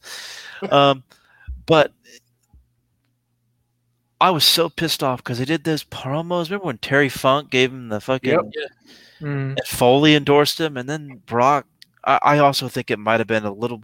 Here's the thing: I love Brock, but I could totally see it. Brock being like, "I don't want to work a fucking death match." Yeah. That's which I get. like I yeah. get it, but fuck you, Brock. Sorry, Rob, but fuck you, Brock. It's supposed to work- WrestleMania. It's WrestleMania. Work a fucking death match. Man up and fucking take a tag bump. Yeah. Here's a And serious take- question. seriously. I could, I could be misremembering this. Was he not supposed to work Bray that year? Didn't they do an angle with the Wyatt family? They set up. Yeah, they they were supposed to. Remember, they like uh they like beat the shit out of him on the go home segment to the Rumble. Right. Because uh, I was I was at that Rumble live and watching did Brock watching Brock shoot on Braun and that Rumble live was amazing. By the way, Hmm. um, What did they do instead with because who was Dean supposed to work if he wasn't wearing Brock? And then if he did, obviously we know he worked Brock. What did Bray do? Did they uh, just? Bray Bray Bray got uh the Rock segment where the Rock beat Erick Rowan in Oh, six that's right. Oh, and the see, this is longest this is another one WrestleMania deals ever. like, Shoot and I talk about him because people talk about him going to AEW. It's like none of us like Bray. But when you think about what we just said, like you get why it didn't work out, also, right? Like it's like, yeah, fair. Like that, they probably shouldn't have done that. But anyway, But the, I, I I keep going back to but that and I, and I and I saw Matt agree with me. Brock just worked a death match, dude. No, I agree. Take the tag bump, Blade. You're Brock. You're gonna get your money. You you- you're still gonna win the match. Yeah. Just fucking do the match. Instead, we got a shitty fucking extended hardcore title match. It sucked. Yeah. It Ambrose feels is the perfect example of people just listing accolades as if that means anything in that Yes. company. Um, FTR, Yep. another one. Great Yeah. example. like, oh, they won the tag belts. Well, the tag belts don't matter. So Yeah. that's I keep going back to. I'm gonna keep bringing it up. It's it's the Santana and Ortiz thing where if they went to in, WWE, they'd be tag champs by now. And like, Didn't I think Gallows told the story where he was like one of the writers actually said that to him. yeah, Like, we give you the raw titles. And he's like, none of us give a shit about the raw titles. Like, you don't, we don't. So why are we pretending? They really believe that stuff. You know, Yeah. like FTR were upset and they were like, well, I know how to fix it. We'll put the belts on them. It's like, no, they actually want you to like make tag wrestling important, guys. Like, but they can't, you know, they haven't got the awareness for that. Look at Shoot. He's already seen the comment there at the bottom. oh yeah, I'm going immediately. um, what was the thing with Brock? It feels like he's he didn't want to do shit, and they like really overreacted to me. That's my read on the Ambrose thing. Like he said he didn't want to play ball, and they were like, "Okay, Brock, whatever you want to do, like Yeah. we'll do nothing." You know, that's interesting. Bob, do you like that match? No, it's very bad. What the hell? Yeah, it's actually. Um, look at the chat again. Shoot. I'm sorry. I have to explain this to the listening audience. Um, is, is it TK or is it Ty? It's Ty and uh, Sammy Guevara and TK and Aaron Solo. What are they doing? They've got four horsemen foam fingers. This is an Oh. incredible fucking photo. Okay, hang on. Let me. Uh, can you f- show? If you just put in the camera, will it look shit? I don't know. I don't know how it works. Find I can't- out. Let's find out, pal. Wow. I don't think you're going to be able to see it. Yeah, I, I get the. I've put it up here. They got the four horseman deal. Um, feels like Ric's going to be uh, involved in some way to me. He said he's going to be in Chicago anyway. He's not hiding it. So Sammy tweeted it too. Like, what the? Yeah. Well, it's worth noting he had that video with Orange Cassidy. You know, that's Yeah, that was that was actually pretty funny. It's it's one of these deals where like he gets released and like people would start doing the deal they do every time. It's like, where is Ric? It's like, listen, guys, here's the situation. He's told you he's friends with Tony Khan and he's actively requested he's released from a job in which he didn't have to work to get paid. He has already agreed to deal with Tony Khan. Like this isn't, you know, he isn't doing that on a whim. Everyone knows the situation. Um, what you do with him is fascinating. He could easily just be a meet and greet guy that you make the action figure of and put in the video game, and that's worthwhile. Ric Flair is an icon. But we know Ric don't want to do that. so you're gonna, I think you're gonna get like Ric and Andrade in a program Yes. with Darby and Sting in some form of. Oh God bless. I don't even care. I'm all for it. Oh God. I, I have my limits with Ric. I have to admit. but I, get don't really. wa- I don't want him to wrestle, but like, Right. If he went in and he threw a chop or two and then like did the figure four, it would be okay. he did that in Mexico. It ruled. Right, right. If if he, you know, he doesn't need to be taking the tip. I, I know Ric. He, let's do the corner bump. Yeah. Oh yeah, yeah, he would definitely do it. I love the thing Foley tells that story. Like they did a match. This is, by the way, what I'm about to say is a classic TNA deal. Last man They standing, good match. It very good. It was on before the Glory, which was like the Mhm. pay per view like promotion deal. Wasn't on the pay per view. That was a big show where uh, uh, they did Hogan Sting and then uh, fucking Bobby Roode dr- uh, jobbed to uh, Kurt Angle. Kurt, yeah, and then they did the James Yeah. Storm. That worked out. I've seen that Hogan it. Sting match. Now, now, here's the deal though with that Ric and Foley, and I love this story. So that match is on Spike rather than pay per view, and you know they're they're having this match and they're bleeding everywhere, and they ki- and it goes to an ad break. And Mick's like, you know, thank God. Ric picks him up and he's like, "What are you doing? You taking time off? This is not how we do things around here, pal. Hit the ropes." And they start running spots in the ad break while Mick wants to take a breather. It's like Ric Flair is like 65 at that point. Yeah. he's a lunatic, and bless him. I mean, he's so interesting because when you talk about guys that have longevity, they all showed like versatility that Ric, like he kind of did. Like Ric Flair was Ric Flair, right? From day Wait, one. was was was was that 2010 or 2011? I'm my my my timeline might be wrong on that. That might have been 2010. Hmm. God bless you both. I want to say it was 2010. Bomb Fall. Yeah, because I think the 2011 Bound for Glory was the one with Sting Hogan, That was the, that. Yeah, that which on was a good match, Matt. You're right. If uh, I think you said you saw that, that was And a they did match. the deal where Yeah. they, they redid the Rock Hogan angle, right? With just Sting. Remember when he turned on the Immortal guys? Yeah, Like, that he shit ruled. I watched that match. And People pop for it. Um, it's It's just this. amazing. I love this because I can't even remember shit that happened on Dynamite a month ago, and you guys are I'm not shit on Devon, but I, I had some stuff I don't know. Like this, I have complete no knowledge of certain areas which Devon doesn't. But I have like a couple areas you can. I'm pretty good at. Like TNA is so interesting to me because they have legit. They did such a bad job with major assets. They've convinced people AEW shouldn't sign them. Like Ric Flair being a perfect example. Like, don't do that. He was bad in you know, and he wasn't even bad. He was actually hilarious in TNA. Like, Oh yeah, the the uh, the uh, Jay Lethal feud. right. "Oh yeah, that promo was incredible." they never got any commercial value out of these guys, right? So people assume they're all bad ideas. It's like, no, they just were bad at promoting people, man. Like Sting, Flair's a tough one because like, there's things about him that are legitimately problematic. um, yeah, it's a blind spot for all of us. Let's be honest. Like, yes, you know, but S- some of those promos he cut in ruthless aggression, even at the time, were like, wow. yeah, Bob can comment I'll never forget Bob, the one in late 04 that he made. And Bob- if if you know what I'm talking about. Yeah, yeah. No, it's not ideal. Um, you know, he uh, he's he, bad. you got to be careful with him. I think I I mean I I keep saying it. I I true I legitimately think he will do well as Andrade's manager. I think he will.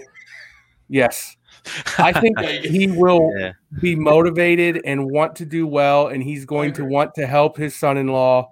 And I think I honestly think he'll do well in that role. Look, full I- disclosure: if he goes chop for chop Penta, he will have a heart attack and die in the middle of the ring. Like Yeah. you heard what the guy said at Penta. Mm-mm. Jungle Boy was like, like he said it in like a playful way, but he was like, "Piece of shit." He wears that thing across his chest. You can't even get him. Like he just whacks you. He just kicks the shit out guys. And when he on Dark the other week, he did a chop. And Taz goes, he goes, or as Justin Roberts calls it, a home run. And Excalibur and him started popping to themselves because obviously he just he just nails guys with a chop. Yeah. He does that at Ric Flair. Yeah, that'll be a Rest problem. in peace, as Bob O'Neill would say. I don't think he I I don't think he would do that to Ric Flair, but it's also Penta, so maybe he would. she does that too. If he dies, he dies. I don't know. I just I don't there's something I have a hard time seeing Tony Khan let letting Ric Flair fail. Agreed. Would be the way I would put it. This is my biggest concern. Four or five wits. Yes. And that's coming yeah. That episode is, by all accounts, I mean, we've heard about that story as you know from our dumb wrestlers that we enjoy and shit. Apparently, that story is horrifying from the Yeah. other side, which I believe, obviously. What Oh, the the uh, dark side? Yeah, Yeah, the plane yeah. ride. This, Yeah. by, by the way, this is great from Josh. Bryan is going to go so red when Penta starts chopping him, dude. Yes. I'm telling you, man, they would have a great bloodbath. Do you remember when when Roddy got in there for the greatest Royal Rumble and chopped the shit out of Bryan? Oh like my God. god! That ruled so- The post match interview with his fucking his 'Cause they, chat. they have Oh a my match. god. I can't remember what event it is because Ring of Honor used to do. You know, every event had its own. But Roddy and Bryan have a match where he chops he chops him so much, so it's like a fifty minute match. Oh They yeah, that five one. Yeah. minutes of it in Saudi, and it's like the people are dead silent, and Bryan is actually doing this. Is one of the biggest stars in the world. I knew the Fed was in an interesting place when he did that interview with Punk on backstage, and they go, "What young stars in NXT would you like to see come up?" And he's like, "Well, most of the guys I worked 15 years ago, like Roderick Strong." Sorry to hear that. Well, yeah, Well, 'cause that- he, he he feuded with those guys. He feuded with Roddy Strong and uh, uh, Rob's friend. My God, True. I could go so many ways with that joke. I'm going to leave it alone. There's a, that last comment in the chat is very true. Um, That woman's locker room might give Ric Flair That's a a- that's a very uh, I, I, underrated. Is probably not the right word for that, but good No. lord, yeah, their women's roster is something, man. And we'll just. I don't want to. Yeah. I mean, It's it's two, it's 3 a.m. on the East Coast. Yeah. Hey, hey, hey! There we go. There we There go. go. oh, good God. You gotta love Bobby. He always hits his spots. Even when you think he's not listening, he knows what's going on. He's aware of Fucking it. well done, Bob. Three three hours and forty five minutes in, you hit your spot, man. Bob, did you ever give your favorite Brock Lesnar match? Yeah, Daniel Bryan. Yeah, I picked the Bryan match. You certain of that? Gonna, every week I'm going to just bring up to you, Bob. Did you ever get around to that? Eventually, you'll forget that you actually did give an answer. Um, we have we have probably look. We need to start wrapping up at three fifty five because it takes us five minutes. to Yeah, actually- yes. we're really bad at wrapping up. So, So, but, we Devon, we two minutes here. Yeah. Go ahead, shit. What was you gonna say? let's say we tried to wrap up uh, on Wednesday, and then we went two more hours. Yeah, totally my fault too. It's fine. It was, it good. We have about ten minutes here where the chat I think can can guide things as they may. Now, granted, we have legitimately had about thirty people here the whole time, um, which seems bad. Um, how you could be watching this and still think, "Wow, I'd really like to see them tackle this particular topic," I don't know. Uh, but if you do, now is the time, pals, because we are we're, we're winding down here. I will also, before I get any further, Bob, um, anything you'd like to tell I'm gonna start using that from now on. More like Roderick Week. Yeah, that's, that's a direct shot, mate. I call sensitive. him Roderick Week. There you go. He's very good, you know. You He know when they cut good, yeah. when they cut all the good NXT wrestlers, we need to just sign Roddy and O'Reilly as a team. And I know you don't want Ciampa, but we need to sign Gargano and Ciampa as a team. No, Okay, fine. Roddy and O'Reilly as a team. Dude, never forget that Bob Fish teamed with Cole for six years, and Roddy came in and was a better partner after about. yeah, a that month. team was incredible. That Um, yeah, that 2018 run. Gosh, You Like, take you what was their best match from that run? Like the the the Mustache Mountain deal? Was it Burch and Lorcan? That match? Merchant Lorcan, oh man. my god! Yeah, Oh my god! Incredible. Um. Okay, what we got here? Arthur Ashe match, you want to see? I actually think, and I, this is a bit of a cop out, maybe, but because I've said it so much, but I really would like to see Santana and Ortiz win the belts. yes, I love that Mhm. team, man. yes. I think that'd be a It's fine. compliment for them, and it's overdue, right? Any others? Any ideas, Bob? No, I mean that one really stands out. Like that's your big man. I mean, like maybe Bryan uh, does his in-ring debut. The thing is, I don't think that's the main event match. I think Mm. Santana and Ortiz probably win it in the opener. I think they have Yeah. something huge planned for the main event. Like, I think it'll be. I actually think this is not a scoop, but it's, it's guided by a scoop I can't share. I think there is a chance you get the pinnacle versus like the AEW All Stars of that show. I could see that. Yeah, It won't be the elite because I think they'll be directing Hangman, you know, towards Kenny. I think Kenny might do something else. I think there's going to be an effort if Cash is able to do it to make the pinnacle like an act again. Because let's be real, guys, they have been fragmented as all hell recently. Yeah. Like, they're barely together, right? Look at. I mean, same with the inner circle. Like, Mm. Right, but with them, it's like I don't really need Yeah. this bigger. yeah. No, I know. I agree. Yeah. Um, I yeah, I think. uh I think Arthur Ashe is a pay per view in Tony's mind. Yeah. Um, I think he's. I think that's going to be the biggest dynamite show of all time. It should be right. Yeah. I mean, it should be. Yes, it's going to be insane. Like, it's gonna. It literally is going to be like something they we've never seen a wrestling show in that kind of environment. Like, it's going to be something like we've never seen before. It's just Hmm. it's a balance of featuring the important players without losing the quality. You know, Yeah, Like- because well, it's hard, very hard. I don't want them to treat it like, um, like a showcase for new fans. I hate when they do that. Um, Yeah. just do your show, man. And like, if more people are watching, great. Like, don't don't try to change. Um, This does feel like it's on the table. I could see them running King and Miro back at that show if he gets screwed on Sunday. I don't know, but I could see possible. it. Hmm. Um, this is. It does rule. Yes. Feel a mention in this. They should have Like- broke. Yeah. It does rule that the inner circle did the match where they kept themselves alive and then never interacted again. Yes. We haven't seen Hager in forever. Oh, sorry to hear that. Hey man, look, I honestly think Hager's been fine. I that's actually been one of these stunners of AEW for me. Is like they've done it. He's been perfectly fine. They haven't. But Yeah. the Mox match sucked. That was the one. they overstepped their boundaries Yes. on that. But yeah. since then, they have not given him too. The only, like we said, he probably shouldn't have beaten Wardlow in that. But I get why he did. You can't have him lose in the fucking octagon when he's and also does MMA fights. But I forgot about that. um, yeah, I haven't had a problem with Hager, and I don't. I'm not a fan. So like that's peak them knowing how to use people. He's worth it just for every time he's on TV, Jim Ross being like blue chipper. He's gonna Yeah. figure it out one day. Like, God bless him. He really thinks Hager is at some point gonna like Pro wrestling corner. capital of the world, brother, There you- or There you amateur wrestling cap. Yeah, He's Hangman better in the title picture then? Then what do you think? Arthur Ashe seems like too soon, right? Am I wrong? What do you think, Hangman? he might return that Has night. it has his has has his kid been born in a situation something like that? what the don't deal even know. with that, man. I don't know what the deal. It feels like people got I don't really like they assumed a lot with that deal, but that's why I've kind of left Yeah. it alone, right? Yeah. I Yeah, don't know. you know who knows um i hope everything's okay uh but um you know yeah it's it's it's it's it's probably too early um i I feel like that's a like a full gear thing maybe Agree. um gosh full gear could be a big show and i'm gonna want tickets for that and that's gonna be hard yeah. They need to Um, move it to the dome. I'm not doing a bit. They really need to move it to the dome. they need to keep it on the same night though please Yeah, that's not going to happen. Unfortunately, we're all fucked, brother. uh well i mean i can cancel my booking for the hotel if i had to so Mhm.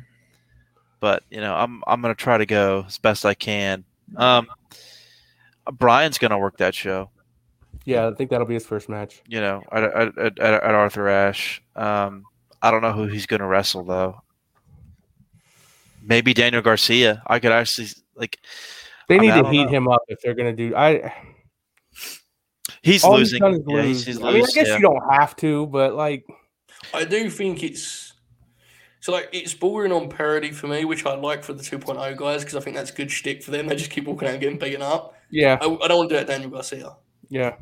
So I don't know. I like your call, Matt, actually about like maybe Hangman comes back at Arthur Ashe. If the timing works out for him personally, I think that's the move. Is he returns at Arthur Ashe? I really like if you do that pinnacle. Well, no, that doesn't work there because what you're talking about, the pinnacle needs to win that match, right? Because, no, because yeah, I would say like you do like basically this. This is the deal. Okay, this is not well, whatever. The, the months ago, MJF intended to work Eddie Kingston after Chris Jericho. Hmm. Okay. okay, So I think that could very well have changed based on the fact they've added CM Punk and Bryan Danielson. But like I do think if you're gonna do that, there's no reason to not overlap with the pinnacle guys. With like Kingston is kind of linked to obviously Moxley, but also Darby and then Sting, right? And then you start to you have some fun with it. I don't know. I don't the, like. I guess it doesn't make sense because obviously Hangman comes back with and goes right after Kenny, but like the Pinnacle versus Punk, Bryan, Sting, Darby, and question mark, and then it's Hangman, Adam Page. Yeah, it's insane. I agree with that. I, I, the thing is, the dark It's pretty when he comes back, he needs to reunite the Dark Order, right? That's the Yeah. Thing, so I don't know. This is a good story, by the way. Jake Hager was smoking at the entrance of the Knight Center before Dynamite in Miami. because they didn't, they didn't tell him the doors open. He looked disappointed when fans weren't swarming him. That's very good stuff. God bless. Yeah, the 2.0 guys have been really fun on TV, right? Yes. Bob, how did you guys blow out with them? Uh, yeah, no, they they really dropped the ball with them or those guys, and I'm glad that they're uh, you know, getting to work God. with Punk. Personally, I, I think it's I think it's good business when you sign guys to five year contracts and then release them a month later. I think that's a good way to run your company. Yeah. Actually, the other day I was, I have to apologize. I was a real dick and I said it's toxic to release 150 wrestlers in an 18 month span. And someone said, is it though? Because Amazon did it. And I was like, good point. Actually, not toxic. Dev- definitely, definitely healthy on a product where it's about investment to just train the audience to believe that any of their favorite wrestlers could vanish in the next week. Yeah. Definitely helps overall. You know, I think it's good stuff. It helps morale too, right? No one knows that they're safe. Good. I like it. Put that comment about Bray up on the screen. Um, they still. Yeah, I'm gonna I'm going to reiterate, and I'm an idiot for doing this. I am a firm believer that that, that Bray's not coming, Sorry to hear that. and I'm gonna that's that that's I'm just doing that so I can look like an ass when it happens. But like I, It'll be fine. Don't worry. it will be fine. I just I don't think it's gonna happen. I think I think If they're he happy with comes- Black. I don't disagree, but if he does come, he's going to wrestle like four times a year, Yeah, and he'll be spooky, and it'll be fine. We'll just look the other way and pretend it was good. and and he'll and his name will be Bray Wyndham, and that'll pop me. So, Surely it'll be Wyndham Wyatt, right? mm, will S- Saying that buddy get buddy, so fucking anything's possible. Yeah. with These dipshit songs. Bud Matt, brother. We made it through a whole show without really talking about him very much, Are besides kidding his me? WWE run. I was going to say we did a 15 minute portion on how great of a worker he is. Yeah, but we didn't talk about him. Yeah, I guess we did talk about him coming into AEW. Uh, too. Never We mind. talked I'm about full of shit. Length. You Yeah. at one point you said he could get over huge in AEW. Yeah, we started Jesus. speculating. Look, man, it's been four hours. Like, Tell I, me about it. It's 8 a.m. Okay, we need to we need to conclude here um, because again it takes us too long. I do not want four hours is the audio cut off. I do not want people to miss that. Apparently, people only listen to the audio. Man, I don't know if you heard about that, but Yeah. whole famous audio listeners. Um, I'm going to send it to the Star of Night Show, Bob O'Neill. Uh, Bob, anything to promote? anything to push? Yeah, you know, uh, follow me on Twitter at Robert O'Neill thirty one. We're gonna watch college football for about fourteen hours tomorrow. It's gonna Who's be O'Neill? a great time. Who's we? You guys? I'm going to. Yeah. I'm Yeah. sorry to hear that. I won't be. I won't be involved Well, in that. That's probably not true. I- I'll be in and out on college football. fair. I've got a fantasy football draft tomorrow night. I'm gonna beat Rob's ass again. Oh yeah, we have to do that too. I won the league last year, just so everyone knows. Hmm. And then nobody paid me. I'm glad I knew that. Shoot. God, he's got fabulous. Devon's Twitter. got some kind of gimmick coming. Oh my god. Oh hell yes! Oh my. He's got a trophy. Oh shit. we need to we need to do a trophy gimmick for this show. Um, I want I a thousand said it bucks for already. that too. but like, I'm serious when I say like, without any pressure, Devon, you're like welcome to become a regular Yes. co-host on this It's show really- because this it was incredible. Um, I know you don't. I don't know that you want to do this every Friday, but like whenever you want, please just let us know. Yeah, absolutely. For sure. Already better than my brother because I showed my face unlike that coward. But Well, the, Yeah. the only issue with Dylan is like we were out of our depth completely. so Yeah, but, uh, Flat That was, dude. know, that was That incredible. yeah, that was incredible though. Like that was, um, people think I have great. knowledge. I, I, I ain't shit. That was Yeah. fucking germ theory and flat. Like I'll, I'll give us credit. We gave up on the flat earthers thing really fast because I, I that could have Yeah. been a thing that we kept doing for a long big time. Big money Matt deal really derailed that. We I, I went that direction and it really you know. How that do you feel about Matt Hardy's theme song, Devon? As we wrap the show up. Fantastic. There. Fantastic. Um, shoot, was that your promotional piece of the show? Is that what you did? Is that just, just you just was like, yeah, Devon should come back. I agree. Yeah, okay. I'm gonna right, wrap the show up this week. Is that okay? You do you want, pal. Just let Oracle plug his Twitter though first. Yeah, plug your Twitter, man. Twitter. my Twitter is at King Motivator H. There you I think. I never I never get that right, so someone I'm sure will correct me. I think you're correct, pal. Um, shoot, please take us home. Okay, folks. This has been Jesus, where, where did that tone come from the last four hours?